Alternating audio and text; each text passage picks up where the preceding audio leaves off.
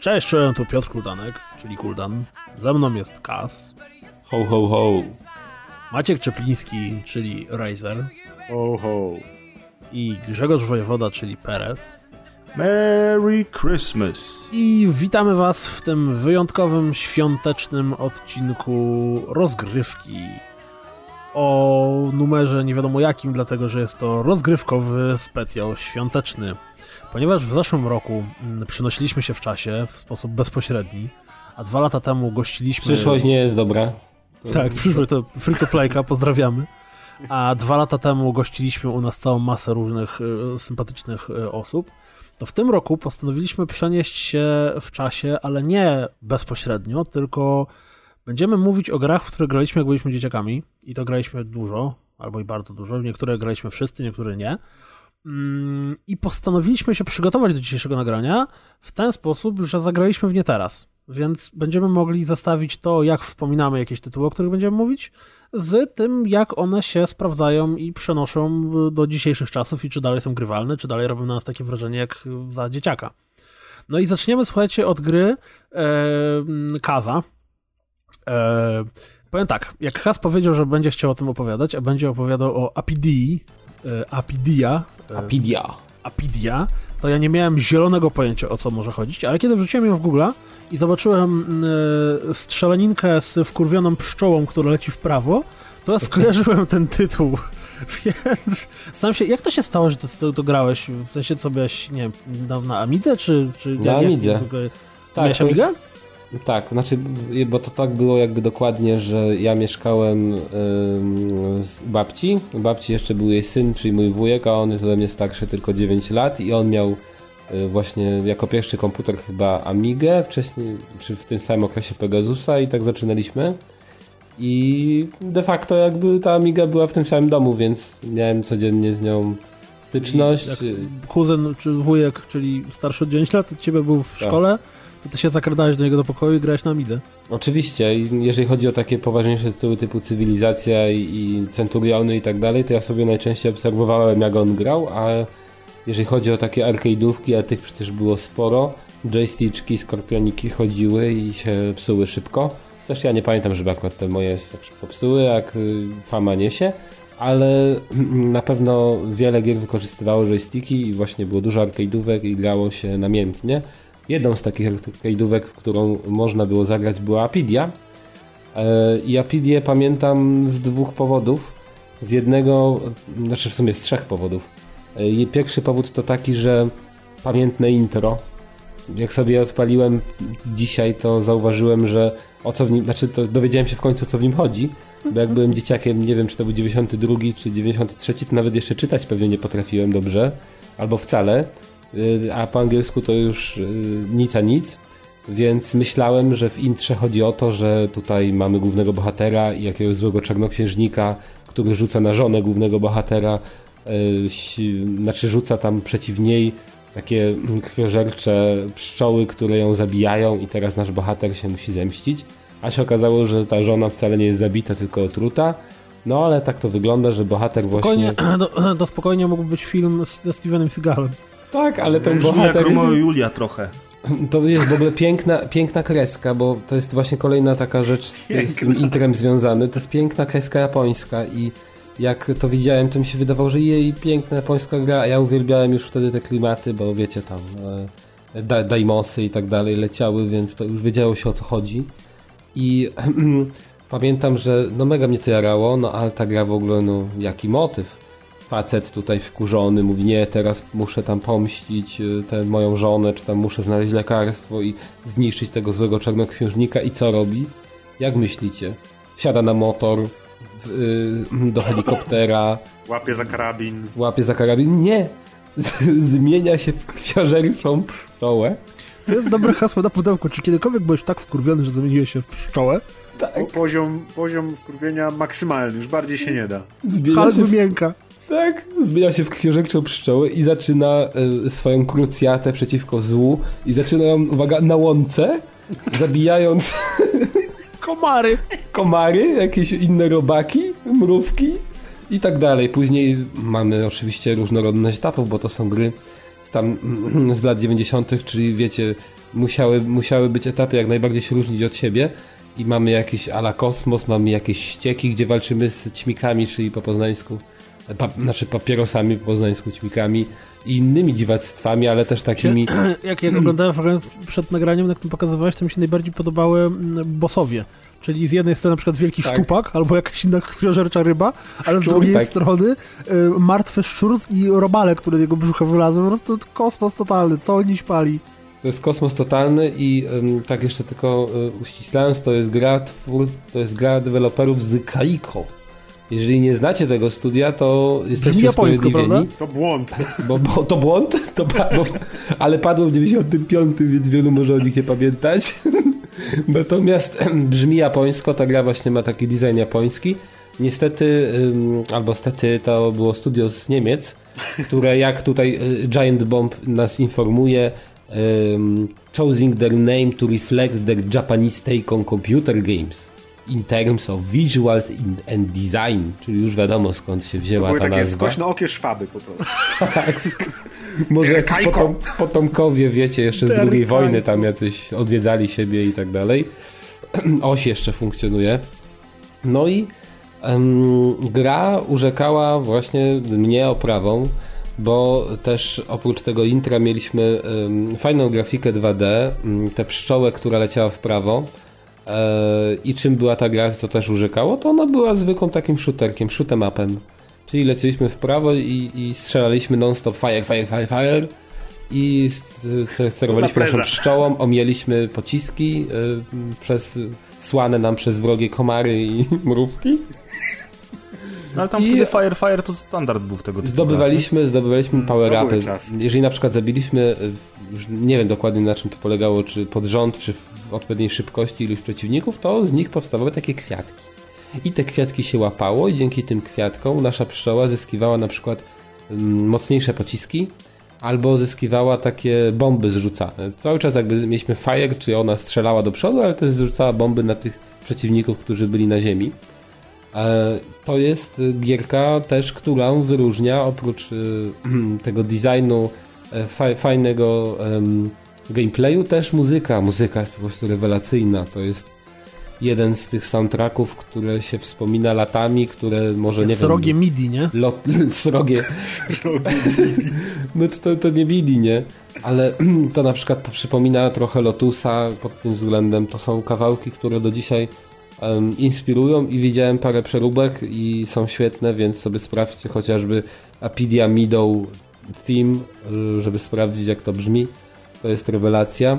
Natomiast um, mówię, ja wspominam tę grę, że właśnie będąc dzieciakiem latałem sobie pszczółką, nawet nie wiem, znaczy na pewno jej nie przyszedłem, bo jak widziałem na filmiku też, żeby przypomnieć jak dalsze etapy wyglądają, to niektórych etapów na oczy nie widziałem, ale także nie ugotowałem tak ukochanej, natomiast odpaliłem ją teraz ponownie. Chciałem w wersji na Amiga, ale jakoś nie dałem rady w tej wersji Y, tego odpalić, a jest wersja na PC, proszę bardzo, remaster za darmo. Tak się teraz robi. Przynajmniej w przypadku gier, których deweloperzy padli 20 lat temu. jest taka opcja, żeby sobie pograć na Windowsie. E, I przeszedłem chyba pierwszy etap. I na tym się zatrzymałem. Ta gra, tę, tę grę cechuje to, że ona ma wybór poziomu trudności, ale i tak hard, jest bardzo ultra, trudna. hard extreme. Tak. Tam jest jakby easy to jest hard, nie? I w ogóle... Myślę, że ten motyw będzie się powtarzać w dzisiejszym odcinku dosyć często. Tak, i w ogóle ten easy to chyba nawet nie można skończyć gry, tylko po pewnym etapie ona po prostu masz napisy, ale nie ma końcowego filmiku. Wynocha do domu lamusie. Musisz zaczynać, musisz zaczynać chyba na normalu albo na hardzie musisz przejść, żeby odblokować ten właściwy, to właściwe zakończenie i te wszystkie etapy. No i w to się gra jak w, to, jak w tego pokroju gry, czyli shoot mapy, nadal całkiem spoko. To nie jest gra, która się zestarzałaby, jeżeli chodzi o mechanikę. No, naciskasz w przypadku klawiatury kontrol, lecisz strzałkami. Jak przytrzymujesz kontrol dłużej, to taka mocniejsza, mocniejszy pocisk wylatuje i tyle. I ym, to jest całkiem przyjemne. Jak ktoś lubi takie gry, czyli e, te, te, te gry o stateczku, który leci w prawo i rozwala wrogów, przy czym omija milion pocisków i trzeba mieć i refleks dobry, i jeszcze oko dobre, sprawne, żeby sobie z tym poradzić i dużo cierpliwości, to ja uważam, że jak najbardziej ta gra może mu się spodobać. To nie jest tytuł, który się zestarzał, jeżeli chodzi o swój gatunek. Na pewno powstały później rzeczy lepsze. Na pewno jest ich dużo, ale to jest y, też klasyk Apidia i warto sobie po to sięgnąć, tym bardziej, że to jest bardzo proste. Zobaczyć jak te gry kiedyś wyglądały, chociażby pod względem poziomu trudności. I że mm, można było tworzyć nawet w Europie gry, które, o których ludzie myśleli, że są z Japonii. To też jest trochę dziwne i zaskakujące. A ty jak pamiętasz, jak grałeś się za dzieciaka, to pamiętałeś ją jako bardzo trudno, czy wydawało ci się po prostu jedną z grą z wielu? Jedno, A... Wiesz co, nie przypominam sobie, żebym ją wspominał jako grę bardzo trudną, ale masa gier wtedy była taka, że ja przypominam, znaczy podejście do grania miałem wtedy innego typu niż teraz, że były na przykład platformówki, czyli teoretycznie gry dla dzieci już typowo, takie jak disneyowskie. Ja nie przypominam sobie, ale wydaje mi się, znaczy nie, na 100%, tam nie było systemu zapisu. Mhm. Czyli tam nie da... to kody mogły być jakieś. Tak, takie. czyli zawsze zaczynało od początku. No właśnie. I... Kiedyś się grało od początku, kiedy potem się kończyło grę i drugiego dnia się znowu grało od początku. Tak, jakby jak to ci nie przeszkadzało, no to też pewnie akceptowałeś taki poziom trudności, że jak ci się udało przejść tam, nie wiem, segment levelu dalej, to byłeś cały happy i nie, nie, nie upatrywałeś tej przegranej jako czegoś, co cię frustrowało i, i jako takiej porażki, która powodowała, że ty już masz tego dosyć, bo to jest dla ciebie za trudne, tylko jakby no, chciałeś sobie postrzelać no. cały czas. Tak jak w Króla 2, non-stop ten sam level, non-stop te, te same wyzwania, aż dochodzisz do momentu, w którym giniesz po raz 20 i nie możesz go przejść. Ale mimo początkowej frustracji na drugi dzień odpalasz ponownie. Ja bardzo miło wspominam tę grę, no ale jak ją dzisiaj odpaliłem, to jest jednak widzę, widzę zmianę w swoim podejściu do grania, bo po tych kilkudziesięciu porażkach w Apili y, nie sięgnąłbym na przykład jutro czy pojutrze, żeby sobie znowu w nią pograć. Y, żeby tylko przejść kawałek dalej. No, zmieniałem tam ustawienia, dałem na easy, no i wiecie, nie? Za dużo to nie dało. No, ale jest całkiem spoko. Mówię, jak ktoś jest wielbicielem tego gatunku, to, czyli shoot'em upów, to warto sobie zobaczyć chociażby na YouTubie, jak to działało kiedyś na Amidze i no, bardzo mnie gra, absolutnie zniszczył ten y, level design, znaczy nie level design, a bardziej klimat poszczególnych leveli, że tu płyniesz kanałami, tu ledziesz na łące, tu nagle jakieś aniołki się pojawiają, w ogóle to... to... Taka, taka konsekwencja w designie, prawda? To jest to tak, widać, tak. że oni to mieli przemyślane na początku. Nagle potem damy kosmos, potem techno, baza, nie? cybertechno, potem szczury w kanałach. A później anioły musisz zbierać i unikać jakichś... W ogóle tam jest jeden taki level chyba, że tak się zamykają takie y, wrota i ty musisz się przez nie przelatywać odpowiednio szybko i to wygląda jakbyś, nie wiem, w mózgu leciał, jakieś schizujące rzeczy tam są po prostu. Czy myślisz, że ta gra wpłynęła na to, jakim teraz jesteś człowiekiem? Myślę, myślę, myślę, że w pewien sposób tak, bo ona ugruntowała we mnie to, że mm, lub, że ja do tej pory... do oczy, to się to... Nie, nie, ja do tej pory na przykład lubię gry typu Mega Man, że możesz 100 razy zginąć i za 101 razem przejdziesz kawałek dalej i jesteś z tego powodu zadowolony i to cię na tyle nie frustruje, że nie kończysz takiej, że nie rzucasz tej gry w kąt, ale grasz dalej. Dla mnie na przykład Mega Man 9, te, te, te dwie nowe części, co wyszły już na PS3 i na Xbox 360, były bardzo fajne i z radością w nie grałem. Także sądzę, że to dzięki temu, że w tamtych czasach polubiłem e, wyzwania, jeżeli chodzi o gry. Gdybym pewnie nie poznał tego pokroju produkcji, to dzisiaj może takiego Megamena to, to, to bym po prostu wyrzucił do piachu po pięciu minutach zabawy. Nieźle. No ja, ja powiem szczerze, ja pamiętam, bo przecież zawsze się grało w takie shootery, ale mm, e, nie pamiętam, żebym przechodził. Bardziej pamiętam, że nie grałem, aniżeli to, żebym mnie przechodził. No, no kiedyś się gier nie przechodziło, to wiesz, jak przeszedłeś grę, to było wow, co, skończyłem grę, jakim cudem. To przygodówki się, się skończyć? Przygodówki się na kasecie Commodore było 10 tytułów i tylko się przewijało, jak się przegrało dwa razy, to się przewijało do następnej gry, nie? Dokładnie. A teraz powiedz mi teraz, czy gra, którą ty sobie postanowiłeś przypomnieć, zresztą też z innych powodów, Czy ją skończyłeś wtedy, dawno temu, czy nie? Jak to właśnie było, że grałeś za dzieciaka w cudzysłowie w Dark Forces, czyli w ogóle, przepraszam, ja, zanim zaczniesz mówić, ja powiem jedną rzecz. Ja widziałem Dark Forces na, w Secret Service na screenach i nie wiedziałem, że to jest gra w Star dziejąca się w świecie Gwiezdnych Wojen. No, że to jest po prostu jakiś shooter, nie? Grałem w niego tam kiedyś u kolegi na PC i tak, no, aha, a to, aha, to Gwiezdne Wojny, aha! To to jest ten Star Trek! No dokładnie. znaczy, na pewno nie przeszedłem tej gry za dzieciaka, bo w ogóle śmieszna, e, śmieszne mam wspomnienia z tym, dlatego że Y, za pierwszym razem, jak, jak w ogóle obcowałem z Dark Forces, to miałem takiego, wiecie, pirackiego ripa, w którym nie było ani muzyki, ani filmików i były same etapy jeden po drugim, a tam jeszcze był taki motyw, że w trakcie gry nie można było saveować, y, tylko gra zapisywała stan po tym, jak przeszedłeś dany etap. Więc y, dla mnie to było dosyć trudne, tam sporo ginąłem i nie wiem, czy dwa pierwsze etapy w ogóle zobaczyłem E, i, i się od tego odbiłem, dlatego że ile razy, wiesz, można zaczynać od nowa i od nowa i od nowa, a wtedy wydawało mi się to dosyć ciężkie. E, I jakiś czas później, ponieważ e, myśmy mieli takiego Dmitra na, na rynku we Wrzeszczu i on handlował pirackimi płytami, muzą i grami właśnie. No i tam Programy, gry, mój tata, nie oszukujmy się, jak wszyscy w tamtych czasach na rynek popindalał, nie? E, i często tam jego kumple dzwonili do niego i mówili, ej, jak idziesz do Dmitra, to weź tam Tomb Raidera albo Diablo. Ja w ten sposób w ogóle te gry poznawałem, dlatego że internetu nie było, były jakieś tam magazyny o grach, ale zazwyczaj to wyglądało w ten sposób, że ojciec szedł sobie kupić tam nowy album Judas Priest, czy nie wiem, Queenów e, i przynosił gry dla kumpli. No i myśmy PC tam mieli, ale mój ojciec się na tym średnio znał. Więc, więc ja po prostu czekałem, aż, aż ojciec zwolni kompa i wtedy się brało właśnie te płyty dla jego kolegów i Diablo, i Tomb Raider, i Dungeon Keeper. Te wszystkie gry w ten sposób poznałem. E, I wtedy też trafiłem właśnie na wersję CD Dark Forces, wiecie, z okładką, ze wszystkim. E, i odpaliłem, się okazało, że w tej grze to w ogóle jest muzyka, są filmiki między misjami i w ogóle, czego wcześniej, czego wcześniej nie wiedziałem, nie? Wow, tato, tu jest muzyka z Gwiezdnych Wojen, no.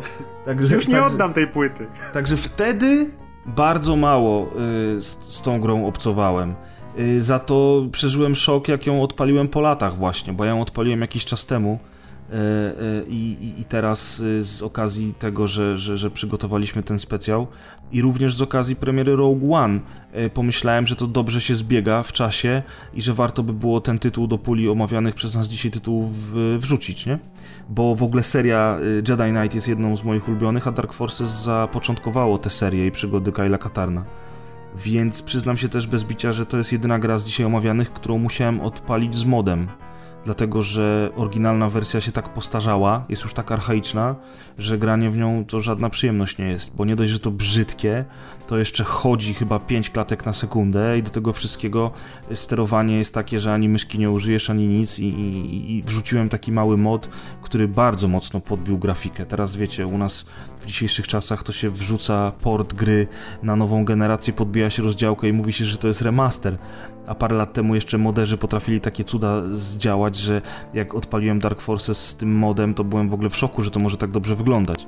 Plus do tego jest obsługa myszki, nie? Wyście grali w Dark Forces, wiecie o czym ja w ogóle mówię? Bo Kuldan widział screenshoty. W, ja w też tylko screenshoty. Nigdzie, u, u mnie to Aziz samo. na targu nie miał Dark Forces, więc ja niestety nie Nie, nie, ja, nie, nie tylko screenshoty, ja grałem u jakiegoś kolegi czy coś w tym stylu i wiesz, jak grałem, nie miałem zielonego pojęcia, że to jest z, z, mówię, z Gwiezdnych Wojen. Dla no. mnie to po prostu była kolejna gra w stylu Duma, nie? No tak, no bo te postacie jeszcze były... Że Duke'a tak naprawdę, nie tyle Duma, tylko było tak dosyć namalowane. Pewnie też grałeś w Ripa, więc nie widziałeś, że po pierwszej misji tak. jest, jest filmik z Darthem Vaderem, to wtedy byś poznał, że to Gwiezdne Wojny. Kurde, no, ale w życiu by nie poznał. Ale powiem wam szczerze, bo, bo, to, bo to, to jest klon Duma i tutaj akurat nie ma co, co się oszukiwać, to jest jeden z pierwszych shooterów FPP w ogóle w takim stylu, który zapoczątkował Wolf, Wolfenstein, potem Doom e, i ta gra się ukazała krótko po Doomie, bo ona jest e, z 95 roku. I generalnie rzecz biorąc, ja tylko, ja tylko teraz grając, przeszedłem sporo yy, i grając teraz w nią zauważyłem jedną rzecz, że, że to była pierwsza gra FPP e, w tamtych czasach, która w taki sposób prowadziła narrację, bo teraz mam e, już, że tak powiem, oryginał na Steamie, więc mam to wszystko, czego nie było w RIPie, więc i muzykę, i filmiki i tak dalej. I okazuje się, że nie tylko są wprowadzenia do każdej misji z tekstem, który cię wprowadza, że tak powiem, w, w fabułę danej misji, ale też masz te filmiki między misjami i możesz obejrzeć jak Darth Vader rozmawia z jakimś tam swoim admirałem, albo twój bohater Kyle Katarn spotyka się z Mon Mothmą, czyli przy, przywódczynią rebelii i ona ci tłumaczy na czym polega twoja misja, to jeszcze dodatkowo w trakcie gry, czasami, bardzo rzadko, ale w trakcie gry jak na przykład podniesiesz jakiś klucz albo otworzysz jakieś przejście, to twój bohater normalnie się odzywa i mówi, a, to teraz muszę zrobić to i tamto. Teraz jak zdobędę ten metal, to będziemy wiedzieli, z czego oni konstruują te roboty, bla bla bla, nie? Więc w ogóle dla mnie to jest szok, że w tamtych latach yy, strzelanka FPP piu piu piu, którą Kuldan nawet nie wiedział, że to Gwiezdne Wojny, nie? Że ona, że ona w taki sposób y, podchodziła do, do, do kwestii przedstawienia fabuły bo bo z tego się robi cała, cała jakby duża historia. Tak naprawdę odnalezienie planów Gwiazdy Śmierci to jest tylko wprowadzenie, to jest pierwsza misja i ona jest bardzo krótka i mało istotna, a potem zaczyna się fabuła, w której Kyle Katarn, najemnik wynajmowany przez rebelię do wykonywania różnych ciężkich misji, odkrywa jakieś tajne laboratorium, gdzie, gdzie, gdzie tworzy się nowy rodzaj stormtrooperów takich Dark to tylko, że to był kanon, nie? W, w czasach e, Expanded Universe. Znaczy, no, tak, to oczywiście, no, jeżeli wiesz, teraz to już ciężko się, ciężko dojść do tego, czy kanon był kanonem, czy nie był kanonem, bo, bo wiesz, bo niektórzy mówią, że Expanded Universe nigdy nie było kanonem, inni mówią, że było, a teraz już nie jest, wiesz. Nie, no, ale chyba nie wszystkie gry z Expanded Universe były kanonem. Znaczy, słuchaj, y na de facto, w tej chwili, było. de facto w tej chwili jakby nie, to nie jest w ogóle kanon. Czyli Kyle Katarn i cała jego historia y, poszła do śmietnika w tym momencie. Nie? Ale byłby wypas, jakbyśmy w 2019 dostali e, Kyle Katarna historię w tym, w ramach Gwiazdy Wojny Stories. No nie dostaniemy, dlatego że wiesz, on jest tak naprawdę taką mieszanką Luka Skywalkera z Hanem Solo. E, to jest, to jest e, były żołnierz Imperium, który przeszedł na stronę rebelii, został najemnikiem. Nie, no ale zobacz, on by ten film z nim, od razu grę robią remaster do, do Full HD, mają już no, młody, no, no. to nie będą musieli kombinować za dużo.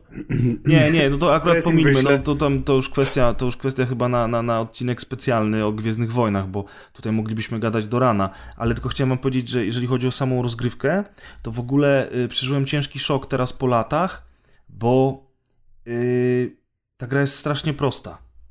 I ona jest prostsza niż Doom, który wyszedł wcześniej. Ja pamiętam, że, że, że w Duma, zwłaszcza w dwójkę, im dalej w las, to było coraz ciężej i grając ostatnio w zeszłym roku, miałem problemy z niektórymi misjami, a tutaj w Dark Forces to strzelanie nawet na wyższych poziomach trudności jest takie no satysfakcjonujące, ale na, napocić się nie napocisz.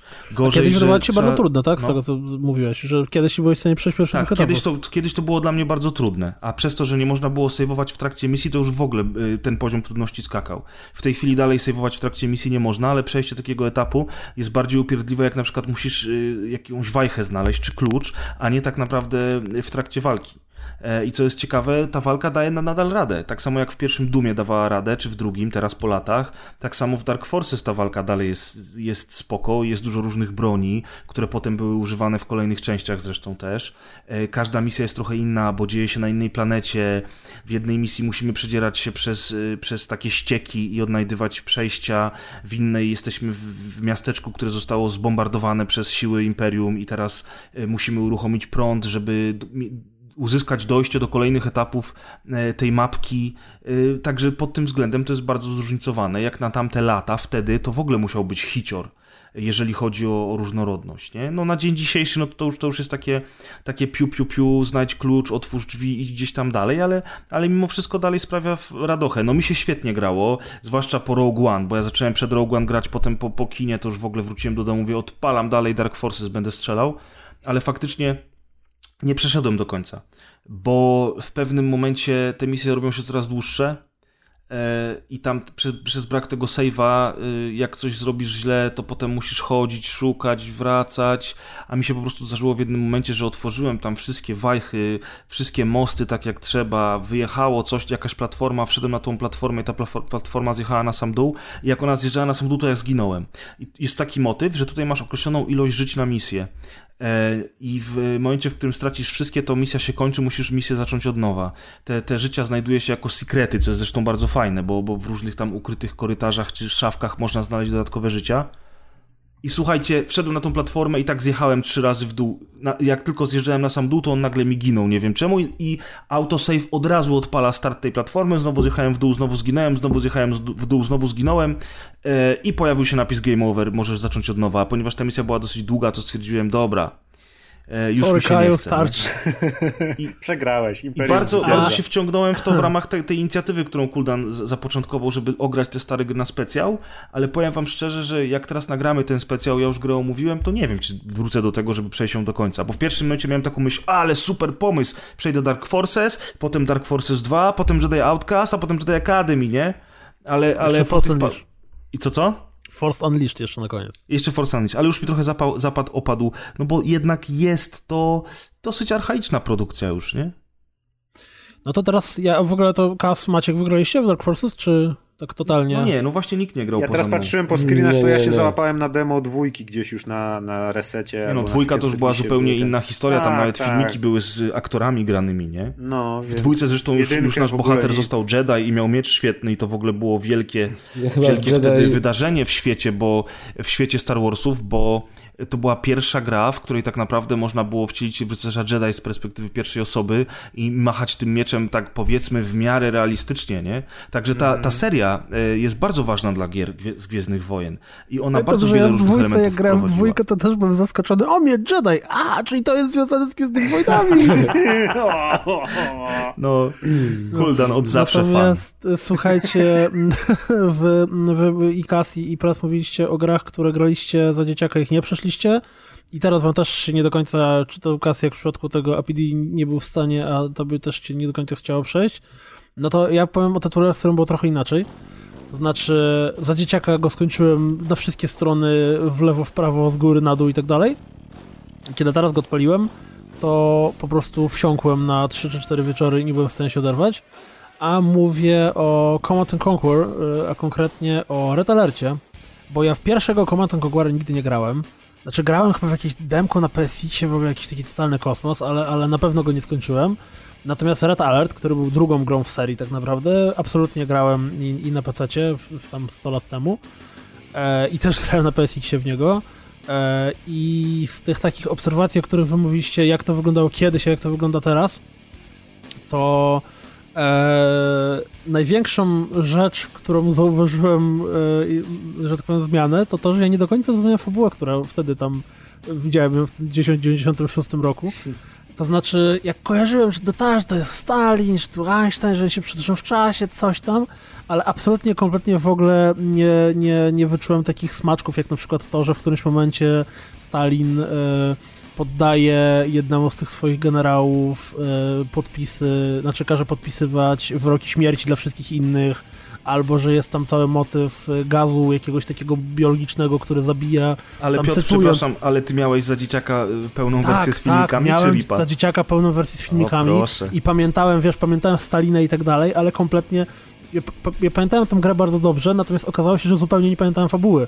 Pamiętałem ogólny zarys, jak się kończyć, tam był, wiesz, Kane z, z Conquera, ale kompletnie nie pamiętałem właśnie tych szczegółów, które tak naprawdę są mega creepy, no bo motyw e, misji, która dzieje się w e, elektrowni atomowej i w momencie, w którym ją przegrywasz, jest piękny wybuch i generalnie, wiesz, zagłada nuklearna kawałka Ukrainy, czy właśnie bardzo mocno podejmowany temat śmiertelnego gazu i tam jak oni mówią o tym gazie, że mamy wyniki, są, pierwsza misja, wiesz, widzisz po prostu, że jest gazowana jakaś wioska i później komentarze, że no dobrze, mamy wyniki, tak, mężczyzn zabija w 10 minut, kobiety w 8, a dzieci nawet w 3.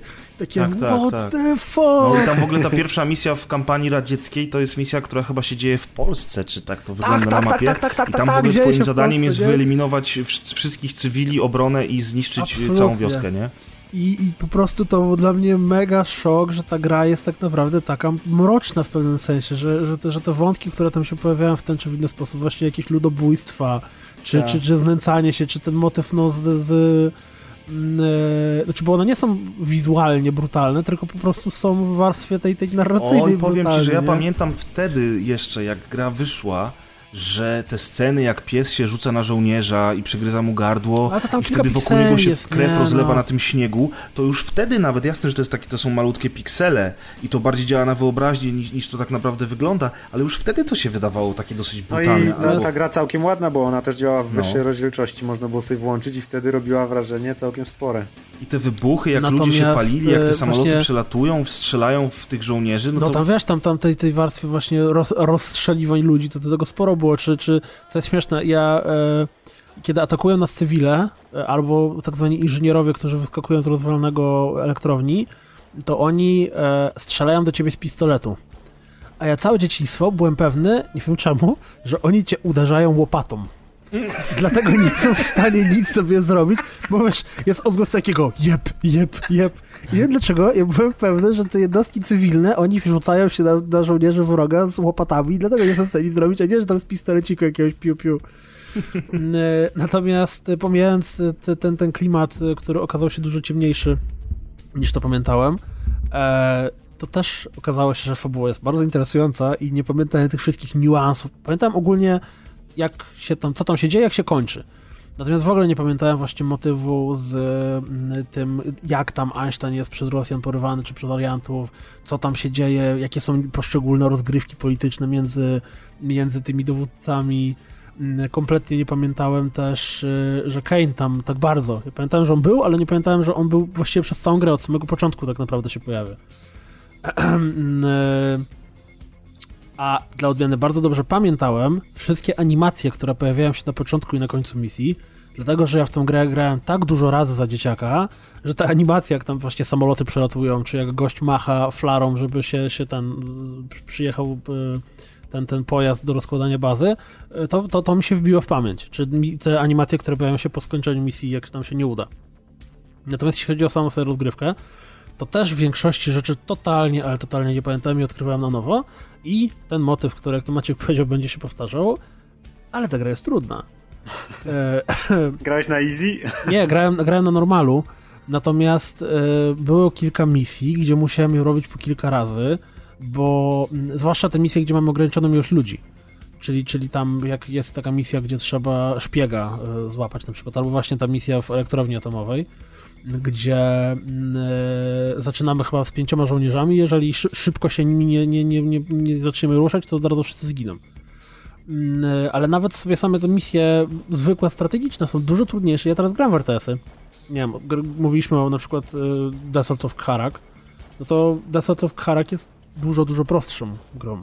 W sensie jest, inna bardziej rozbudowana. jednak. Tak, ma, ma dużo więcej mechanik, jest na, bardziej rozbudowana na wielu poziomach i ta, ta strategia tam, tam wymaga od ciebie innych działań, ale mm, e, Red Alert mm, tak naprawdę e, zaczyna się misja i właściwie już od pierwszej chwili ktoś cię atakuje, nie? Zwłaszcza w tych późniejszych etapach. E, ale mimo to udało mi się skończyć e, i, i skończyłem całą kampanię Sowietów z niesamowitą przyjemnością. Szczerze mówiąc, mam zamiar skończyć sobie teraz kampanię Aliantów. Mm, Też. E, żadnego problemu z odpaleniem, nieodpaleniem nie miałem, dlatego że mam na Originie całą tą tam Command and Conquer Collection, czy jak, jakkolwiek to się nazywa. I autentycznie powiem wam, że byłem niesamowicie zaskoczony tym, że tytuł, który ma kurde 20 lat, tak naprawdę, e, pochłonął mnie na kilka wieczorów, tak, tak, że po prostu wracałem, odpalałem grę i grałem cały wieczór, do tam do drugiej, trzeciej w nocy.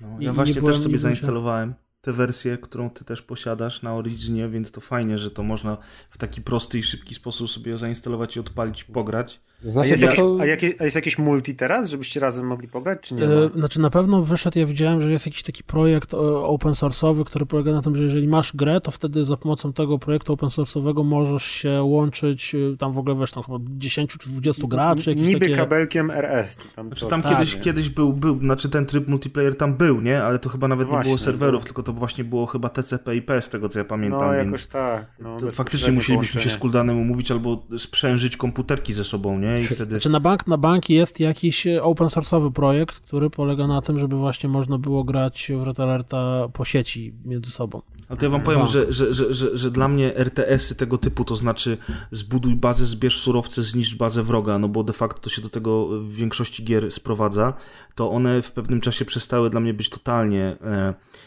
atrakcyjne i ja nie grywam w nie już dzisiaj. Te RTS-y wychodzą do tej pory, cały czas są tego typu gierki.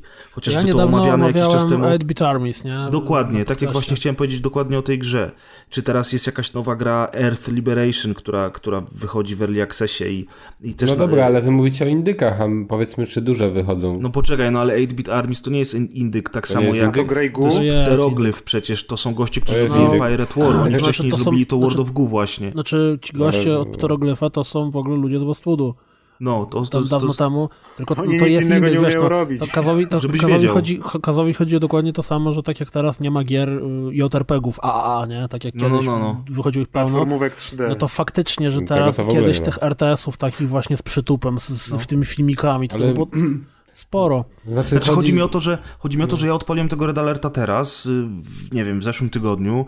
E, ja znowu kiedyś grałem w wersję bez filmików, więc nie był to dla mnie szok, bo ja już później miałem dostęp, bo kumple kupili oryginał w tym wielkim pudle, pożyczyłem kiedyś, pograłem raz, drugi, trzeci, potem dwójkę już sam sobie kupiłem, przeszedłem i tak dalej, więc jakby te filmiki, to o czym mówi Piotr, to są te piękne lata 90., kiedy Wing Commander czy właśnie Red Alert miały te, te, te filmy z prawdziwymi aktorami i to było super. I ta fabuła była w miarę sensowna i to, i to się, w to się fajnie grało, fajnie się oglądało te rzeczy między tymi misjami, ale jakby gatunek RTS, ten standardowy gatunek wywodzący się z Warcrafta i z Command and Conquer mi się strasznie przejadł, a mimo to odpaliłem Red, Al- Red Alerta i od razu się poczułem jak w domu. Ta pierwsza misja, druga potem y, jakby okej, ta gra się już postarzała, ona jest dosyć prosta, w sensie prosta na zasadach, bo tak jak mówi Kuldan, jest wymagająca jednak, to, to po prostu dalej w to mi się dobrze gra i teraz jest, zastanawiałem się nad tym Piotrek, wiesz, bo, bo ty mówisz, że bardzo dużo w to grałeś i przeszedłeś w końcu całość. Ja też odpaliłem to, wsiąkłem na te parę misji, na, na tyle na ile miałem czas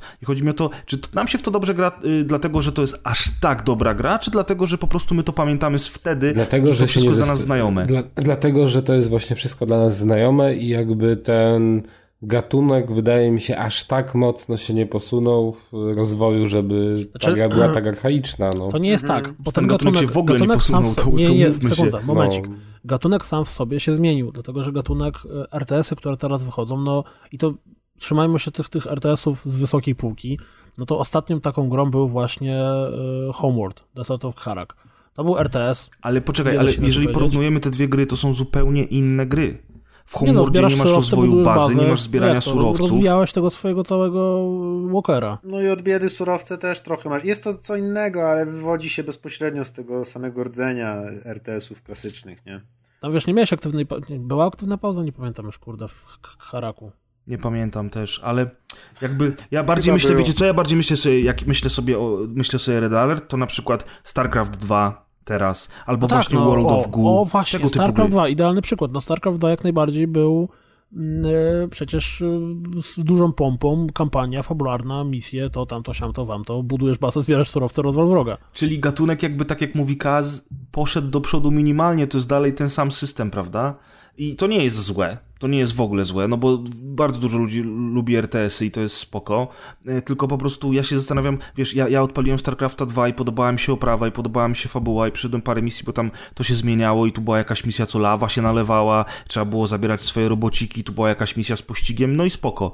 Ale ja przyszedłem parę misji i powiedziałem, dobra, nie chcę się w to grać, to jest w kółko to samo. A jednak w Red Alercie to, to znowu jest w kółko to samo, a jakoś to bawi. To nie rozumiem. No to jest ciekawa, ciekawa sprawa, bo właśnie ja, ja generalnie, no, słuchaj, jak y, dopadłem tego 8-bit Armies, który jest po prostu RTS-em najprostszym możliwym, bo tam w ogóle nie masz fabuły, w ogóle nie masz filmików i tak dalej, to ja w niego ciorałem na maksa przez kilka wieczorów, aż, aż go skończyłem przez wszystkie trzy gwiazdki i tak dalej. I Kas, Kas chyba jest znudzony twoją historią o 8-bit Armies. Może to wynikać z tego, że Nie, ja nie. po prostu bardzo lubię ten gatunek gier, a przez Miałeś to, głód. że e, ich teraz mimo wszystko nie wychodzi tak dużo. Jasne, że są, tak jak ty mówisz tutaj właśnie, czy Homeward, czy ten Earth Liberation, czy te, te, te 8-bit Armies, 8-bit Horde i 8-bit tam Invaders chyba teraz. Tak, 8-bit Invaders Czy- spodoba ci się. Jest jakaś taka gra, mm, e, ja pamiętam, że ja pisałem o niej w codzienniku i potem sobie nawet oglądałem zwiastuny. To jest taki klasyczny RTS pod tytułem wybuduj bazę, zrób 100 czołgów i zaleć wroga, tylko że on jest podkręcony na maksa, jeśli chodzi o falę i o, o wielkość walki, czyli tam nie budujesz 100 czołgów jak w Retalercie, tylko budujesz 100 tysięcy czołgów. To, to, jest jakiś w early accessie to... teraz dostępny, no po prostu bitwy są na przepotężną skalę. Ale ty tak? mówisz o tym, o tej kontynuacji z Supreme Commandera, tak? Czy tam Total Annihilation? Chyba nie, to jest, to jest jakaś gra, która jest teraz w early accessie, i ona e, możliwe, że to jest powiązane z, bo Supreme Commander to było tak, że on się skalował, prawda? Miałeś albo potrzebowałeś sobie na jedną jednostkę, albo dolać mapę i dowodziłeś całymi jakimiś ich ogromnymi oddziałami, prawda? Ja dobrze mm -hmm. pamiętam, że to był, to był mm -hmm. Supreme Commander. Teraz tak, jest tak, jeszcze to Ashes of Singularity, które o, działa na Ashes of Singularity. DX12. O to mi tak, chodziło. Tak, Ashes of Singularity, to właśnie on jest, y, jakieś tam te, te, te walki są na potężną skalę z tego co pamiętam. Że Dzięki właśnie tam DirectX 12. Nawet jak sobie odpalisz screeny z tej gry, to zawsze widzisz na, na, na ekranie, kurde, 100 pojazdów naraz. Nie tam 20-30, tylko tego po prostu napierdolone od gromu. Ale wiesz, ja po prostu się cały czas zastanawiam, bo teraz jak mówimy o Red Alercie, to ja myślę sobie KKND, ale ponieważ ty powiedziałeś, że będziesz ogrywał Red Alerta, ja miałem inne gry, to jakby no nie chciałem już tutaj, y, nie, nie ma tyle czasu, żeby zagrać we wszystko, chociażby człowiek bardzo chciał, no bo KKND to jest bardzo podobna gra do, do, do Red Alerta w, za, w założeniach. Tak naprawdę teraz, jak się zastanowić, to KKND wygląda jak taki total konwersja praktycznie. Tylko, że, bo... tylko taki post-apo, nie? Taki Mad tak, Max. Tak, bo, e, no... Generalnie rzecz biorąc, to jest też gra, którą czasami sobie odpalałem, teraz już bardzo dawno nie grałem, ale mam na, ogu, na Gogu obie części, e, czasami sobie odpalałem, pograłem parę misyjek i do tej pory się świetnie przy tym bawię. Więc mi się wydaje, że to jest jednak jakieś takie wspomnienie tamtych czasów, bo wtedy Red Alert czy KKND to było po prostu objawienie. Te gry to było coś znaczy, niesamowitego. wtedy, wtedy były czasy, te, ta końcówka lat 90., okolice lat 2000, to był moment, gdzie RTS-y to był jeden z, e, że tak powiem, tych głównych, no tak. bardzo, najbardziej ulubionych to gatunków gier, jakie wychodziły, chyba nie? lat 90. No właśnie, tak, bo tak myślę, Red Alert 96 chyba, no. E, a przecież był potem Red Alert 2 i potem był Command Conquer, był Tiberian Sun, więc te gry tam mm, wychodziły tak, przecież... byli jeszcze wcześniej Cywilizacja, to 90. No, ale, ja nie, ale Cywilizacja to nie RTS-y. Ja wiesz, Warcrafty, E, Warcraft trójka to jest chyba jakoś 2000 któryś, e, był przecież ten, były te Total War, nie Total Wary e, i ja no, no tak pewnie, dobra, plus minus 5 lat oko, w okolicach 2000 roku, tak? Mhm. Natomiast teraz tych gier, mimo że wychodzi sporo indyków, to tak naprawdę gatunek jako taki jest gdzieś tam bardzo z boku. Wiadomo, teraz żyjemy w tych wspaniałych czasach, gdzie fani dowolnego gatunku dostają e, w roku nowe gry z tego gatunku, nawet jeżeli są to gry wędkarskie albo rytmiczne gry e, o gotowaniu e, pierogów Znaczy my żyjemy w czasach, w których Farming Simulator to jest po prostu kura znosząca złote jajka, a, a to są wyścigi i strzelanki. No. Nie, nie, nie, nie o to mi chodzi. Chodzi mi o to, że teraz mamy, już pomijając ten podział na indyki, na AAA, ale wychodzą gry we wszystkich gatunkach. Jeżeli jesteś fanem gier muzycznych, to znajdziesz dla siebie Gdzieś gry muzyczne na rynku. Jeżeli jesteś fanem gier wędkarskich o łowieniu szczupaka atlantyckiego, to znajdziesz jakąś grę, nie wiem, czy wychodzi raz na dwa lata i któraś tam seria.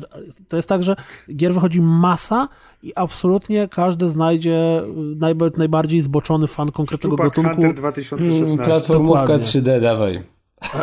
Jak no, zwykle. Że to, no teraz przecież masz Yooka-Laylee, które tam Jak masz? No nic nie mam. No, Zaraz będzie to AAA. E, jeśli chodzi o indyki, jeśli są, chodzi o indyki, to regularnie wrzucam do codziennika, nawet zresztą zawsze wtedy z heheszkiem o tobie wspominam e, takie czy inne te indie platformówki 3D, o. które jedne wyglądają tak sobie, niektóre wyglądają tragicznie, a niektóre wyglądają fajnie, no, ale, ale są. Po co w to grać? Nie?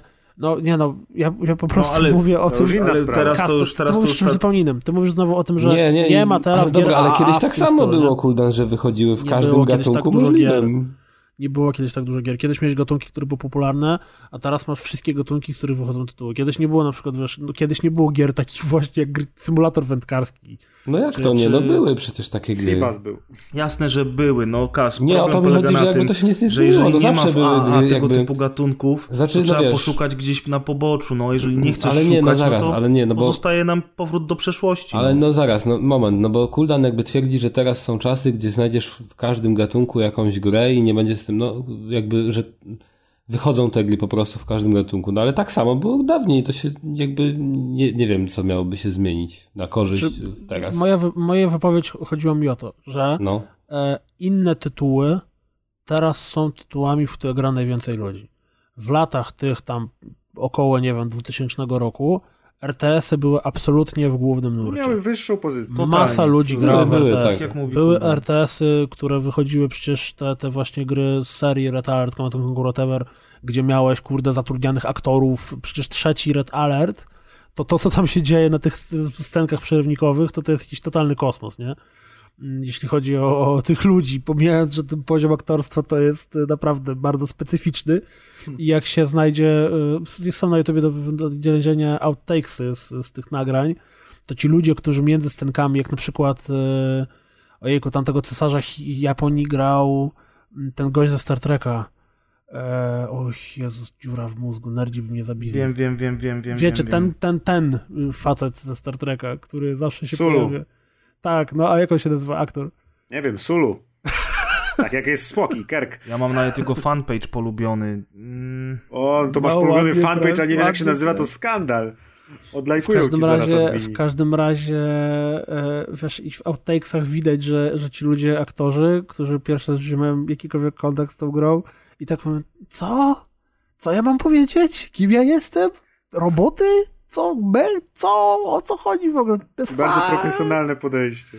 Tak, znaczy wiesz, no nagrywali bardzo profesjonalnie, ale w outtakesach było takie e, co tam w ogóle przecież tą, tą taką tajną agent, agentkę rosyjską grała mam, jakaś mam, zapaśniczka. Słuchaj, e, George Takei się nazywa George, ten George pan, Takei, który gra cesarza. Tak. Tak, George Takei, ale słuchajcie, ja teraz patrzę na tą listę, w ogóle ja grałem kiedyś w Red Alerta, ale teraz jak patrzę, to jestem w szoku, nie? No bo tak, David Hasselhoff... Prezydenta, prezydenta Stanów Zjednoczonych grał ten gość, który był y, nau nauczycielem perkusji z Whiplasha. No, no J.K. Simmons. No. J.K. Simmons, On tak. dostał Oscara przecież teraz niedawno, a zaczynał w Red Alercie trzecim. Nie, no, nie zaczynał, no. ale... Peter Stormar grał tutaj, y, Tim Curry przecież z Rocky Horror Picture Show. No, Tim no, a ta laska, o której ty mówisz, Kuldan, to jest Gina Carano, ale jeszcze grała też moja ukochana Jenny McCarthy tam. Tanie mm, grała. Jenny McCarthy. A, też, no, no, mówię tam, to, wiecie, no to, to, był, to była złota, złota era RTS-ów. Ja pamiętam, że mi się morda cieszyła straszliwie, jak ja grałem w Retroleta 3 i to grałem jeszcze na PlayStation 3 i był limit jednostek do 50, pamiętam to jak dziś. Najlepsze jest to, że jak kupiłem PS3, a miałem jeszcze stary kineskopowy telewizor, jak kupiłem Red Alerta, to nie mogłem w niego grać, dlatego że nie widziałem jednostek, bo była niska rozdzielczość na tym kineskopowym tym i dopiero jak zmieniłem telewizor, to mogę go w spokoju przejść. Ale faktycznie, no. faktycznie, y, y, tak jak tutaj ta, ta rozmowa y, twoja z Kazem, przy której się przysłuchiwaliśmy, faktycznie się zmienia to, że pewne gatunki gier przestają być modne i są zastępowane przez inne gatunki gier. I właśnie te standardowe RTS-y, poza oczywiście nieśmiertelnym StarCraftem 2, jakby przeszły troszeczkę, przeszły troszeczkę na drugi plan, są mniej popularne. I, I to dobrze w sumie, bo, bo, bo ile można, prawda? Potrzebne teraz, są jakieś wiesz, takie teraz nowe. Z bardzo zastanowieniem patrzymy na, na, na nadciągającego Dawn of War na przykład. Który tak, ale Dawn of War już troszeczkę się zapowiada na coś innego, nie? Już pa pamiętaj o tym, że już dwójka, znaczy, dwójka była inna od jedynki, nie? nie? Dwójka no, była zupełnie czym innym. Tak. No jest sobie przecież Total War, który się regularnie, to, to nie do końca jest RTS-em, bo on jest połączeniem. Jest ta gra, o której ostatnio rozmawialiśmy, która gdzieś to się śmieliście, że Maciek się śmiał, że za dużo gra w czołgi, bo rozpoznaje wszystkie modele. Sa Sudden Strike? No Sudden Strike, tak. wychodzi, tak. Sudden Strike. Właśnie o to mi chodzi, że ciężko jest powiedzieć, bo to są wszystko RTS-y, tak? Bo to jest real-time strategy, to są gry rozgrywane w czasie rzeczywistym, ale Sudden Strike tak bardzo się różni od Red Alerta, a Total mm -hmm. War tak bardzo tak. od Sudden Strike'a, że wiesz, to tak samo Company of Heroes. Strategie mają się świetnie, tylko że są już zupełnie inne niż zbuduj bazę, zbierz surowce i zniszcz bazę wroga. Po no prostu. to 8-bit Armies, zresztą e, ogromny sukces sprzedaży, znaczy ogromny, dosyć duży sukces sprzedażowy 8-bit Armies pokazał, że ludzie też lubią takie typowe, klasyczne RTS. Jasne, że lubią, dlatego ja mówię, dlatego mi się po tych wszystkich latach świetnie gra dalej w Red Alerta, a 8-bit Armies to jest świetny pomysł, bo 8-bit Armies to jest, to jest hołd dla Command Conquer, 8-bit Hordes to jest hołd dla Warcrafta, a ten najnowszy, o którym mówiliśmy, 8-bit Invaders, to jest z kolei gra wzorowana y, żywcem na StarCraftie, nie? Także to jest bardzo ciekawe, ale tak jak faktycznie mówi trochę Kaz, to nie jest może Indycze Studio, ale są to już gry z pogranicza. Znaczy nie? na pewno to nie są AAA, tak? To, to absolutnie to nie są gry, gry głównego nurtu, w które ładuje się kupę pieniędzy na budżet i tak dalej. Teraz hmm. tak naprawdę gry, które są najdroższe, jeśli chodzi o o i produkcję, i production values, i marketing i tak dalej, no to są FPS-y. Tutaj absolutnie nie mamy żadnej wątpliwości. Titanfall, Battlefield, Call of Duty co roku. Są, wydaje mi się, RPG, których jest mało bardzo czego najlepszym dowodem jest na to, że Witcher, dodatek do Witchera zgarnie nagrodę za przygodowe gry akcji. Znaczy ich, nie, znaczy ich jest mało, ale jeszcze najśmieszniejsze jest to, że te gry um, właśnie stojące jedną nogą w przeszłości typu Tyranny, czy to całe Pillars of Eternity, klasyczne to już są RPG, strategii, strategii RPG, przepraszam, klasyczne, które mają jeszcze rzesze fanów, ale są to głównie gry pecetowe. No to jakby... zaraz będzie, nie?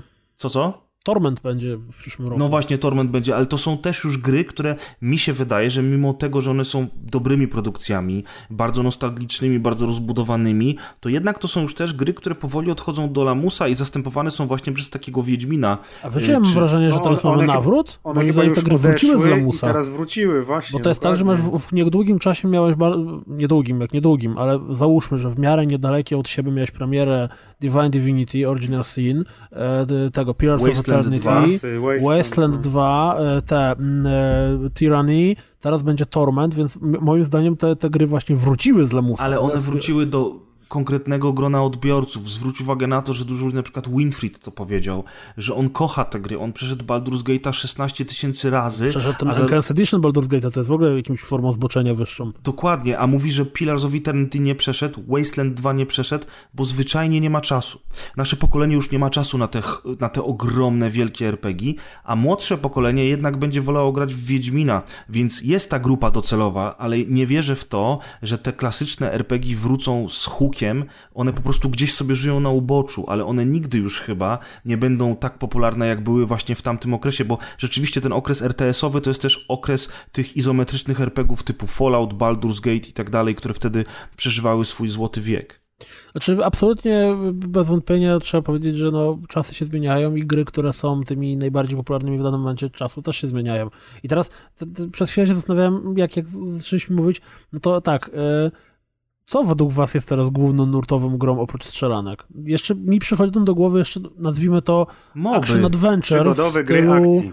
Tak, czyli Czyli, no ale poczekaj, przygodowe gry akcji, były zawsze kas. w której nie ma sportówek, jest do FIFA, jednego... No, jest FIFA, tak, to jest oddzielny Właśnie, nie ma sportówek, jest, jest tylko sportówek. FIFA i tam wiesz, tam NBA 2K. Gdzie jest gra o deskorolce? Gdzie jest gra o BMX? FIFA, FIFA, dobra, FIFA. Jest jeszcze jedna gra, y, znaczy jeden gatunek gier, do którego tak naprawdę jest bardzo obszernym worem, do którego można wrzucić Uncharted, Watch Dogsy, GTA, e, Lara Croft. Nie, no, no nie, no to są no, prawda jest taka, że no, gry na to, jak się gra w Watch Dogsy, jak się, no właśnie, dokładnie, jak się gra w Watch Dogsy i jak się gra w Uncharted, to, to w sumie mógłbyś się uprzeć, że to jest podobny to jest to samo, TPP akcji. Tylko, że no jest to po prostu, słuchajcie, no jest to po prostu action adventure. No teraz na tych VGA no. y, rywalizowały ze sobą Uncharted 4 i Dishonored 2, tak? Jedno jest grą przygodową, drugie jest skradanką, rywalizują w tej samej kategorii. No, mają jakiś tam pierwiastek wspólny, tak? Dziwne Są czasy. grami wideo.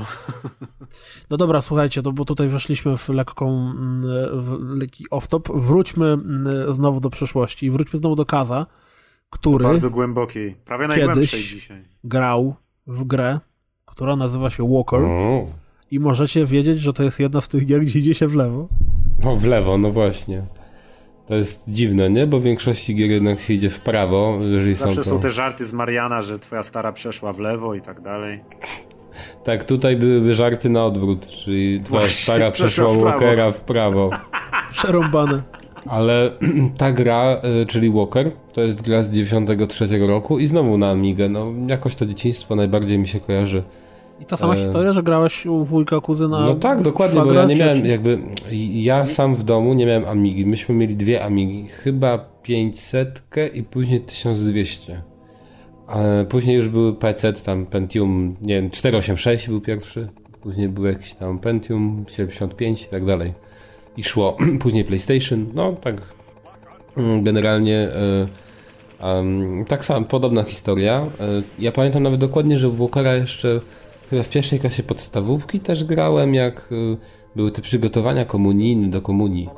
To pamiętam, że właśnie przed, tym, przed tymi wyjściami do kościoła to, to jeszcze Walkera, po przyjściu Walkera.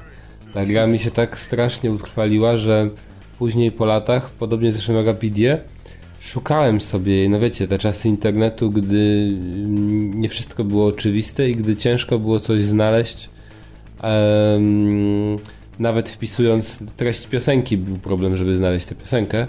Tak, tu miałem problem, żeby znaleźć jak ta gra się nazywała, ale ostatecznie udawało mi się, udało mi się po tym, jak wpisywałem robot y, idzie w lewo i, i strzelasz do małych żołnierzyków.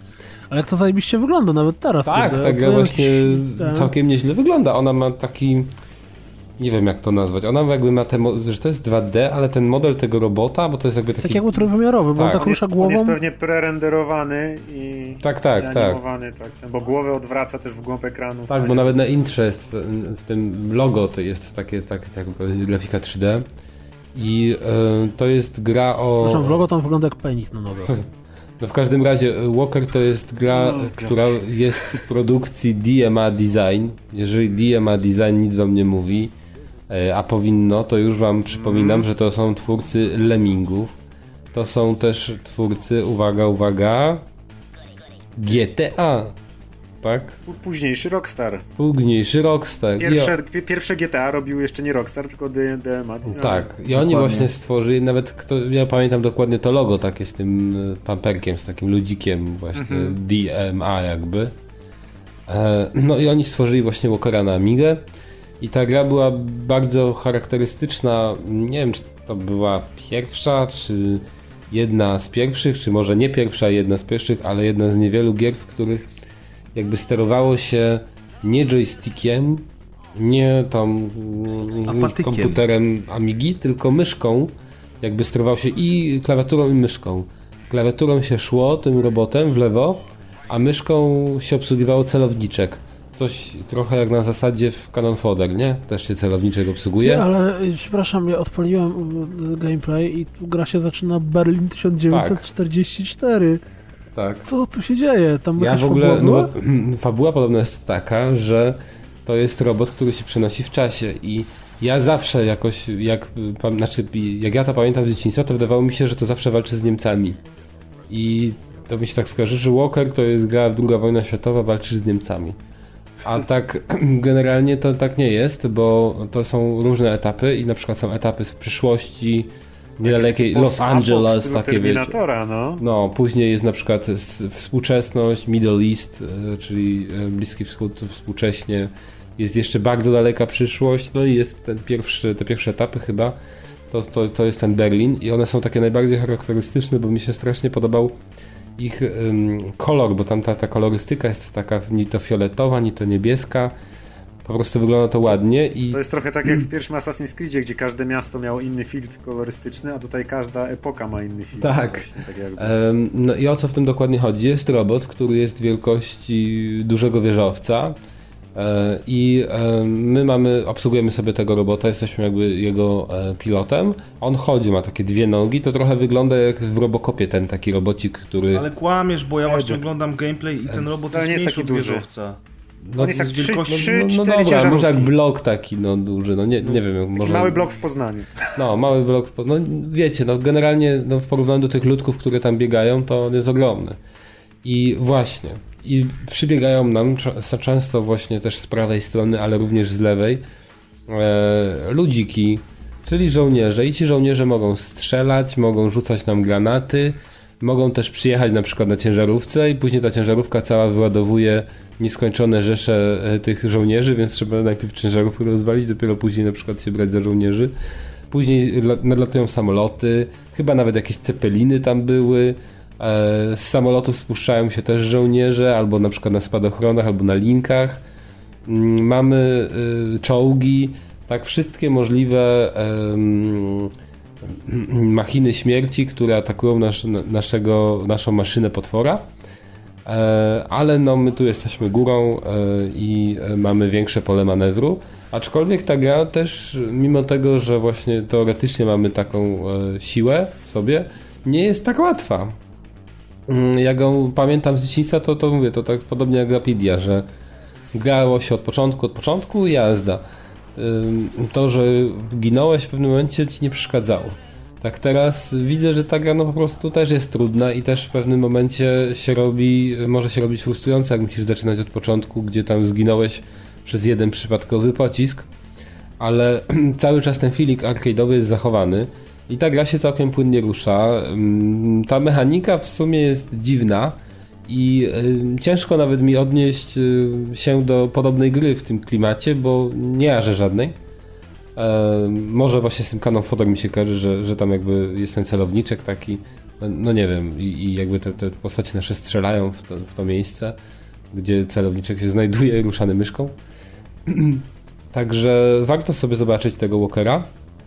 Mm, tym bardziej, patrzę tak to... teraz na ten gameplay, o propos tego, co ty mówisz, no. to e, to jest tak ładnie zrobione i tak fajnie się rusza wszystko, że jak na moje to równie dobrze mogliby podobną grę wydać w dzisiejszych czasach, wiecie, na Steamie i byłby z tego wielki hit.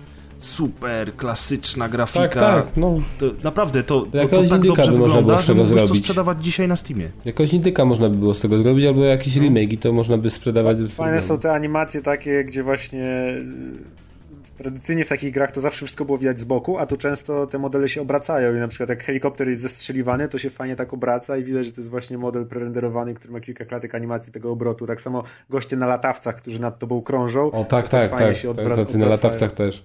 Ale to, to, to, było tylko na Amigę, to na PC nie wyszło nigdy? Chyba nigdy to nie wyszło na PC. Właśnie no, to była gra... To tak dobrze wygląda, że aż, aż ciężko powiedzieć, Exclusive. że to za... No, dobre gry to na Amidze były, a no. nie na PC. Ale w każdym razie jeszcze tylko jedna kwestia, bo e, teraz odpaliłem tę grę na emulatorze i ona bodaj ma trzy dyskietki. I po prostu przypomniały mi się czasy żonglerki dyskietkami. I... Ale jak się żongluje dyskietkiem na emulatorze? Na emulatorze się, znaczy kiedyś miałem jakieś większe do czynienia z, większe, większą styczność z emulatorami i wiem, że tam jest jakaś taka opcja, że chyba w locie się dyskietki zmienia ale ja tutaj y, nie obczaiłem tego na szybko, tylko po prostu kiedy gra mnie poprosiła o to, żeby insert disk 2, no to ja musiałem, wiesz, wyjść do menu i select disk 2. I najlepsze jest to, że podczas takiego inter potrafi ci zrobić y, insert disk, disk 2. Wkładasz disk 2, y, ładuje, ładuje, insert disk 1. no po prostu i znowu po, po raz kolejny wkładasz dyskietkę numer 1. I to jest mega wkurzające. Ale, e, no, ale można przeżyć. E, warto sobie zobaczyć też na YouTubie gameplay, bo ja wygląda, postanowiłem... Gameplay absolutnie warto zobaczyć, bo wygląda naprawdę kosmicznie. Bo ja postanowiłem właśnie dzisiaj mówić o takich grach, może poza jedną, które, o których może niewielu słyszało, a trochę szkoda, bo akurat dla mojego dzieciństwa to były ważne tytuły i tak, tak jak Apidia, tak Walker. No znalazłbym też masę innych y, bardziej Walker znanych. Walker na pewno lepiej wygląda niż Apidia, zdecydowanie. No tak, Walker, Walker jest ładniejszy niż Apidia. To, to... trzy generacje sprzętu różnicy. Ale to wiesz, no ale to widać chociażby, y, można, można to stwierdzić nawet patrząc na przyszłość tych firm. Gdzie Dokładnie, jest no w końcu Rockstar, Design, a gdzie jest Kaiko? Właśnie, gdzie jest Kaiko? No. Także e, polecam wam zobaczyć, bo mówię, to nawet dzisiaj można sobie pograć tak dla relaksu w tego Walkera i przejść ten, ten Berlin sobie. A on jest trudny czy nie? No bo ja tak Mówiłem, nie, że jest. Mówię, że kiedyś był bardzo trudny, a teraz jak grałeś znaczy, jego on kiedyś nie, nie, nie, nie z tego, że on był jakoś mega trudny. To jest tak, że idziesz sobie, ale w pewnym momencie daje się, po, daje, daje, daje się na przykład odczuć taka dysproporcja w siłach, bo chociażby pojawiają się takie tacy żołnierze z bazukami. I te bazuki są strasznie upierdliwe, bo ci żołnierze są mali i tak biegają i się rozbiegają na przykład ich pięciu, sześciu, to, to bywa tak, że już masz skrawek energii, rozwalasz jakieś czołgi, samoloty, co się tu nagle ci koleś kurde z bazuką podlatuje, czy pięciu ich wylatuje, biegają jak, jak mrówki, bo to dosłownie tak wygląda, jakbyś walczył z mrówkami i, i nagle pół jeden strzał i giniesz, nie? I musisz zaczynać od nowa. Także no, ja nie pamiętam i teraz też tutaj chyba w tym momencie już nie widziałem żadnego motywu z zapisem. E, może, może miała, nie sprawdziłem dokładnie też, bo, no nie widziałem tego. E, to nie jest gra chyba, która była bardzo prosta, bo ja mówię, ja też najbardziej kojarzę ten Berlin. Mi się ta kolorystyka tego Berlina najbardziej i jeszcze może to Los Angeles, czyli te, te drugie etapy, a później to już a, Także to nie jest na pewno coś prostego, ale warto sobie zagrać, bo na pewno przejdziecie z 2-3 etapy, a to już będzie jakieś tam 20-30 minut. To jak na taki arcade to całkiem sporo. Zresztą tę grę chyba można ukończyć w godzinę. w godzinę 20. No a PD zresztą też. To są tego typu produkcje. Także sprawdźcie sobie, warto Amiga górą. Ale czy dzisiaj ktoś by chciał w to grać, jeżeli by to wyglądało dokładnie tak samo pod względem trudności i zapisu? Nie sądzę. A wiesz co, teraz tak dużo dziwnych gier wychodzi, No ale że... rozgrywka jest tak, na myślę, tyle... żeby się znaleźli tacy amatorzy, Znaczy wiesz co, ale rozgrywka jest na tyle um, fajna, że gdyby to Rozgrywka jest podrasować, gdyby to podrasować, to całkiem fajny indyk mógłby z tego być. Nie, no wygląda to naprawdę ładnie i, i sam bym chętnie to sprawdził, gdyby była taka możliwość, więc... Na telefon, na mobilki. Nie, tablet. błagam, No zaorać mobilki to mobilki. ciężko. O, Orać, bo... Na Witę, na Witę. na Vito, no. Na Wicie wtedy ten celowniczek, wiesz, na paluchu i jazda. No, pod spodem. Po, smyrałbyś Witę od spodu, miałbyś celowniczek, a tu byś chodził. A? Bo na teraz- 3DS-a to szkoda takiej rozdzielczości ładnej na ten ekran. O mój Boże. Słuchajcie, a teraz gra, w którą mm, e, nigdy nie grałem i szczerze mówiąc żałuję, że nigdy nie grałem. Wow. Bo to jest tytuł, o którym. y, To jest jeden z tych tytułów, o których jak się wspomina czasy, to kurde, wszyscy mówią, że a kurde, to było to zaraz zresztą Press i, i Maciek dokładnie będą to robić. Natomiast ja pamiętam ten tytuł tylko i wyłącznie najbardziej, najmocniej No z tak. jednej rzeczy, czyli z charakterystycznych reklam, które były w czasopismach growych tamtych lat, czyli twórczych rozwinięciach skrótu, jak na przykład, nie wiem, Marsjanie doją krowy, albo Mohikanie demolują koszary, albo jakieś tam. E, tego było cała masa i pamiętam, że cała strona była właśnie zasłana. mm, Była zazwyczaj jedna grafika z tej gry e, i to taka jak od tyłu goś biegnie z jakimiś takimi otwartymi plecami. I e, Z otwartymi masa. plecami? Z on miał tak, otwartymi no, plecami? w sensie on miał takie jakieś, te- nie wiem, czy to był jakiś Otworzył taki, się do ciebie plecami. e, ten, e, e, mu się spadochron, Spadochron. robił. To był No Właśnie, spadochron. no, to spadochron tak mu się wyginał i było, było mm, właśnie twórcze rozwinięcie. A tych skrótów to było bardzo, bardzo, bardzo dużo. A w ogóle prawdziwy tytuł to jest Murder Dead Kill, tak? czyli Tak, MDK. też jest głupi jak funt gówna, ale tak. To jest Oni, oni się długo nie przyznawali do tego, ale w końcu gdzieś tam lata po premierze ktoś się przyznał, no tak, niby oficjalnie to było Murder Death Kill. A jak graliście w to, to y, po premierze, że się tak wyrażę? Pan ten Dimitri z Wrzeszcza? Tak, Wiesz nie, co? U, u Nie. mnie tak, u mnie, u pan mnie, Aziz. u mnie nie. E, u mnie to było tak, że ja nie miałem komputera odpowiednio mocnego, żeby tę grę odpalić, więc pojechałem obejrzeć ją do kuzyna. Bo wtedy wszyscy mówili, wiesz, tylko MDK. Naprawdę wszyscy zwariowali y, na, na punkcie tej gry, bo, bo to była jedna z pierwszych gier obsługujących y, akcelerację graficzną i w ogóle była taka super hiper, bo wtedy, o ile ja dobrze pamiętam, to nie było strzelanek z perspektywy trzeciej osoby, Maciek, co? Nie było tego za dużo. No nie wiem, 97 Co, to rok, były może czasy za, pierwszego za dużo, PlayStation. To na pewno nie było. To nie były czasy, jak wyszła ta gra, gdzie był Bruce Willis? Przypadkiem? E, Die Hard Apocalypse? Trilogy? Nie, nie, nie. Armageddon. Ale to wyszło Apocalypse. tylko na PlayStation bodajże. Tak, wiesz, dla nas wtedy te, te gry z PlayStation to były mniej dostępne, a poza tym, y, poza tym jeszcze na PlayStation to zazwyczaj były właśnie takie gry action adventure, czyli jakiś tam Nightmare Creatures, Spawn czy Wu-Tang, gdzie tam się chodziło z zapleców, ale tam się walczyło O, ręcznie. Spawn, Pamiętam. No, Spawn to było coś, co... No, słabe chyba. Pograłbym. Nie, była, ona była słaba, ale, ale miała ten klimat. No nieważne, dobra. Słuchajcie, w każdym razie, w każdym razie wracając do tego MDK, no to było takie coś, o czym było głośno i wszyscy chcieli to zobaczyć, a wtedy, jak się miało Jak to komputerek... się rusza zajebiście. A, Kuldan poznaje MDK 20 lat Boże, później. załamuję ręce i nogi. No i widzisz właśnie, wtedy, stary, to się tak ruszało, to tak wyglądało, że to było patrzczenie, a jak ktoś jeszcze miał za słaby komputer, a wtedy większość miała za słaby komputer, to po prostu zobaczyć to w ruchu to było objawienie. No i ja pojechałem do kuzyna i spędziliśmy cały weekend grając w MDK. Tam był niesamowity klimat, fantastyczna muzyka, no i ta grafika, która po prostu miażdżyła, a myśmy jeszcze wtedy grali bez akceleracji graficznej, bo wtedy w ogóle odpalić grę z akceleracją to już w ogóle był szacun, więc jeżeli ktoś miał mocnego kompa, to znaczyło, że miał na tyle mocnego kompa, żeby zagrać y, w to w wersji software'owej, a hardware'owej, nie? Maciek, a ty? Ja kupiłem u Aziza, pięknego e, ruskiego tłoczka, który miał nadruk na płytce i w ogóle wyglądał prawie jak oryginał. Piękne nie czasy. Polską pamiętam, wersję językową jeszcze. nie pamiętam, czy dokładnie... Nie, nie miałem polskiej wersji językowej. E, Nie pamiętam, czy wtedy już miałem y, pierwszego Voodoo, czy chwilę później go kupiłem, więc nie wiem, czy moje pierwsze przejście, ale możliwe, że już miałem na Voodoo, bo jak to była jesień 97, to może tak.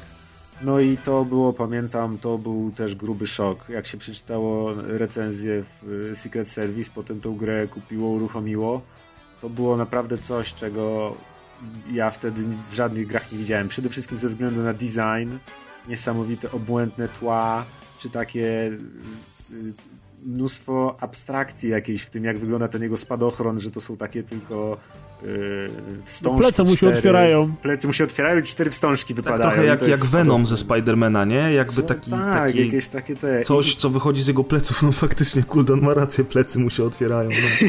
Ale wiesz Ten co, tak hełm, który był gameplay, snajperką jednocześnie w ogóle, Kurde, wow. ja patrzę na tak, gameplay i to wygląda, pomijając to, że w pierwszej filmie absolutnie zadziwiło płynnością swoją i, i szybkością animacji, to z drugiej strony to wygląda kompletnie bez sensu. Yy, Jest wielka, otwarta przestrzeń koleś, który po prostu biegnie i strzela. No, Czyli jak hello. większość gier dzisiaj, nie? No. Właśnie. Far Cry, hello na przykład. Far Cry 4, no na przykład. Yy, Wtedy Nie, to y- zoomowanie było też przez wszystkich hypowane, że można właśnie stukrotnie powiększyć obraz i yy, jest odcinek yy, Digital Foundry Retro, yy, cały poświęcony MDK, który warto obejrzeć, gdzie oni opisują tam jak ten silnik był tworzony i jakie właśnie niesamowite rzeczy wtedy w 97 roku oni wyciskali z komputerów. No a mnie przede wszystkim, mm, poza jeszcze, ta gra była w ogóle pełna humoru, bo ci obcy niby tacy straszni, a zachowali się czasem przygłupiasto i krzyczeli Czy to by się też języku. zawsze wydawało, bo ja uciekali. teraz grając, grając od, now, od nowa ostatnio mam to samo wrażenie, że ci kosmici cały czas krzyczą Piątek, sobota! Piątek, A tam- sobota! A jak uciekają, to robią tu, turu, turu. A tam był też ten taki pies, co chyba w dwójce był. Był, był, Był, ale on w dwójce był Bones. bardziej rozwinięty, w jedynce tylko był jako broń specjalna, czyli mogłeś go wezwać i on zrzucał bomby. Zrzucał nalot i na końcu, jak cię wciągała, na końcu każdego etapu wciągała cię wielka trąba powietrzna i on na końcu wyskakiwał na takiej linie i cię z niej wyciągał. Tak, tak, tak. To już w kosmosie chyba było czy coś. W każdym razie ja pamiętam z tej gry e, pierwszy, pierwszy, pierwsza rzecz to animacja głównego bohatera i ten jego dziwny design. On był Druga sprite'em rzecz- w ogóle dwuwymiarowym. Tak. Cała gra była trójwymiarowa, a bohater był sprite'em 2D. To on był sprite'em, no, a i gasił pragnienie. Ale jak on gasił to pragnienie wtedy? No. Ja pierdziu. Ta Naleśniki. muzyka, Gaś mnie, kurt. ten klimat i w ogóle ta pierwsza misja to jest coś, to jest jeden z tych etapów, które ja zapamiętam do końca życia. Będą różne gry, niektóre w ogóle przejdą bez echa, inne będą wielkimi hitami, ale misja otwierająca MDK to jest coś, co już zawsze będzie ze mną. Po prostu to połączenie tego dziwnego designu, tego kosmicznego świata, tego jak on się ruszał, tej walki z, y, z, tym, y, z, z, tym soundtrackiem niesamowitym, fantastycznym soundtrackiem. Ten soundtrack jest taki dźwięki- mega filmowy. Ja dziś też czytałem Tak. jakiś wywiad z tym kolesiem, który to robi. On bardzo czerpał inspiracji z filmów i to jest taki soundtrack, który by się nadawał. y, on jest taki częściowo trochę bondowski, częściowo geigerowsko-alienowski, pomieszany taki, ale jest bardzo pasujący do filmu nawet bardziej niż do gry. Pierwsza, pierwsza rzecz, którą robisz, jeżeli się odwrócisz do tyłu na samym początku etapu, to w cieniu znajdujesz wielki, o wielkie opakowanie zdrowia, ale to wielkie opakowanie zdrowia dostaje nóżek i zaczyna ci uciekać. W ogóle, what the fuck? Jaki troll. Potem wiesz, potem podnosisz jabłko, które daje ci życie. Jak podnosisz to jabłko, to jest taki odgłos, jakbyś wziął kęs tego jabłka ugryzł. Nagle się okazuje, że ci kosmici są tacy trochę, no głupawi oni są, no bo No, niby tak. jakieś wielkie zagrożenia to takie, takie trochę gumbasy z Mario Bros, nie? Takie, takie ni, ni, to, ni, to, ni to orki, ni to coś w tych, w tych kosmicznych strojach, machają do ciebie w ogóle ręką, jak przy, przy, przycelujesz z nich ze Tak. snajperki. Tam jest taka dziwna mieszanka tego To wszystkiego. Jest, to jest taki abstrakt, właśnie połączenie jakiegoś dziwnego humoru z takim science fiction trochę właśnie geigerowskim, takim, takim zupełnie. y, Nie wiem, nie wiem jak to nawet określić, bo właśnie tego, ta gra się wymyka jakimś standardom. Nie ma, nie kojarzę na przykład filmu science fiction w takim klimacie. Jeśli miałbym jakieś inne gry porównać, to na przykład jakieś takie dziwne mysty bym porównał, czyli takie niby fantasy, science fiction, ale nawet ciężko określić, co to w ogóle jest. Takie abstrakcyjne, y, trochę jak ze snów, niepowtarzalne. To- To się nie spotkało. Nie było potem takiej gry jak y, pierwsze MDK. Drugie MDK robiła już inna ekipa, bo robił to BioWare.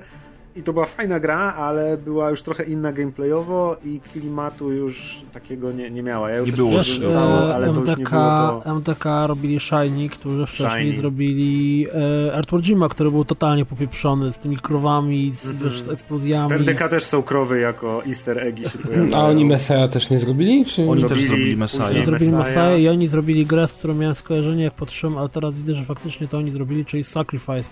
też. Bo nie wiem, czy pamiętacie, O, to była strategia, gra. Która polegała na tym, że...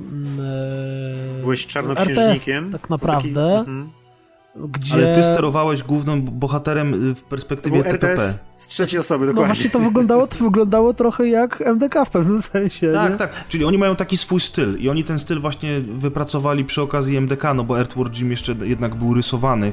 On był zwariowany i, i też dziwny, ale jednak trochę inny. A potem już MDK, Messiah i Sacrifice są dosyć no podobne i do siebie. oni zrobili Matrixa przecież, Enter the tak, Matrix. Tak, mhm. A potem zdechli. E, potem zdechli, no niestety. No ale, ale zostawili kamień milowy. I teraz y, wracając Jak do, do tej gry teraz... Wiesz, mało kto słyszał.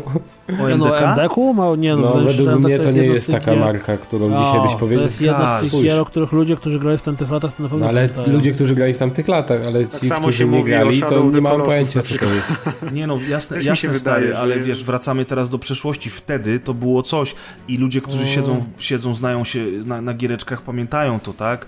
Wiedzą, że to jest tytuł, który jest głośny. No wiesz, właśnie, no, słuchaj, ale to, na dobrą to sprawę, jakbyś teraz komuś urodzonemu w 2005 roku rzucił nazwę swojego ulubionego głośnego zespołu z 95, to ta osoba też ci powie, że nie wie o co chodzi w ogóle, tak? To to jest Michael Jackson. Ale no, może ja nie Michael Jackson, bo tak, Michael Jackson jest ja, takim że... Quake'iem, tak? Aż... Nie wiem, kurczę, ja, no Wolfensteinem, a, a, MDK jest trochę może mniejszą ligą, ale, ale no, to mniejszą, jest gra... Mniejszą. No. Nie, Słuchaj, stary, to jest gra, która była wtedy wielka i ona na PC była przełomowa. Do tego wchodziła, wchodziły czasy akceleracji graficznych, to było bardzo ważne, a gra właśnie to, tym o czym wszystkim żeśmy wspomnieli, naprawdę robiła coś innego i robiła to bardzo dobrze. Ale Więc nie można, jest... mówić, że, nie można mówić, że, że, że Ale mi nie chodzi o to, że ona ma jakieś małe, nie wiem, zasługi, czy że ona była słaba, tylko chodzi mi o to, że ona nie jest wcale tak znaczy, rozpoznawalna, jak mi się nie też wiem. wydaje, mi się też wydaje, że ludzie będą pamiętać Quake'a, będą pamiętać no dokładnie, inne Duma, gry, a MDK, będą... Kooldan nie kojarzy MDK, znaczy kojarzy, nie, nie, nigdy nie grał, nigdy, nigdy nie grałem, ale kojarzy właśnie... kojarzy ją najbardziej z reklam, nie? Czy coś, tak. więc... Y, mi się wydaje, że to, to jest taka trochę taka, z, z, taka perła właśnie, ale z drugiego rzędu i taka zapomniana, może niesłusznie zapomniana, o tak bym powiedział. No może, no może i to lepsze niż 16 sequeli, nie? Bo wtedy też byłoby źle. W każdym razie... No, na jednym się skończyło. No, no to no, on był, nie był udany, ale po latach teraz odpalając tę grę, w ogóle fajne jest to, że jest GOG i że, i że można te gry sobie y, kupić, pobrać, zainstalować i odpalić, aczkolwiek, mm -hmm. aczkolwiek na przykład ja nigdy nie mogłem w MDK zagrać z akceleracją, bo nie miałem y, kart wtedy akceleratora, a w dzisiejszych czasach znowuż to nie mogę zagrać z akceleracją, bo, y, no bo nie działa coś tam. Tam są te 3DFX Glide, jakieś kombinacje, nie można działa otworzyć w OpenGL. Nie działało. U mnie, u mnie nie, u mnie Aha. akceleracji nie ma. To znaczy OpenGL działa, ale jak przełączę na DirectX 3D, to znaczy na Direct 3D, to w ogóle znikają mi tekstury, nie? A, ale nieistotne. W każdym razie chodzi mi o to, że mm, mm, fajne to jest, że mogłem sobie w to pograć i bardzo mi się spodobało. No tak jak mówię, ta pierwsza misja jest fantastyczna, ale znowuż miałem wrażenie, że po tych 20 latach grania MDK zrobiło się prostsze niż kiedyś było. E, jakby łatwiej mi przejść każdy Ach, etap ten skill rośnie, nie? nie? ale wiesz, ale wiesz o co chodzi, Kuldan, że zmieniają się te gry, zmieniają się zasady, zmienia się poziom trudności, skomplikowania Czy, tych gier. Wiesz, to jest, wiesz, to jest zabawne dla mnie, że teoretycznie rzecz biorąc powinno być odwrotnie, czyli to właśnie te, te gry, gry prościeją, znaczy są prostsze teraz, są No więc to jest ciekawe, dlatego tak o tym dzisiaj rozmawiamy, nie? Porównujemy te czasy, bo, bo właśnie, właśnie wydaje mi się, że, że one, tak, bo one są upraszczane, tak jak mówisz, ale z drugiej strony, na przykład, jak grałem jako gówniarz w MDK, to byłem za głupi na niektóre rzeczy. No tak, e, tak. I no. na przykład y, podnosiłem broń, amunicję specjalną i rozwalałem nią zwykłe mopki. A potem pojawiał się czołg i ja w ten czołg musiałem strzelać przez 10 minut, żeby go zniszczyć. A, I byłem po prostu, wiesz, no, młodym no, mongołem, to, który to, to nie czaił bazy. Jest. Jak jesteś a teraz... dzieciakiem czy nastolatkiem, to wiadomo, że nie masz też takiego myślenia jak yy, obecnie. Ja, ja chyba byłem mądry w takim razie. Jestem najstarszy z naszego towarzystwa, więc ja chyba bardziej świadomie w to grałem. A wiesz, dzisiaj skumałem, w dzisiejszych czasach skumałem, że ta amunicja specjalna się kończy, że ona jest power-upem, który trzeba podnieść i jest ograniczony, więc najpierw wybiłem mopki, potem podniosłem amunicję, wszedłem do bazy, wyjechał czołg, rozwaliłem go w 30 sekund, nie? Więc to też chyba z tego wynika, ta, to, to że ta gra jest łatwiejsza. Jedyna Aczkolwiek... rzecz, najgorsza rzecz, którą teraz zauważyłem w NK jest to, że tam nie ma save'ów.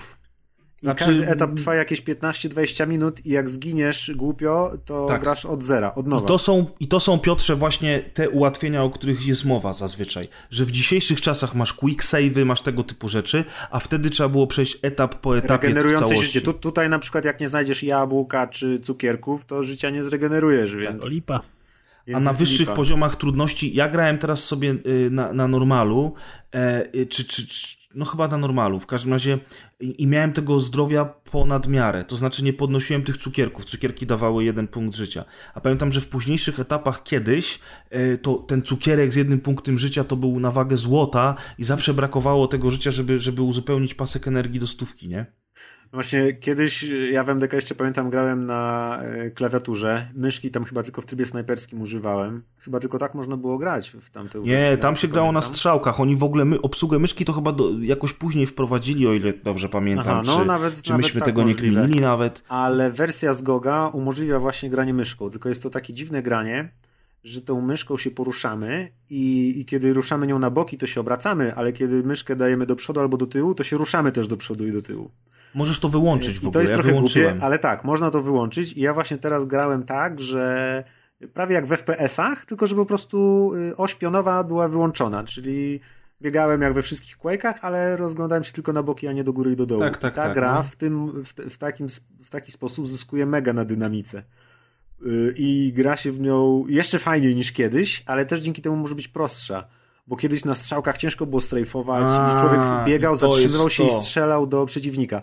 A teraz tym kurtem ja jestem po prostu aniołem, który sieje śmierć, biega na arenę, Masz rację, latając. bo kiedyś się biegło na strzałkach i miałeś lewo, prawo, to było lewo, jak czołgiem się nim jeździło, jak nie? czołgiem. Było A, strajfowanie, widzisz. ale musiałeś przytrzymać alt i strajfować w bok i wtedy tak nie mogłeś jest. się obracać, żeby celować. No jak w dumie, nie? Nie dało się. A teraz dzięki temu, że jest nowsze sterowanie, gra mega zyskuje na dynamice, zapieprza się tym kurtem po tych mapach, strajfuje na boki ze spadochronem, tańczy się wokół tych przeciwników i aż żałuję, że ich nie ma więcej i, i w ogóle jeszcze też żałuję, że nie ma takiej gry podobnej teraz do MDK, żeby się tak wyżyć, bo tam jak ta muzyka się zapoda i wpadasz na tą arenę, które też te areny są niesamowite. Gdzieś arena typu jakaś taka wielka dziura w ziemi, Y, a w powietrzu lewitują lustrzane powierzchnie, po których ty musisz skakać, a jeszcze z sufitu gigantycznego, czy raczej z kosmosu bardziej niż z sufitu, bo tam nie ma sufitu, zwisa wielka kula, która tak jak do burzenia budynków są takie kule i ona lata i ona lata, się na tak. ciebie celuje, musisz uciekać albo coś. W ogóle te płaszczyzny szklane są. odbijają ten kosmos, który jest bitmapą wokół ciebie i w ogóle można dostać świra momentami, jest, bo, nie, bo ta abstrakt. podłoga powoduje, że ty, że ty się gubisz. Czasem nie widać podłogi, tylko biegniesz w ciemnym kosmosie na podłodze podłodze, która jest z luster i też odbija to na przykład. I tylko jest, czasami i te pomysły wtedy... widzisz jakieś krawędzie czy coś. I najlepsze było to, że każda z tych map jest inna. Pierwsza mhm. misja jest zupełnie inna, druga, trzecia, czwarta i tam każda, bo to są takie, tam się atakuje te krążowniki kosmitów tak naprawdę i każdy tak, z nich jest dowodzony przez innego bossa, z tym bossem się walczy na końcu. I każdy ten krążownik to jest zupełnie inny klimat i to jest świetne w tej grze. I właśnie te, tam też jest bardzo, bo to nie jest tylko strzelanka. Tam jest bardzo dużo platformera 3D, za którymi mm -hmm. tęskni Kaz i mógłbyś spróbować Kaz, bo tam jest cała masa etapów, w których właśnie dzięki skakaniu ale i dzięki ja grałem, twojemu... w, na pewno w dwójkę grałem, bo to pamiętam, że bardzo daleko Tak, ale tak jak już staliśmy dwójka, to już nikogo, nie? No ale, Dwójka już nie jest ale taka w jedynkę udana. wydaje mi się, że też coś grałem, ale to już takie No, że ja właśnie oglądam gameplay z dwójki i to, co się tam dzieje, przychodzi ludzkie pojęcie. No dwójka miała inny klimat. Tam już były trzy grywalne postacie, bo można było grać doktorem y, psem i, i psem. kurtem. Tak. I każdy miał zupełnie inny rodzaj zabawy, jakby inaczej trakcie, się grało. W trakcie, w trakcie walki z bossem y, zostałeś pożarty przez tego bossa do niego do środka i trafiłeś, musiałeś wejść do niego platformowo do jego mózgu i strzelać mu w mózg od środka. Dwójka też była fajna, tylko po prostu była zupełnie inna. Była już jajcarską grą, nie miała takiego psychodelicznego, dziwnego, obcego, nie, nieznajomego klimatu. Tak. Bardzo mi się też podoba na przykład to y, Digital Foundry zwróciło uwagę na to, że bardzo dużo czerni było w tej grze wykorzystane jako po prostu czarne poligony na przykład ściany były czarne czy coś i, i dzięki temu się tworzy taka bardzo kontrastowa, trochę jak w filmach noir atmosfera, gdzie y, często na tych etapach platformowych też był taki motyw, że kiedy stałeś na poziomie zero i nie wiedziałeś teoretycznie, gdzie masz pójść, ale jak podskoczyłeś, to widziałeś y, ukrytą tak naprawdę jakąś półkę, tylko że przez to, że wszędzie dookoła były czarne tekstury jak smoła, to je normalnie nie było widać. Dopiero jak podskoczyłeś, to widziałeś jakąś krawędź, więc takie granie kolorami też, no, dla mnie jako człowieka jakby z duszą artystyczną, to to, to jest przyjemność grania w TMDK. Ja sobie je często odpalam tak naprawdę, często. Myślę, że dwa razy w roku to takie hmm. odpalam przynajmniej na paręnaście minut, żeby sobie pobiegać. Y, soundtrack mam cały czas w swojej kolekcji, czasami odpalam sobie na telefonie, bo też go uwielbiam słychać od razu. Zamykam oczy i po prostu jestem w grze. Ale wy przeszliście kiedyś, czy, czy, czy nie? Tak! Tak, no. tak. Ja właśnie przechodziłem z, z kuzynem u niego y, na, na zmianę się, się grało. To też były piękne czasy. Misje trzeba było przechodzić od nowa, jak się zginęło, bo nie było quick save'ów, więc jak człowiek miał dosyć, to zamieniał się miejscem z kuzynem i poszedł zrobić kanapki czy coś. Biegasz, ja strzelam. Tak, tak. W końcu się udało ja miałem ciężej, musiałem sam grać. No, teraz już nie przyszedłem, nie dałem rady. Przyszedłem cztery etapy, nie pamiętam już ile ich jest. Ja teraz też nie zmęczyłem, ale to raczej dlatego, że za dużo obowiązków innych gier do, do grania na ten mhm. specjał i, i było to przyjemne. Y, faktycznie fajnie się zwiedzało te kolejne lokacje i, i ten, ten, e, te elementy platformowe sprawiły mi strasznie dużo radości. Mm, ale jakoś tak w pewnym momencie mm, już jakby ten zapał mi minął, pewnie szybko do niego nie wrócę, chociaż, chociaż dalej cenię i dalej uważam, że jest to, jest to bardzo ważna gra, jeżeli chodzi o moje doświadczenie giereczkowe. Mm, ja, Maciek, ja chyba twoje z... tak samo. No, ja zginąłem teraz z głupa gdzieś w czwartym etapie, już mi się nie chciało od nowa powtarzać. Yy, ale na pewno nie gram, nie gram raczej w MDK dla gameplayu, bo jeszcze teraz jak właśnie jest obsługa myszki, to, to ta gra jest dosyć łatwa ale, ale właśnie dla klimatu, dla muzyki, dla. No to jest niepowtarzalna gra. Swoją drogą to mm, e, teraz powiemy o grze, w którą chyba wszyscy z nas grali w ten czy w inny sposób, ale ja y, będę ją zawsze teraz pamiętał jako gra w Blankę, czyli Street. Fighter 2, w którego Kaz grał jako w Blankę.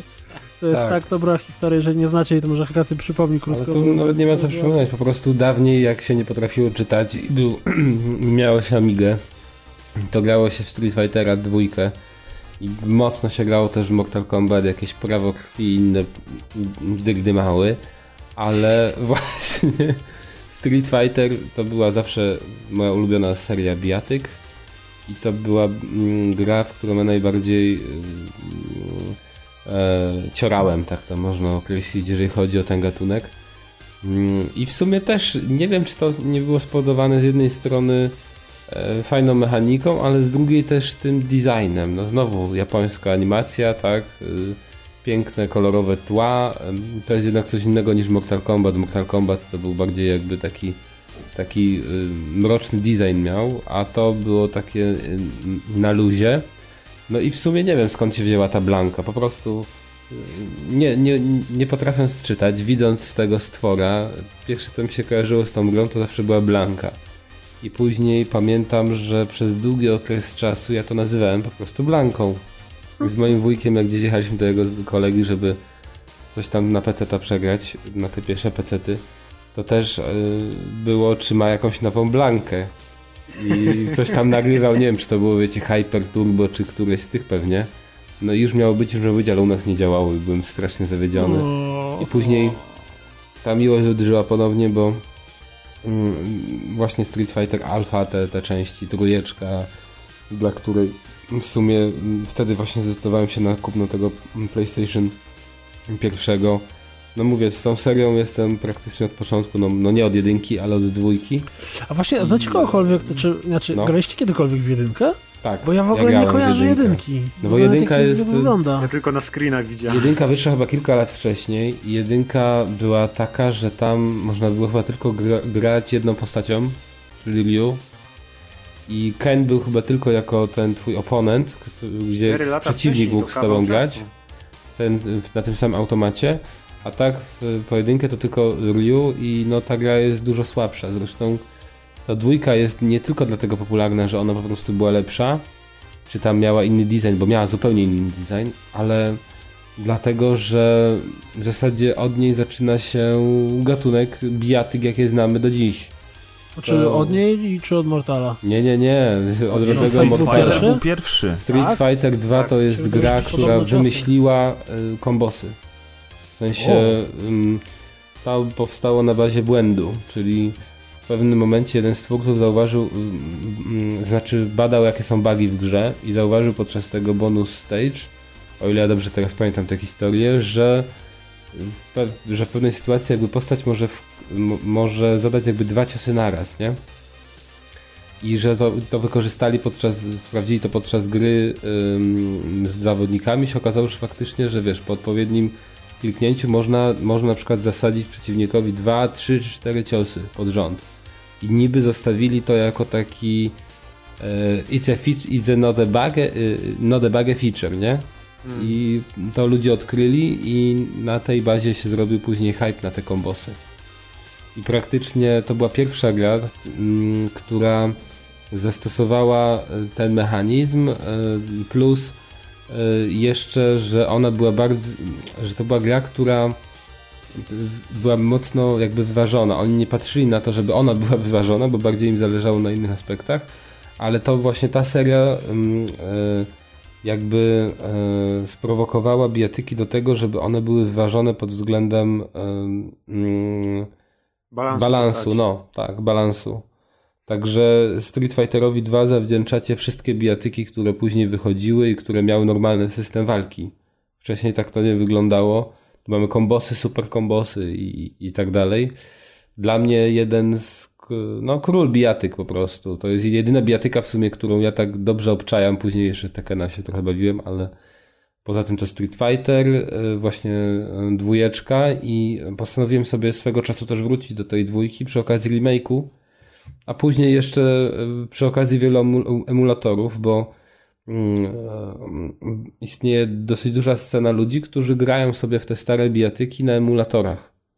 E, automatowych i bardzo mocno, bardzo dużo ludzi właśnie gra w te alfy, dużo ludzi gra w Street Fightera 3, bo on miał taki mocno mm, zmieniony system walki i dla wielu uważany jest w ogóle za najlepszy system walki ze wszystkich Street Fighterów, a w dwójkę raczej mało osób gra i mm, w sumie ja dzisiaj już nie za bardzo mam ochotę na grę w dwójkę, dlatego, że ta gra jest nie wiem jak to powiedzieć, ale E, tam bardzo łatwo można stracić życie, e, bardzo szybko w sensie, nie? że kilka ciosów wystarczy do tego, żeby ten pasek energii ci zleciał.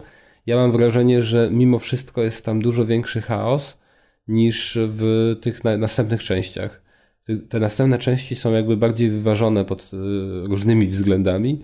I tutaj dla mnie się wkrada duży chaos. I nawet w tym remake'u, bo ten remake on był, pamiętacie go pewnie z PS3, on był jakby z, ze zmienioną grafiką, ale mechanika była taka sama. I, Aha, no. i podobnie, podobnie właśnie się grało i to, to ciężko, ciężko dzisiaj się w tę dwójeczkę gra, aczkolwiek nie można jej pomijać i o niej zapominać, bo, bo dzięki niej w sumie się narodziły bijatyki takie, jakie dzisiaj znamy.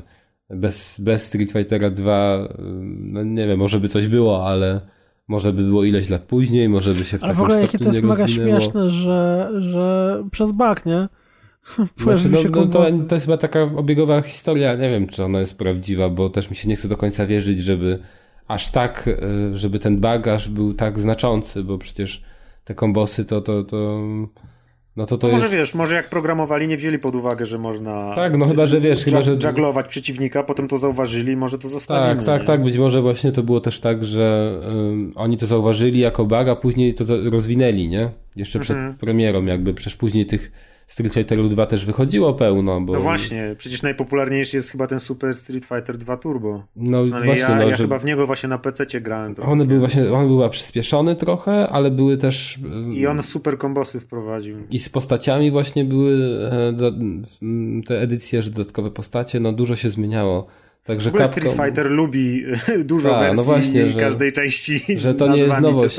Nie, jeżeli ktoś kojarzy Street Fightera, chociażby czwórkę, ile tego wyszło, to, to wie, to myśli sobie może, że to jest znak nowych czasów, ale... Dwójka to... była dwójka, Champion Edition, nie Turbo, dla Capcom, Super, no. Super Turbo, Hyper i HD Remix była. A najlepsze jest to, że jeszcze, na, że to są też takie piękne czy, czy słabe czasy, że e, te gry wychodziły w różnych wersjach, w sensie one się różnią troszeczkę między sobą, jakbyście sobie odpali chociażby z Mega Drive'a, czy z, tak. Mhm. SNESa, czy z Amigi, to każda z tych części się nieco różni. A zresztą przy Street Fighter nawet na Game Boya dwójka wyszła. I, I to też jest zabawne, ale pamiętam też w sklepie i byłem tak podjarany i oczywiście co? Blanka, nie? Na, na, na tym, na okładce, zresztą Blanka na okładce na tego oryginalnego Street Fightera 2 też Blanka była. Blanka chyba i Chan-Li. Ta Blanka tak y, straszy Chan-Li w jakimś przejściu takim ala Nowy Jork lat 90. Strasznie fajna sprawa. Bardzo dobry, bardzo dobra seria. Dwójeczka, mówię, jest już mocno przestarzała, ale warto też, y, no każdy chyba kojarzy tę grę, więc nawet nie trzeba jej odpalać na YouTubie. Tylko trzeba mieć świadomość, że dzięki właśnie tej serii bijatyk narodził się ten gatunek tak naprawdę, bo to wcześniejsze to, to były popłuczyny, może nie popłuczyny, źle mówię, takie jak to powiedzieć, nasionka dopiero, które mm. zakiełkowały przy okazji Street Fightera 2. Ja pamiętam, jak byłem małym szczylem i byłem gdzieś z rodzicami na jakimś wyjeździe na zachodzie yy, mhm. i tam w centrach handlowych były różne tam automaty czy coś i obok jakichś tam właśnie yy, autranów i innych typu, typu, typu gier. Pamiętam, że była jakaś taka gra z super grafiką i było takie intro, gdzie ta kamera zjeżdża po tak. takim wieżowcu i dwóch kolesi stoi i nagle jeden drugiego pach! Najlepsze, i najlepsze, że to jest... I to takie wrażenie na mnie zrobiło, że to wyglądało tak, bo ja w domu miałem Atari 2600, gdzie grało się kwadratem, który unikał kwadratów i innych kwadratów, a tu normalnie taka grafika jak lepsza niż w Himenie, który Ale leciał na dobranoc. Fotorealistyczna, nie? No, wydaje, no. wydaje mi się w ogóle, że to intro chyba nie było we wszystkich częściach. Albo nie na wszystkich platformach. Było jeszcze takie intro z Ryu, który tak y, buja się to... i za nim błyska ten, ale to chyba inna część. To chyba tak, to chyba była inna część, ale na, to, to pierwsze intro, o którym mówisz, to już było zabawne, bo też je pamiętam właśnie, to jest takie dziwne, że to też od dzieciństwa, ale muszę go sobie przypominać. To przecież te postacie, które tam występują, w ogóle nie ma ich w grze. Tak, jest, tak, zupełnie inne. No, to też no. jest takie... Tam, no, chyba biały bije czarnego w ogóle, to też nie wiem, czy by teraz przeszło. I chyba jeszcze białą koszulkę ma. No, dlatego jest blondynem. Swoją drogą, to nigdy, nigdy Street Fighter nie był dla mnie jakąś e, wyjątkowo bliską serca e, grom. A to jest gra właśnie, którą przeszedłem, nie? o dziwo. O. No, to jest o. jedna z gier, które, znaczy za czasów Amigi, które przeszedłem, bo pamiętam z Bisonem walki, zawsze było na ukucku i, i low kick, low kick, low kick. A to też były jakieś jazdy, nie? Że, że Bison to był tak naprawdę Tyson, tak? Tam tak, no bo zmieniano. Z copyrightem było po prostu milion. Przecież to tam na przykład wiecie, jak, bo tam jest jakby jeden bokser i ten bokser u nas jest um, nie Bison, tylko o Jezus, Barlock. Tak. A w, w, Japonii on był jako Bison i to właśnie miało być yy, grą słów do Tyson. I później u nas to zmienili, tak samo Vega. Y, Vega, Vega też coś z Vega było. No. Vega to chyba bar, Barlock właśnie. Barlock i oni się mieszali, to Dużo, dużo zmian jest w tych nazewnictwie. Zresztą Pamiętacie przecież... film? Film, o, ale był film, film. Na, pamiętacie grę na podstawie filmu? Tak, właśnie to był film, bo to był gra na podstawie filmu, która była robiona tak jak Mortal Kombat, tak, dlatego że miała, miała postacie digitalizowane. Mechanikę miała chyba ze Street Fightera, dokładnie, z tej dwójki, ale miała postacie z tego filmu i to było zabawne, bo ja pamiętam jak ten film oglądałem i byłem taki podjarany, że tam jest ten film i wiecie, i cały czas mówię, kurde, no coś mi tu nie pasuje, nie, no bo, bo ja najbardziej kojarzę Ryu Kena, nie, gdzie jest ten Ryu i Ken, nie, no widzę Van Damme, ale Van Damme to chyba nie jest ten Ken.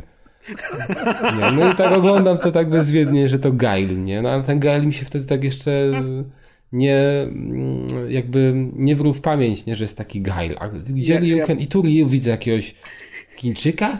Co to jest? To jest Ryu i on tam nic nie robi, tylko jakiś Gail tam działa, jaka, że nada, nie?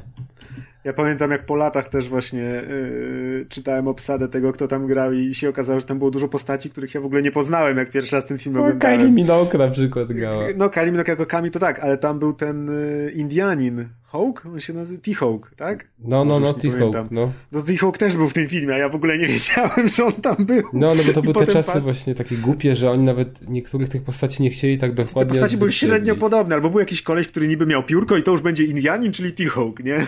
No, no, no, ale Zangief za to był jak Zangief.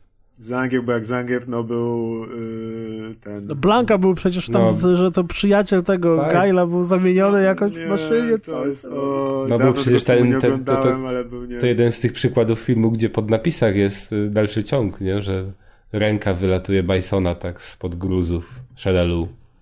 Ale nie pojawiła się druga część. Także no nie pojawiła się, bo Julia, to Julia, on już umarł dosyć chyba zaraz po filmie, czy nawet jeszcze no, przed ja, premierą. jakoś chyba tak. No. To jest koleś, jeżeli go, jeżeli nie kojarzycie, to jest koleś z rodziny Adamsów. Nestor. Tak, on przed, przed premierą jeszcze. Mhm. Film był 9.5, hmm. on, on zmarł 9.4. Także to w ogóle miało serial animowany i to serial animowany był amerykański. Był też anime było. No, anime 2 był animation movie. Przecież anime to było to jedna ze scen z Stan pod prysznicem, gdzie wszyscy... Dokładnie. Secret Service Secret były Service screeny. Się czytało, ja, nie? Kurde, każdy chciał wtedy tą kasetę dorwać, a nigdzie nie było. W sumie gry, gry Street... na jednej scenie. E, gry, gry street, tej gry Street Fighter The Movie ja też tylko w Secret Service widziałem w dziale, tam pamiętam gry i konsole, a tak to nawet nie wiem, chyba na YouTubie kiedyś oglądałem. Ale chyba ciekawy. nie ma człowieka, tak mi się wydaje, który by miał tam te sprzęty w, właśnie amigowe czy pierwsze pecety, który, znaczy PC lat 90., który by nie grał w Street Fightera. Podobnie jak z Mortalem, że... Czy ja powiem że ja Street Fightera ja nie pamiętam, czy ja grałem wtedy Street nie Fightera. Pewno, znaczy, A grałeś w bijatyki znaczy, w ogóle jak? W żaden sposób zależy. nie zapisał się w mojej pamięci. Pamiętam tą grę, natomiast to nie jest tak, że pamiętam... Raczej grałem chyba u kumpla. Natomiast ja właśnie w Mortala grałem bardzo dużo. Był Mortal i przecież tych Fatality się uczyło Secret Service'a. Bo Mortal był taki ten... mocno chyba u nas zakorzeniony, tak mi się wydaje właśnie przez ten kult. To jest jeszcze kwestia chyba Amigi i PC-ta, bo, bo Amiga chyba jest... Właśnie Street Fighter wydaje mi się bardziej był związany z Amigą. A Mortal był z pecetem, bo przecież na Amidze to tam była zabawa z żonglowaniem dyskietkami ale, w trakcie no, Ale w Mortala to też mi się wydaje, że większość grała na Amidze, zaczynała na Amidze. Bo to 92. Ja, no, ja grałem na, ja tam miałem no. 386 chyba. Pierwszy Wydaje, Mortal że... jeszcze może, ale dwójka już na pecetach była rozlała. Ale w jedynkę to chyba większość na... Ja pamiętam właściwie z Amigi Mortale chyba, nie wiem czy do trójki, czwórkę pamiętam na bank, Ja mówię po sobie, nie? Ja grałem, ja grałem w Mortala, Mortala grałem na pececie jedynkę i dwójkę a potem grałem dopiero w Trilogy na PSX-ie. Był taki zestaw, e, gdzie tak, były tak, wszystkie był. pierwsze trzy części. Ale Mortal to też była niesamowita gra, bo przecież teraz jak się na to patrzy, to to wygląda tak śmiesznie. Te, te, te, te krew, która wygląda jak jakiś dżem, jakby ktoś oblewał ich tym, tym czy Fatalities, a wtedy to po no, prostu, no, ja pamiętam, jeszcze... że dzieciaka, to było, żeby mama nie weszła przypadkiem, jak gramy w Mortala, ja nie? Takie... Ja pamiętam, jak Mortal wychodził ten film i to też właśnie ten mój wujek od tych Amig, to on na to szedł i po prostu ja nie mogłem iść, bo byłem za, za, za małym dzieciakiem, żeby na to pójść, żeby mnie wpuścili. I on by oglądał, ale... Ja byłem w kinie. Tak, pod, tak byłeś? Ja byłem w kinie oczywiście, żeby... Ale tak byłem nie podjarany. Wiem, jak być za małym dzieciakiem. Przecież my jesteśmy, ty jesteś niedużo młodszy ode mnie. No tak, ty byłeś grubszy, wyglądałeś na starszego. ja z bratem poszedłem na film. Ja wtedy Ale właśnie... dziś, że, że się spóźniliśmy i pierwszą scenę, jak ten, jak Shao Kang zabiera tego brata Liu Kanga, nie widziałem jej. Nie wiedziałem jak się... nie Shao Kang. Shang Tsung, przepraszam. Shao Kang Ale... potem. Ale w ogóle to, nie wiem czy pamiętacie też właśnie taki, jak byłem wtedy podjarany, bo wychodził też Mortal Kombat taki y, film animowany na kasetach wideo. Był, I też był. Secret Service go reklamował i też nigdy go nie mogłem już y, zdobyć i do tej pory go nie widziałem i taki byłem zawiedziony. Mnie, jak się patrzy na Mortale z, z dzisiejszej perspektywy, to mega śmieszne jest to, bo my tak naprawdę jak, jak myślisz o Skorpionie, czy, czy o Sub-Zero, to masz to wyobrażenie, jakich oni są teraz. A jak spojrzysz, jak on wyglądał, przecież Raiden w pierwszej części Mortala to wygląda jakby jakiegoś typa obłożyli szlafrokiem, czy tam prześcieradłem i założyli mu słomkowy kapelusz na Ale głowę. trochę nie? to tak było, no. Ja się właśnie przygotowując do dzisiejszego odcinka i pograłem w pierwsze trzy Mortale trochę i się naoglądałem na YouTubie materiałów o tym, jakie robili i jaka była historia tych gier i tak dalej. No i pierwszy Mortal to trochę tak wyglądało właśnie wtedy y, to studio, którego robiło, y, miało. Y, no, chcieli zrobić właśnie taką realistyczną i mroczniejszą wersję Street Fightera, w którego się zagrywali. Y, i stwierdzili, żeby go właśnie digitalizować, robić y, ze zdjęć aktorów, przy czym pierwsza część była sporo podkoloryzowana na przykład, czyli oni jeszcze te zdjęcia obrabiali i te postacie są wpółrysowane tak naprawdę, dlatego tak czasami dziwnie wyglądają. Może dlatego Raiden wygląda jak obłożony gazetami koleś. Ja pamiętam, że czytałem kiedyś jakiś e, właśnie, czy to oglądałem, czy czytałem coś na temat tego, jak robili to i to była jakaś w ogóle technologia kosmosu w sumie, że oni tam robili zdjęcia, jakoś coś nagrywali, to w ogóle potem było przepuszczane, to, to nie było takie hop proste digitalizowanie tych postaci, tylko to właśnie było jakoś tam bardziej oni opisywali, że mieli duży problem, żeby w ogóle stworzyć sobie jakiś sposób pracy i, i, że ostatecznie to się skończyło na tym, że wyznaczyli tam na przykład na podłodze taki prostokąt, w którym się aktor porusza, bo mówił, że wcześniej jak aktor na przykład podskakiwał i robił kopnięcie, to lądował w innym miejscu i był bliżej kamery, już był trochę za duży. Więc do skali nie pasował i tak dalej, więc trochę im to zajęło. I tak samo aktorzy, którzy to robili, e, nie mieli w ogóle z grami za dużo do czynienia, nie wiedzieli jak będzie wyglądać efekt końcowy i tam Boone czy Tobias się śmiali, że oni wiedzieli i starali się wytłumaczyć to aktorom i mówili, no wyobraź sobie, podstawiali im na przykład, są takie na YouTubie filmiki, gdzie ten aktor jakby robiąc, y, przygotowując się do zdjęcia kopniaka z wyskoku, siada na takich jakichś schodkach i tak siedząc tyłkiem na tych schodkach ustawia się tak, że niby leci i, i kopie kogoś. Mówili właśnie, że ci aktorzy często mówili, że nie wiedzieli za bardzo, co mają grać, ale że oni ich tam ustawiali, mówili, to będzie dobrze, to będzie fajnie wyglądać, zrób tak, jakbyś tutaj leciał. I Czyli to więc... tak jak wiesz, tak jak w tych horrorach, gdzie dzieciaki nie wiedzą, że grają w horrorze takie małe, a później się okazuje, że to jeden z najstraszniejszych filmów no, no, trochę tak, więc, więc ten Pamiętam... pierwszy Mortal to była taka prowizorka, gdzie oni, no udało mi się chyba fartem to jakoś, albo determinacją doprowadzić do końca. Ja pamiętam, że e, totalnie nie ogarniałem tych motywów, które były między etapami e, tego rozbijania desek, zupełnie nie rozumiałem o co tu chodzi. To tylko w pierwszej części było. Tam no. było test, test your might! E, I też pamiętam, że Goro był przez bardzo, bardzo, bardzo długi okres czasu absolutnie nie do pokonania. To też było w, w tych dokumentach, które oglądałem, oni mówili właśnie, że był strasznie trudny, zarówno wersje automatowe, które przychodziły tam kilka rewizji, jak i wersje na sprzęty domowe. Dwójka tak samo, był Kintaro ja, i ja nie, nie, nie, jestem pewien, czy w przypadku Goro jest, y, był ten sam przykład, ale kiedyś słyszałem jak ktoś, kto mówił, bo, bo Mortal był najpierw grom na automaty, zanim trafił na, na tak, i na PC. Tak, tak. I była ta metoda y, projektowania, y, na pewno to działa w przypadku strzeleninek, że lecisz samolocikiem i strzelasz, że najtrudniejszym bossem i najtrudniejszym motywem gry był przedostatni etap. Bo chodziło o to, że bardzo często w momencie, w którym dochodziłeś do ostatniego, to już okej, okay, zobaczyłem ostatni, to już nie muszę grać. Mhm. Nie muszę nie? go pokonać. Dlatego, tak, nie muszę go pokonać. Zobaczyć. I dlatego ostatni, przedostatni etap był zawsze najtrudniejszy, y, żeby właśnie ludzie mieli tą motywację, że to przedostatni, to muszę go jeszcze rozwalić. Dlatego Goro był, był znaczy nie, znaczy nie wiem, czy dlatego. Wiem, że to było w przypadku strzelinek, ale no może możliwe. też tak coś tam było. I pamiętam, że y, tam był przecież motyw, że Shang Tsung siedział na tym, na na tronie na jednej z, z tych z scen, z czy aren, aren mhm. nie? Kosmosy mhm. jakieś. Ja pierwszego Mortala zobaczyłem nad morzem, miałem chyba wtedy gdzieś z 10-11 lat i byłem też w szoku, gdzie gdy nagle na, na automacie zobaczyłem obok jakichś tam metal slagów i innych tam bijatyk chodzonych, Cadillaców, dinozaurów, zobaczyłem normalnych ludzi, jak z filmów fotorealistycznych, którzy się bili. Jak oni się ruszali, jak oni się kiwali mieli, na tych nogach, nie? Kiwali się na nogach, mieli super stroje. Jeden był żółtym ninją, drugi był niebieskim i jak w jakimś takim super filmie z Hongkongu karate, tak. oni walczyli. Fajne robili przewroty w czasie skoku. Czasem ktoś jakiś piorun puścił, to było o Boże! To było ultra realistyczne. To było, to było, no, to było niesamowite. Ja wtedy się patrzyłem i patrzyłem, dlaczego te wszystkie inne dzieciaki grają w te głupie gry z rysowanym, rysowaną grafiką, kiedy tu jest prawdziwy świat zamknięty w tym. No jest niesamowite. Można kontrolować tego człowieka, który jest na ekranie? To był szok. Ja wtedy nie wiedziałem jeszcze, jak Mortal Kombat, co to jest w ogóle za gra, jak to się nazywa nawet. Trafiłem no to, na to wyobraź przypadek... sobie, że wtedy, jak te fatality, jaki musiały wywołać szok, jak Sub-Zero wyrywał głowę razem z kręgosłupem Ja tego nawet przez kilka lat w ogóle nie widziałem, bo nie miałem okazji tego zobaczyć, bo na tych automatach tam nie, nie było możliwości. A pierwszy raz, pamiętam jak jeszcze właśnie byłem takim dziesięcioletnim szczylem. A dlaczego morzem... nie było możliwości? Bo nie umiałeś grać, tak, czy nie no, grałeś tam? Ja nie umiałem grać, tam inni też raczej nie umieli. Automat sam bardzo rzadko chyba pokazywał te, te fatality. Nie, więc... nie pokazywał chyba. Albo w ogóle nawet. Pamiętam, że pierwszy raz się dowiedziałem o tym, w ogóle nawet chyba zanim jeszcze automat zobaczyłem, byłem właśnie nad morzem, y, tam sobie jakiegoś w ośrodku w czasowym kolegę poznałem y, i wtedy się roleplayami interesowałem. Akurat on też się interesował, więc to coś tam sobie zmontowaliśmy y, na, na bieżąco jakiś Larpika? tam system i nie, normalnie kostki tam larpika. Larpika z tym, z cosplayem jeszcze może.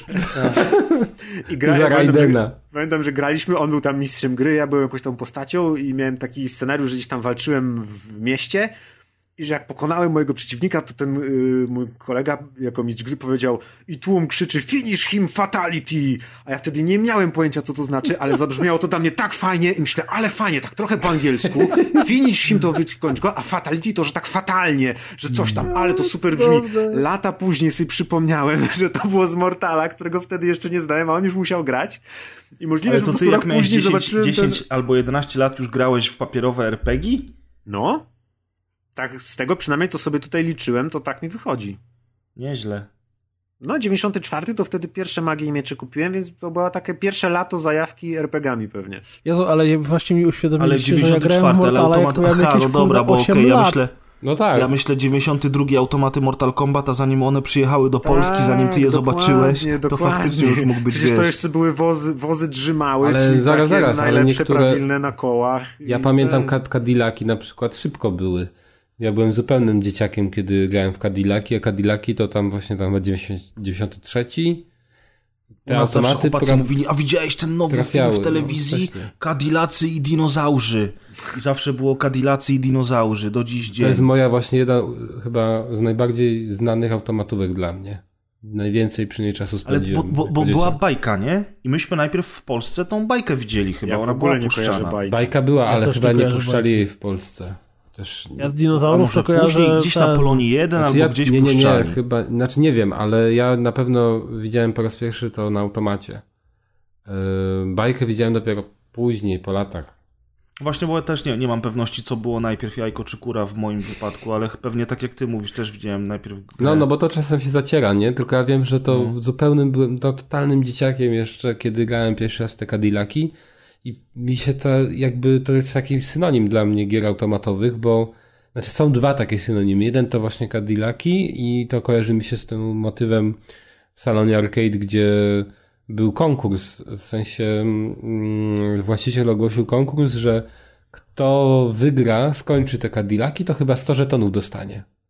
O, I tam wszyscy stara, starali się to ukończyć, nikomu oczywiście się nie udało, bo, bo ten poziom trudności był tak wysoki, czy tam pewnie by się udało, ale byś musiał masę tych kredytów... 100 żetonów wydać. Tak. by się udało, ale to wyciągnęli wydać, wszyscy nie? plastikowe noże, obok był, wiesz, stoisko z parówkami, wszyscy Nie, wzięli nie. plastikowe noże i Właśnie, zaczęli walczyć. e, Nad morzem to jeszcze było tak w miarę, ale pamiętam drugie takie moje skojarzenie z automatami, to jest ten Asterix taki, kojarzycie? Mhm. Tę taką bijatykę z Asterixem, Tak. taką piękną, co wyglądała zupełnie jak kreskówka. No to to ona mi się kojarzy z takimi wozami drzymały, gdzie dosłownie się wchodziło i tam był parawanik i za tym parawanikiem koleś właśnie gotował jakąś grochówę, coś śmierdziało. No tak, parawanik, dosłownie. No tak. I on tam sprzedawał te żetony, nie? Że wiesz, otwierałeś, a on tu kurwa pichci, To, nie? to się nazywa zaplecze gospodarcze, to za parawanikiem się- wziął g- g- głowę. mi się z tymi z automatami najbardziej, właśnie nigdy nie grałem na w wozie drzymały, tylko grałem w, W na dworcu centralnym w, w Warszawie, znaczy nie na centralnym Śródmieściu, była taka buda z automatami. Jeden lokal był wynajęty i tam było właśnie i zawsze jak wracałem z Warszawy z, z mamą, wtedy jeszcze jako mały ten, to jak czekaliśmy na pociąg i grałem w tego, w Metal Sluga. Mm, To było coś. też był popularny. Też był popularny. Ja no. pamiętam Punishera też grałem, bo u nas była z kolei taka buda we Wrzeszczu. y, y, Były budy różne tam warzywniaki, niewarzywniaki i w środku, wśród tych bud był, była jedna właśnie taka z automatami i się chodziło na Punishera wtedy. A graliście w tego Terminatora, gdzie się miało te dwie spluwy? Grałem wiele lat później, udało mi się w to zagrać, jak już grafika była archaiczna. A w te wszystkie... zawsze było nieosiągalne. Widziałem w Secrecie czy gdzieś właśnie zdjęcia z tego Terminatora i sobie Ale, pomyślałem, no. to by było coś. Znaczy w ogóle mnie to rozwaliło na przykład y, teraz jak sobie o tym pomyślałem, że przecież masa była tych takich gier, ale piłka nożna na automatach. Gdzie to też Były jakieś... takie, gdzie, gdzie była piłka, którą się kopało, pamiętam. Nie, nie, nie, w sensie, że taka Sega, że chyba Sega to wydawała. Takie były serie automatów z, tymi, z tymi grami piłkarskimi i to takie dziwne na dzień dzisiejszy się wydaje, bo Były jakieś takie strikery, czy tam Tak, tak, no, no, czy no. coś. Ale był taki automat, gdzie się grało normalnie joystickiem, biegałeś ludzikiem, ale pod nogą w automacie była wbudowana piłka. Jak miałeś kopnąć, to musiałeś naprawdę kopnąć piłkę. Coś takiego widziałem, tylko nie wiem, czy w Polsce. A jak grałeś z kolegą, Secret on był w przeciwnej drużynie, to musiałeś go kopnąć w kostkę. Tak. nie, żeby to motory na przykład były fajne. To, to u nas ja nie, No. rzadko były samochody, ale motorów było pełno tych takich, też chyba Sega to produkowała, gdzie się tak skręcało na nich. Na takich super Dobra, bajkach. ale zrobiliśmy Dobra. znowu off-top od Mortala, a jeszcze chciałem to a propos Mortala yy, powiedzieć, co chciałem powiedzieć. No w Mortala, w sumie w jedynkę to ja grałem najpóźniej chyba, bo najpierw się na nią na, naoglądałem w- na automatach, ale jeszcze sam nie grałem, bo wtedy w ogóle mi było szkoda pieniędzy, yy, bo podchodziłem do tego racjonalnie. Mogę albo wrzucić żeton i zagrać jeden na jeden i przegrać i skończyć, albo wrzucić żeton i wziąć jakąś chodzoną bijatykę i pokonać kilkudziesięciu zanim przegram, nie? No to, no to co się bardziej opłaca? No, No, logiczne, nie? I gramy w Punishera. Ale pamiętam, że w dwójkę to już był koniec podstawówki, siódma, ósma klasa i mieliśmy na pracy technice zajęcia komputerowe. Oj, to wtedy to w dwójkę grałem z kumplem, ja Reptilem, on Baraką i nawet jak były zajęcia pozalekcyjne, to pamiętam była zima, nie wiem, który tam to mógł być rok, 9-5 może i chodziłem jeszcze na pozalekcyjne zajęcia tylko po to, żeby niby na informatykę, a chodziliśmy tam grać w Mortala przez godzinę czy półtorej. Więc Mortala dwójkę miałem chyba najbardziej obcykanego ze wszystkich. Ja też chyba zacząłem przygodę z dwójką i dopiero później zagrałem w jedynkę. I wtedy, już wtedy pamiętam, że ta jedynka mi się wydawała taka trochę biedna, bo mówię, no te fatale już w dwójce też były, te postaci były w dwójce, było więcej tych postaci. A potem żeśmy odpalili z kumplem jedynkę, on chyba na jakichś dyskietkach ją przyniósł do mnie i mówi, zobacz, mam jedynkę Mortala. I tak spojrzeliśmy na to, tam kilka postaci do wyboru, kilka plansz i tak w sumie, tak w sumie już wtedy to się wydawało biedne, nie? Mm. Ja teraz, właśnie jak teraz grałem, to w jedynce w ogóle jedynka jest skrajnie uboga. No. Tam każda postać miała dwa ciosy specjalne, jedno fatality i to koniec. I te, I te ciosy low punch i high punch, jak wciskałeś, to cały czas te ręce takie idą puch, puch, puch, puch, O, to było akurat a, wiesz co, było w ja każdej przy, części. Ja nie wiem, czy ty przyszedłeś teraz grając, ale ja na YouTubie zrobiłem sobie szybkie doszkalanie, to e, a propos tego właśnie, jak tworzyli postacie, to ostatni boss jest właściwie nieanimowany on ma przez to, że on tak naprawdę miał wszystkie postacie, zamieniał się w nie, to tak naprawdę jest stojący. I tylko się przesuwa, nie ma nóg. No, no tak, jest, tak, tak jest, kurde, jak jedno tak. stabilne zdjęcie. Widać, doszli do wniosku, że tak późno, tak późno nikt nie zobaczy Shotsuga, że nie trzeba się przejmować, nie? A na końcu coś wymyślimy, to zmorfujemy postacie, które już mamy gotowe, żeby nie zapychać pamięci. Ale powiem wam, że wracając do tematu trudności gier, Mortale mnie zmiażdżyły po prostu. Znaczy ja nigdy nie grałem, zawsze grałem z kimś Mortale. To właśnie były, w sumie w żadną chyba bijatykę nigdy nie grałem sam przeciwko komputerowi, bo, jakoś mi się nie chciało, tylko zawsze to była najfajniejsza gra, żeby z kumplami pograć. No i tak jak y, spędzałem mnóstwo czasu przy tamtych Mortalach i się bawiłem świetnie, tak teraz y, przy żadnym z tych Mortali się świetnie nie bawiłem. I skoro jesteśmy przy jedynce, yy, znaczy wszystko ustawiłem na very easy. Jest pięć poziomów trudności, ustawiłem najłatwiejszy z nich. Y, w Mortalu jedynce odpadł, y, w Mortalu jedynce na najprostszej y, trudności trzeba pokonać trzech przeciwników i to mi się udało po dużych problemach. Ale potem, zanim jeszcze był Goro i Shansung, to są trzy walki tak zwane endurance, gdzie gramy dwóch na jednego. Czyli jak pokonamy jednego przeciwnika, na jego miejsce wskakuje drugi. Taki połowiczny tag team, można powiedzieć. E, nie ma szans tego przejść. Nie wiem, jak to można przejść, e, ponieważ ja, jeśli już udało mi się pokonać pierwszego przeciwnika, e, no to miałem tam żyletkę energii, wskakiwał drugi i mnie kopał i umierałem. I A ty wtedy... grałeś na klawce czy na, na, na, na czymś Na nowszym? klawiaturze. Dla mnie Mortale na Prawilnie. klawiaturze są najwygodniejsze, no dokładnie. Potem jest automat taki z gałką, taki arcade stick, a pady tak, to tak. na końcu, ale w Mortale chyba na padach nie dało rady grać. W ogóle w biatyki dla mnie klawiatura jest najwygodniejsza.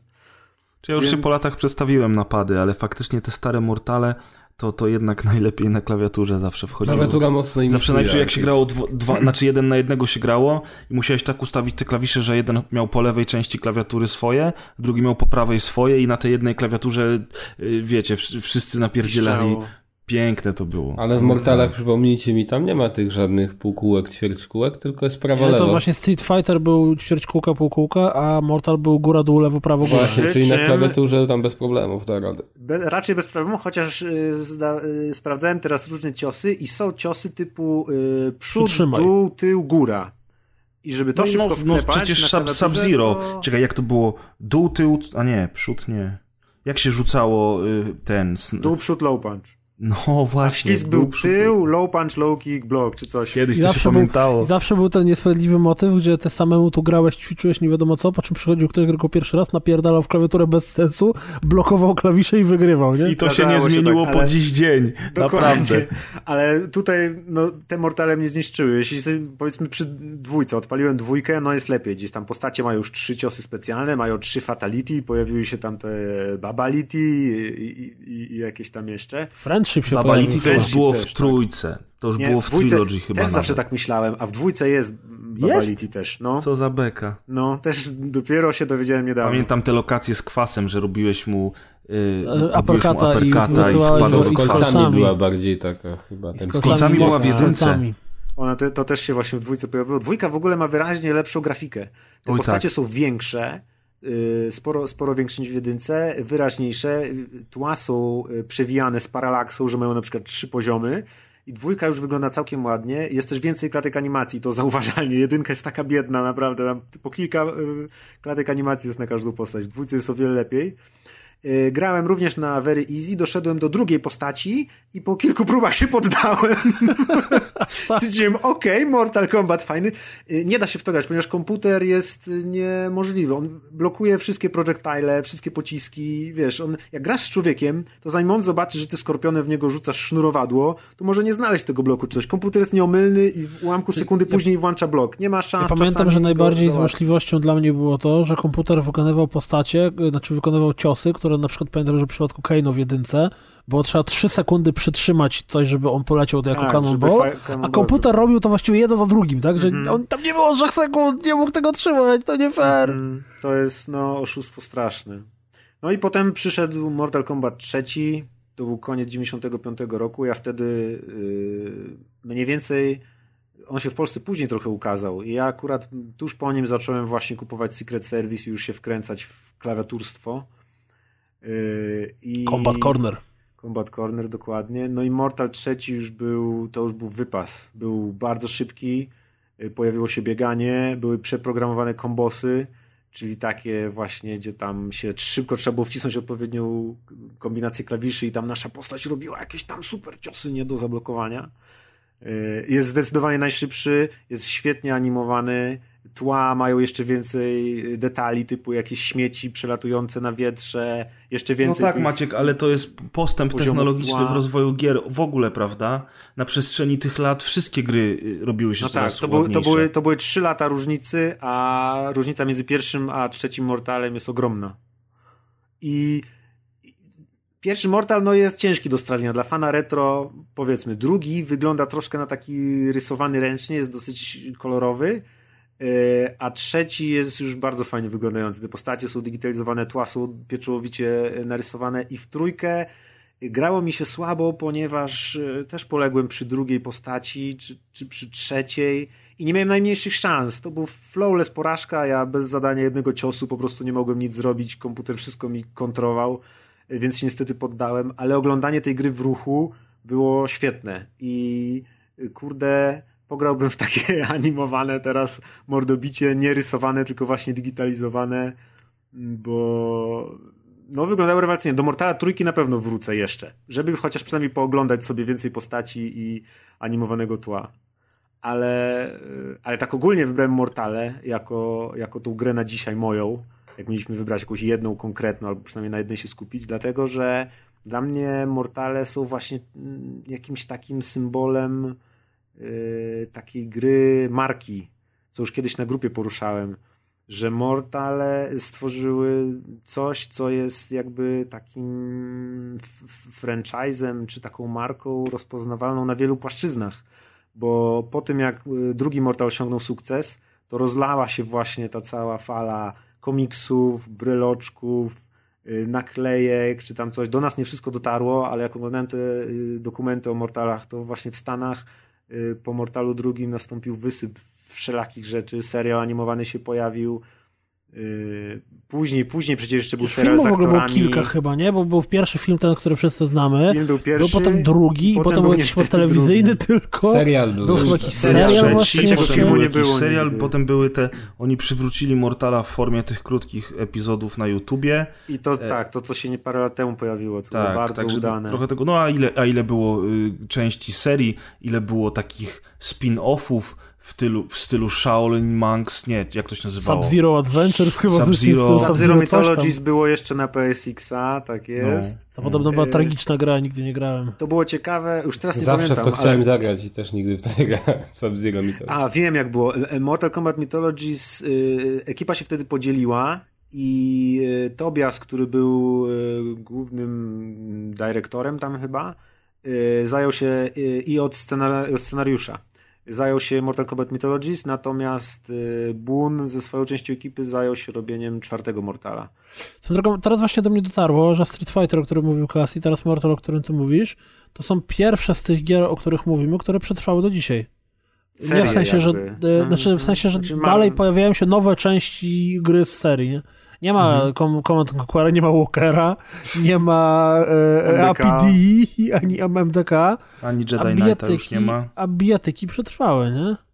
No, no to ciężko, ciężko przędły, ale no, przetrwało tylko kilka najbardziej znanych marek, no. Tekken, Ale tak mówiliście o jedynce, w jedynce była ta, właśnie tak mnie to zdziwiło, że tam była ta plansza z kolcami.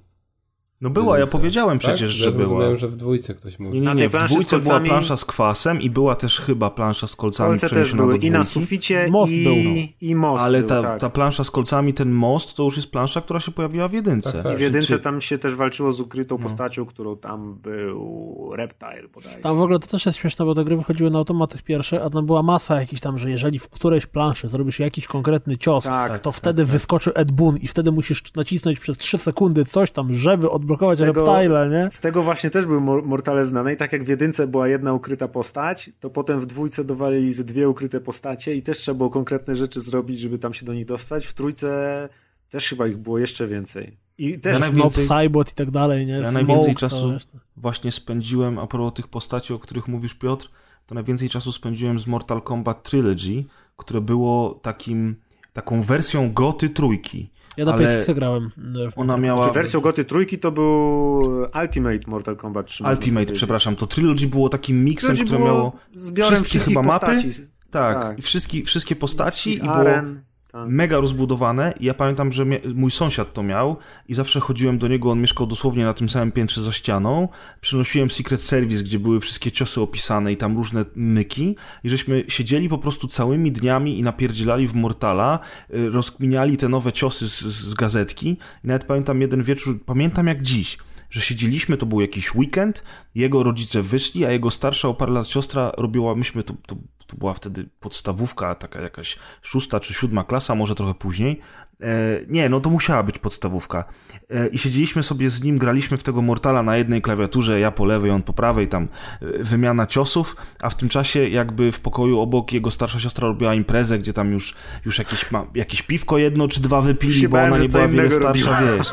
A tam takie dwa nerdy siedziały obok gówniarze i ona nawet przyszła, coś tam do nas zagadała, czy chcemy coś do jedzenia, czy coś, a myśmy tam w ogóle nie byli zainteresowani. Chłopaki, dziewczyny przyszły, same siedzą. Fatality! Tak, co? Słyszałeś coś? Nie, ja też nie. Rób fatala, wiesz. Fatality.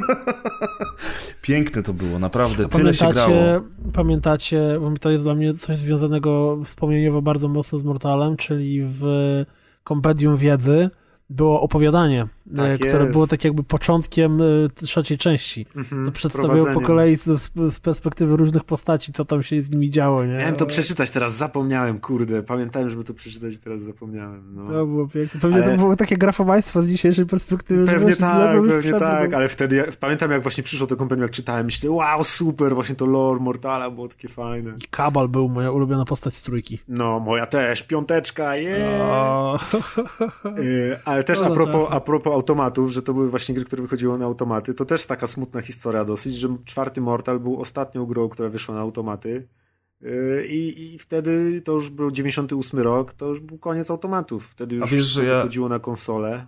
A wiesz, że ja ze dwa lata temu grałem w czwartego Mortala z kumplem yy, przy piwku, bo tutaj w Gdyni niedaleko był taki salon, taki pub jak Padbar, ale ponieważ Padbar jakby no, okazał się lepszym yy, miejscem, to ten drugi niestety się zwinął i przeniósł się do Gdańska Głównego. Się chyba nazywał Pixel ten bar i tam mieli właśnie automat z Mortal Kombat 4. Nie dalej jak dwa lata temu, żeśmy ciskali w to przy piwku. Coś pięknego. No to nieźle. Ja, o, jeszcze znowu tyle wątków. A propos Trilogy, ja pamiętam, że kupiłem u mojego Aziza na targu Trilogy i nie działało mi. I to była moja tragedia życiowa i pamiętam, że yy, I wtedy... tak patrzyłeś, patrzyłeś gdzie w i tak myślę, tak ściskałeś mocno i tak mówię, ręce i tak mówisz, no działaj, działaj, działaj, zamykaj oczy, nie, Klawiaturstwo znowu. było słabe, albo to te pliki exe były bardzo trudne i konfigi, no za cholerę nie działało. Pamiętam, że tak przynajmniej raz na pół roku podejmowałem próbę, że może teraz zadziała, może coś dobrze A nie mogłeś wcisnę. mu oddać płytki i wymienić na coś innego? Nie, znaczy, ta gra była dobra, po prostu wywalał się jakiś błąd Windowsowy czy coś, A, okay, się nie chciała cool. zainstalować. I, A najgorsze jest to, że tej gry Trilogy, która jest do dzisiaj moją ulubioną odsłoną serii, mimo tego, że dziewiątka jest świetna, dziesiątka jest rewelacyjna, wiadomo i tak dalej, na PS2 też było kilka dobrych odsłon, to jednak Trilogy jest mega świętym gralem dla mnie dzisiaj, no bo, bo nie da się go na niczym odpalić. Starych, nie no i nie ma go w no. ogóle nigdzie, nie? No, To jest strasznie sobie. Zamiast, zamiast tego, co wyszło na Steamie, czyli jedynki, dwójki, Tego trójki, Mortal Kombat Collection, tak. Mo tak, mogli wydać tą trylogię, to by było najlepsze, bo wtedy można było sobie każdą postacią z każdą zagrać i tak dalej. No, Może a kiedyś wyjdzie na Gogu czy coś, ale wydaje mi się, że wydaje mi się, że nie. nikt tego nie planuje i Tam Mortal, Mortal też miał bardzo duże problemy, oni mieli z licencjami, dlatego między innymi trójka tak długo powstawała i w trójce e, część aktorów się zmieniła, ponieważ po dwójce oni tam mieli sporo pozwów, albo aktorzy się czymś innym zajmowali i tak dalej, i tak dalej, więc możliwe, że Mortal teraz też to- jeszcze problemy licencyjne by do tego doszły. On trochę miał powstanie z martwych, dlatego że przecież czwórka była w 3D i potem piątka, szóstka, to te części generalnie były coraz niżej, bo, bo No właśnie, ja to, trylogia była otraktowana jako, wiesz, wychodził nowy Mortal i w ogóle szok.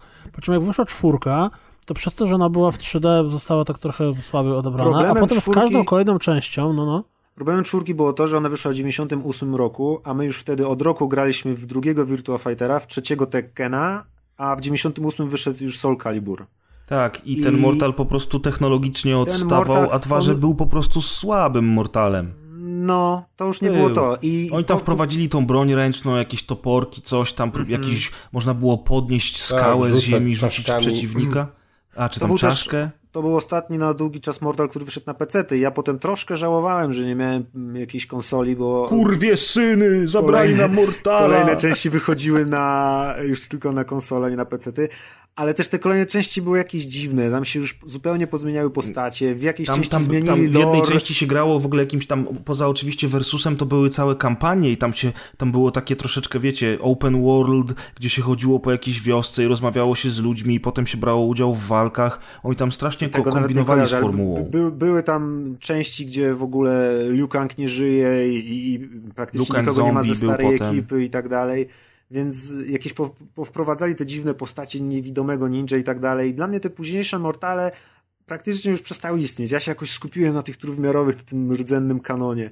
No i po czym potem nagle w zrebutowali 2015 roku przyszedł Mortal Kombat X wszystko. Nie, nie, najpierw był kurde, 9. dziewiątka jeszcze była wcześniej, tak, dziewiątka była 9 i całość. No 9 się udał, to muszę Tak. przyznać. I on, Nawet znaczy dziewiątka pograłem. jest w sumie takim odpowiednikiem Mortal Kombat Trilogy, bo dziewiątka też ma od cholery map i bardzo dużą ilość postaci grywalnych, nie? Ale dziewiątka miała story mode zajebiste zrobione, dziewiątka miała przecież ten cały kryptę, wieżę. No tak, dziewiątka no. to była, dziewiątka, dziew- to jest ciekawe, bo dla mnie dziewiątka była lepszą grą niż dziesiątka, mimo że dziesiątka to jest tak naprawdę ta sama gra, tylko że bardziej. No ale potem znowu zaczęli tworzyć dziwne postacie typu kobieta osa i tak dalej. Ja już No, wiesz co, totalnie kobieta Wiesz, to Maciek, ale, jeszcze, ta seria ma Predator, 20 lat, oni nie mogą w kółko dawać ci Lukenga i tak go! dają. Nie jest mój zakon Lin Kuei, tradycyjni ale- ninja kanoniczni. Come on, nie jest mój Mortal osa Kombat. z innych planet, wszystko czy tam przez to Disneya, Maciek. spoko, ale kurde, obcy Predator, ten Leatherface, to, A, to to jest bonusowe postacie. Ale Warner Bros. to ma prawa do marki, więc wykorzystują to, no. Najważniejsza rzecz, na której mogę skończyć temat Mortala. Dzięki Mortalowi zacząłem słuchać rocka i metalu. O, zanim proszę. nadszedł Mortal, ja w ogóle nie miałem gustu muzycznego Tylko żadnego. I słuchałem, włączałem RMF, tam na przykład jak chciałem wtedy już muzyki RMF był? i co leciało, to leciało. Był RMF. No, najgorzej możliwie. Nieprawda. Wtedy to co miałem słuchać? Zetki? Zetka była za poważna. Dla, dla takich Ja dzieciaków jak ja ostatnio, wtedy to był RMF. Y, ma swojej córce y, przez to, że y, jej kuzynka puściła jej y, Ruda Popka. tańczy jak szalona i jej się spodobało. To ja ostatnio weekend O, biedny. poświęciłem na robienie tak zwanej edukacji muzycznej y, i Weronika... Purple! Uwaga, Puścił jej raz ketchup, a serechę. lepiej, lepiej, lepiej, uwaga, uwaga, Weronika absolutnie Jimi Hendrix. y, zakochała się w systemowy down. O Jesus. No to, To jest dobrze. klasyka kolejnego pokolenia. Tak jak nam rodzice puszczali właśnie e, tego. y, tak Nie jak no, wiesz, przyjdzie, tata przyjdzie puszczał czas właśnie na Hendrixa i tak dalej, nie? Zaczęliśmy, Judasów. No, no, po prostu musiałem czymś, czymś mocnym No tak, przebić. odciągnąć Ru- od tańczy która tańczy jak nie szalona. odciągniesz, ona, ona pójdzie do podstawówki i wróci z taką muzyką, że zwariujesz, nie? No, bo już nie zrozumiesz. Nie będziesz wiedział, jak to skontrować nawet. Ale dokładnie, wyszedł. Ja pamiętam y, o Mortalu, jeszcze nie miałem swojego komputera, y, który, o ile teraz dobrze wszystko policzyłem, to wybłagałem na koniec 96 roku w zimie. A jeszcze w 96 roku to już był ten właśnie rok, gdzie Mortal był w Polsce trzeci i tam gulasz się rozpływał w Secret Service i po tym jak był film u nas, Yy, to oczywiście był opis soundtracku, że jest taki super i super. Ja już byłem wtedy zajarany po tym graniu w Mortala dwójkę na lekcjach techniki i tak dalej. I yy, podczas yy, jednej z wizyt na stacji benzynowej zauważyłem, że jest kaseta z Mortalem. Powiedziałem, tata, tata, kup mi, to z gry wideo, taki fajny ten. No i tata kupił, wróciłem do domu, wsiadłem, włączyłem to, tą kasetę i najpierw przesłuchałem na, o Boże, właśnie tu mam w rękach, przesłuchałem na ściszonym magnetofonie, ponieważ były tam tak potwornie straszne, satanistyczne i y, horrorowate, koszmarne, agresywne kapele, że w ogóle nie wiedziałem, czy mój tata zaraz nie przyjdzie i powie, wiesz co, co ty kupiłeś w ogóle, co ty puszczasz ten, ten. Ale słuchajcie, no normalnie KMFDM, Orbital, yy, Geezer, Fear Factory, Typo Negative, to ja tego soundtracku słuchałem na okrągło, nie wiem, parę czy, lat. Czy, czy ty przeczytałeś nazwę kapeli, która nazywa się Geezer? Yy, to jest GZR. To jest A, okay, to nie, to nie ten z Black Sabbath. Nie, to nie dobra, tego Dobra, to już się zdziwiłem trochę. Yy, ja tego soundtracku słuchałem przez parę lat non-stop, nie, nie kumając w ogóle nazw tych kapel. Yy, później jakoś o nim zapomniałem, przypomniałem sobie po wielu latach i zauważyłem, że to są potem kapele, które ja odkryłem Typo Negative czy, czy Fear Factory, słuchałem potem kolejnych albumów i tak naprawdę ten Mortal to był pierwszy taki metal, który spodobał mi się w połowicznie albo w większości, nawet dlatego, że to była muzyka z Mortal Kombat, bo normalnie bym tego raczej nie słuchał. No tak, dzieciaki w ten sposób podłapywały właśnie muzę, ale, no, ale no przecież otwierający ten, kawałek to było test filmu. Your might. No ale przecież kawałek, tu, tu, tu, nie, no, ale to ty mówisz o kawałku z filmu. Ale a... dokładnie, w ogóle właśnie to a propos Wiesz. tego tworzenia marki, to to, że Mortal miał swoje logo, czyli smoka, to, że miał ten słynny kawałek Mortal Kombat z wymienianiem wszystkich tych No dobra, ale to, to, to, to, to, to muzykę, którą wymieniałeś przed chwilą, to z czego wziąłeś? Ta, to jest y, soundtrack z filmu akurat. No właśnie, no ale ja mówię cały czas, też mówię o soundtracku z filmu. No, no, no, no, Kuldan, nie było soundtracku do gry okay, okay. z takimi do, piosenkami. Do gry nie, yy, znaczy były, tylko w Stanach. Ale, I no były z, z, muzyką z gier. A tutaj właśnie wyszedł ten soundtrack no, no, i on... to dobrze zrozumiałem. Tak naprawdę on mnie ukształtował muzycznie bardziej lub mniej świadomie aż do dzisiaj jestem On do dzisiaj przez scenę, jak go, jak go uderzysz w czoło, to on ci wyrecytuje, kto po kolei tam był. Luke Hank, Johnny Cage. Ja w, ogóle, ja w ogóle te piosenki mi się naturalnie układają, wiesz, kończy się jeden i ja od razu nucę kolejną innego zespołu, która powinna być teraz, bo tak jest na soundtracku z tak, Mortal Kombat. Bo dla ciebie to jest wiesz, jedna piosenka tak naprawdę, jest... która trwa tam 60 minut. Do, dokładnie, dokładnie to jest coś takiego. Więc dla mnie Mortal ma ogromne miejsce w sercu. No ale to był, to był w Polsce przynajmniej, dla nas mi się wydaje. Nie wiem jak to wyglądało na zachodzie, ale w Polsce to był taki przełomowy moment, wtedy jak y, te filmy zaczęły wchodzić do kin i był Mortal Kombat i był Street Fighter z Jeanem Claude Van Damme i ten kawałek z Mortala wtedy się zrobił taki popularny i faktycznie ta kaseta, ten soundtrack to między ludźmi chodził wszędzie, po prostu wszyscy tego słuchali i to były takie czasy, wydaje mi się, y, znaczy, wiadomo, z perspektywy mojej czy waszej byliśmy dzieciakami, to są nasze, nasze lata dzieciństwa, ale to było coś wyjątkowego, cholera. Ja pamiętam tego Street Fightera w kinie do dziś.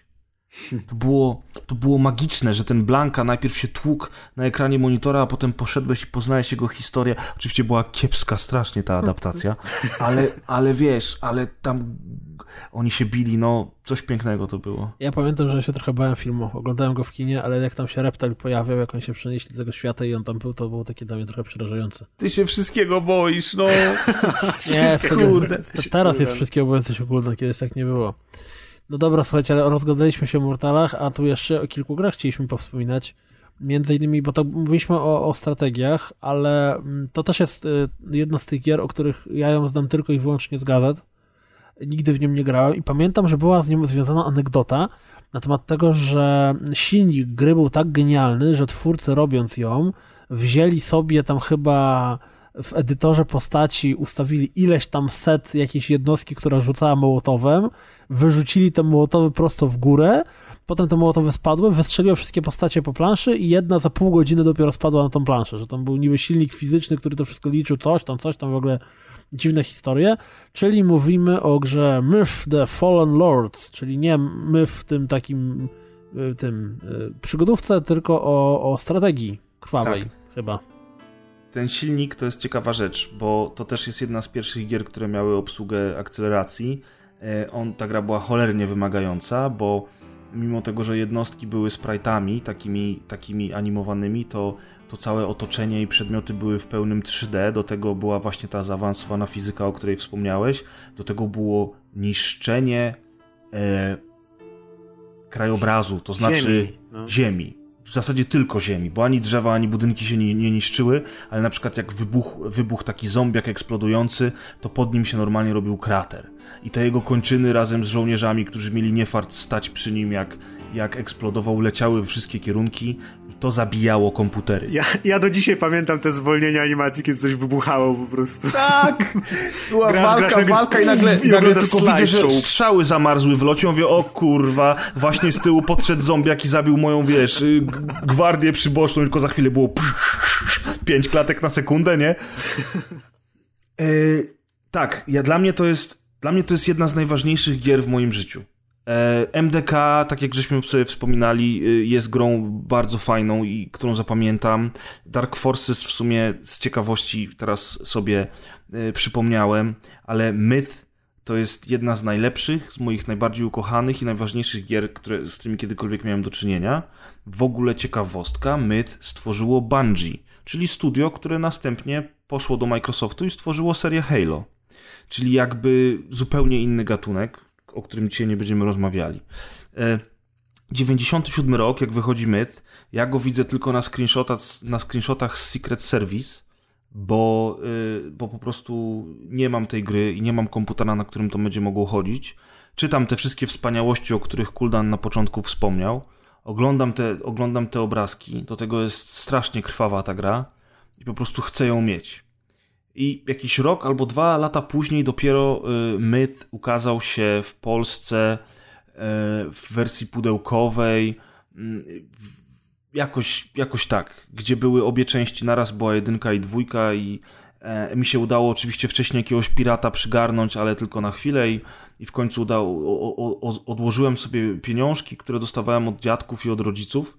E, kupiłem sobie pudełkową wersję Myta e, i po prostu życie już nigdy nie było takie samo, nie? To znaczy, Red Alert Red Alertem to są RTS-y, gdzie budujemy bazę, rozwijamy i zbieramy surowce, a nagle pojawia się strategia, która jest bardzo, ale to bardzo oparta o fabułę, w której narracja po prostu robi połowę klimatu, a do tego jest to strategia taktyczna, w której zarządzamy małą ilością jednostek, których sobie nie budujemy, ani nie wzywamy, ani nie wyciągamy z żadnych baraków, tylko dostajemy planszę, cel, przeciwnika i nasze małe wojsko, gdzie każdy żołnierz się liczy. Bo jak sobie przypomnicie Red Alerta, no to jak straciłeś wojaków, to budowałeś kolejnych, jeżeli miałeś, y, jeżeli miałeś y, surowce, prawda? Tutaj z, kolei, tutaj z kolei jak straciłeś wojaka, to go straciłeś i z każdą śmiercią kolejną były coraz mniejsze szanse, żeby przejść tę grę, tę, tę misję. Do tego stopnia te jednostki były zindywidual... Zin, jak to się mówi? Zin, z, bojejku Indywidualizowane? zindywidualizowane dokładnie, że miały swoje opisy, swoje małe historie i jak kliknąłeś danego krasnoluda czy łucznika, to mogłeś o nim trzy zdania przeczytać. Prawie jak RPG taki, nie? Tak, i to było niesamowite, bo zarządzanie jednostkami jest wszystkim w tej grze e, i utrata ich strasznie boli. I z każdą śmiercią, z każdą śmiercią, i to każdy fan e, Myta będzie pamiętał do końca e, swoich dni, z każdą śmiercią jednostki narrator mówił casualty. Jak słyszałeś to hasło, to już wiedziałeś, że dałeś ciała. E, bardzo ważne d- z tego względu, e, znaczy bardzo ważny tytuł w historii strategii, z tego względu, że ta fizyka, kształtowanie terenu, możliwość niszczenia tego terenu, to wszystko zmieniało sposób grania. Jeżeli na przykład ustawiłeś łuczników na górce, to ich strzały miały większy zasięg. Jeżeli strzelałeś pod górkę, to miały gorszy zasięg. Jeżeli padał deszcz, to ten deszcz był na tyle ciężki, że powodował, że lot strzały się obniżał i bardzo często one w ogóle nie dolatywały do celu.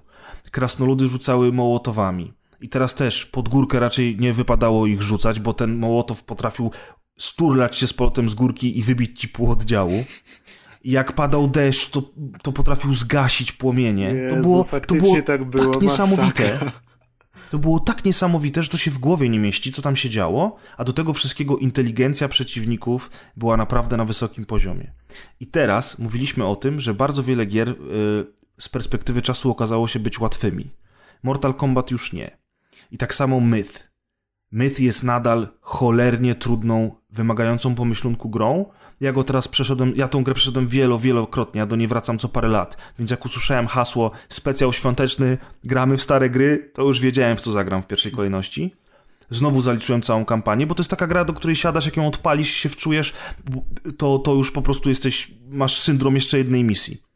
Y, I najśmieszniejsze jest to, że w pierwszym momencie sobie myślę, kurwa, jakie to już jest stare, kiedy ja ostatni raz to grałem, nie? To nawet Maćka się pytałem, mówię, Maciek, słuchaj, to te animacje tych, tych żołnierzy zawsze były takie kiepskie? Tak, A on mówi tak i faktycznie misję później, ja już w ogóle o tym nie pamiętam, kurwa, ten łucznik, musimy go rozstawić, a, to jest ta misja, gdzie pojawiają się eksplodujące zombiaki, muszę uważać, a tutaj są bersekerzy, a tu coś tam. Ja mogę o tym gadać, po prostu mogę o tym nagrać odcinek cały, że, więc nie będę was zanudzał, bo jestem zafascynowany tą grą do dzisiaj, dlatego już uważa, uważam, że nawet jak na dzisiejsze standardy, ta gra daje radę i bije bardzo wiele strategii na głowę. I to, A co jak tam się odchodziło... trójką, bo tam trzy części chyba powstały w sumie, nie? Była jedynka Nie. i dwójka stworzone przez Bungie i następnie była trójka, którą stworzyło studio Mambo Jumbo i trójka jest prequelem do wydarzeń z jedynki i dwójki. Mambo I- Jumbo naprawdę się tak nazywa studio? Tak, tak studio. Oni robią teraz tylko główienka na komóreczki i w zasadzie Myth 3 to była jedyna ich taka pełnoprawna duża gra, która miała jakąkolwiek wartość. I, I słuchajcie, no tylko powiem, powiem jeszcze szybko, że poza tym, że ta strategia jest po prostu świetnie rozbudowana, każda misja jest inna, bo na przykład trzeba złapać, na przykład trzeba złapać e, wójta pewnej wsi, który chce nas zdradzić i chce donieść wrogowi na temat y, pozycji naszych wojsk, albo trzeba znaleźć specjalną księgę z czarami i trzeba dostać się do miejsca, gdzie poprzednia drużyna wysłana broni tej księgi, bo nie udało im się wyciągnąć. Następnie w trzeciej misji musimy tą księgę przetransportować do teleportu i na przykład mamy jedno, mamy oddział, który składa się z 20 żołnierzy. Jeżeli pójdziemy główną ścieżką, to czeka na nas taka armia, że nawet na najłatwiejszym poziomie trudności nie będziemy w stanie jej pokonać, więc trzeba kombinować. Na przykład wybrać, żeby przed, przedzierać się przez y, trzęsawiska i wtedy, jeżeli pójdziemy na północ, tą armię ominiemy i pójdziemy do jaskini, to przeszliśmy misję. Tylko, że na trzęsawiskach są eksplodujące zombiaki, więc musimy wysłać przodem łuczników. Łucznicy muszą odpowiednio szybko ich zdejmować, bo jeżeli zombiak wy wybuchnie zbyt blisko naszych jednostek, no to mamy problem. Mnóstwo kombinacji, bardzo wysoki poziom trudności i do tego fantastyczny klimat. Tylko na koniec jeszcze powiem, że że tam w ogóle jest narrator, który przed każdą misję, misją opowiada bardzo długą historię na temat tego, co się dzieje, bo my obserwujemy cały konflikt z tymi upadłymi y, władcami, czyli z tymi potworami, które powróciły z martwych i teraz prowadzą na nas armię nieumarłych, jakby obserwując wydarzenia jako pomniejszy oddział, który robi zadania specjalne. Więc ten narrator, jeden z naszych wojaków, e, opowiada jakby co się dzieje w tym czasie z główną armią, co się dzieje z ludnością cywilną, co tam się wydarzyło 10 kilometrów od nas, gdzie generał X pokonał tam kogoś, e, a my jednocześnie robimy takie właśnie mniejsze zadania, e, takie bardziej mm, nie wiem, specjalne, jak komandosi, gdzie właśnie odbijamy księgę albo idziemy zabić burmistrza czy tam wójta. I, I do tego są filmiki między misjami. Filmiki są rysowane normalnie jak kreskówki z tamtych lat. Jest wspaniałe intro, które do dziś po prostu powodują mnie ciarki na plecach. I genialna, ale to genialna muzyka, y, która nam towarzyszy w trakcie przerywników i w trakcie gry. I nawet dzisiaj możecie sobie wejść na YouTube i odpalić tą mu- tę muzę. Jeżeli jej nie docenicie, to jesteście lamusy. Bo już zdaję sobie sprawę z tego, że do gry może nie, nie wszyscy będą chcieli wrócić po tylu latach. Nawet ludzie, którzy w nią kiedyś grali, może od, od niej teraz się odbiją, bo troszeczkę już, ju- ju- już nam się postarzała. Przede wszystkim graficznie, ale też, też chociażby mechanicznie. Na przykład zaznaczanie jednostek działa trochę inaczej niż w nowszych grach.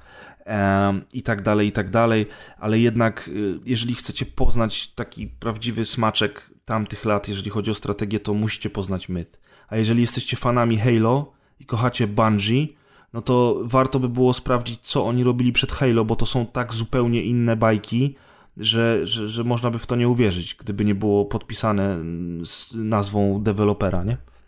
Ja pamiętam, że Myt mi się mega podobało wizualnie i też to lore i ten klimat i, i to jak wyglądało obłędnie i te flaki porozrzucane przez te młotowy, ale było tak cholernie trudne, że ja tylko ze dwie plansze dawałem radę przejść i, i tyle. I Nadal jest cholernie się trudne. Ja teraz przeszedłem e, tą kampanię znowu na poziomie łatwy, bo jest pięć poziomów. Normalny jest na środku, najłatwiejszy jest bardzo łatwy, no i najtrudniejszy jest ten piąty, on tam się nazywa jakoś Nightmare czy coś. Bardzo łatwe, czyli Maciek dochodzi do trzeciej mapy. Tak, tak, jak w Mortalu, nie? Ale jest, jeżeli już się nauczysz grać, wy, wy, wy, wykminisz zasady, to naprawdę a No satysfakcja, Jak, jak w Soulsach. Uczysz się na własnych błędach i potem wiesz dokładnie, gdzie musisz co zrobić, żeby a żebyś wygrać. wiedział, że to, jest, że to są soulsy, jeżeli chodzi o strategię. To jest świetne porównanie. No. Naprawdę. W- Wspaniale było wrócić do tego myta. Jeszcze na pewno wrócę nie raz. teraz jeszcze wróćmy do kolejnej gry, e, w którą e, na pewno ja grałem, na pewno grał e, Press. Nie wiem, czy Maciek z Kazem grali, szczerze mówiąc. Grałem kiedyś, a teraz chwilkę. Kaz, grałeś kiedyś w Nightmare Creatures? Ym, wiesz co, to Na na? PSX, no chyba tak, grałem, ale no pewności nie mam, bo tam jeszcze była dwójka była, że mówię? Tak, była dwójka. Była dwójka, dwójka. była, dwójka była z... e, Ja pamiętam tę To w grę z grałem, ale nie najbardziej. wiem w którą. W dwójce biegałeś typem z domu wariatów z siekierą, a w jedynce grałeś Ja albo takim na twarzy. Nie albo grałeś, no takim mnichem. To jest mnichem ksiądz, no. ksiądz, mnich jeden, prawda? Ksiądz ninjas. Albo taką laską, albo taką laską ninjasem. Kurwa, pamiętam z dzieciństwa, wszystkie gry było o ninjasach, tak. Tak. Najlepiej. Nie, ja pamiętam, ja pamiętam, że mi się Nightmare Creatures bardzo podobali, podobała gra, e, ale nie, chyba nigdy nie skończyłem. Na 100% e, pierwsze dwa czy trzy etapy to, to grałem na pamięć, natomiast później już był problem i Ja też pamiętam, nigdy nie skończyłem. że miałem problem z nią, bo rozwalał mnie, bo tam było tak, że był poziom trudności, który był związany z uciekającym życiem. Było trzeba zabijać potwory co jakiś czas, bo jeżeli nie zabijałeś ich, to wtedy ginąłeś. Bo tam było, to oczywiście nie było w ogóle fabularnie wytłumaczone i to jest zabawne, bo ja Nie, no teraz... było, jak- ja to nie, nie doczytałem, było. że to w filmiku było. to nie jest w ogóle wytłumaczone A, na no w początku. filmiku nie jest, w instrukcji pewnie było, bo ja doczytałem, A, że to no może, o to, że w instrukcji, rzeczywiście. otruty, nie? Bo ja grałem instrukcję w ogóle? Właśnie to jest piękne, słuchajcie, jakie mamy teraz czasy, przecież te komórki, internety, Facebooki, że ja ostatnio grając zabiłem jakiegoś potworusa i dostałem jakieś powiadomienie, że na Facebooku tam Kuldan do mnie napisał czy coś. No i odłożyłem pada, nie zrobiłem pauzy i coś tam klepię na tej klawiaturze. Tak, tak, będę na specjalu, tak, o której? 20.30. A słyszę, że w tym czasie zaczyna takie bicie serca w grze się robi. O co chodzi? Co mnie pośpiesza, czy coś? I dopiero po chwili się skumałem, że ta adrenalina, ten pasek adrenaliny zaczął mi spadać i zanim ja się zorientowałem, co się dzieje, pasek adrenaliny mi spadł do zera i umarłem. I dopiero sobie przypomniałem o tej mechanice, która powoduje, że ty nie możesz się ani na chwilę zatrzymać. I, I mówię, kuźwa, faktycznie coś takiego było, ale obejrzałem dopiero co intro, bo to, była, to było chyba w trzeciej misji, jak mi ta adrenalina spadła. I mówię, i pomiędzy planszami są jakieś krótkie ściany tekstu, który się czyta, ale nikt nic nie napisał o tym, nie? Faktycznie, Kuldan, masz rację, że to musiało być w instrukcji napisane. Ej, errata, zmieniam zdanie. Oglądam zakończenie na YouTubie i ja jednak to przeszedłem, tak? Coś mi się kojarzyło. Na końcu się walczy z Edwardem przecież. On Tak, się na zamienia w tego potworusa. kurna, czymś tam przyszedłem, Ale to słuchajcie, Jezu, ja, że ja to przeszedłem. zacząłem, ja jak prasa opowiadał o tym Nightmare Creatures, to ja zacząłem czytać lore tej gry i o mój Boże, jaka tam jest rozbudowana historia, o której w ogóle nie miałem zielonego pojęcia, że to Tam jakieś się tajne ninjasem bije bractwa. potwory, przestań. Ninjasy się biją. Ja, wiesz, Ninjasy się biją. Słuchajcie, Nie bo mogę, to jest tekst y, na okładkę.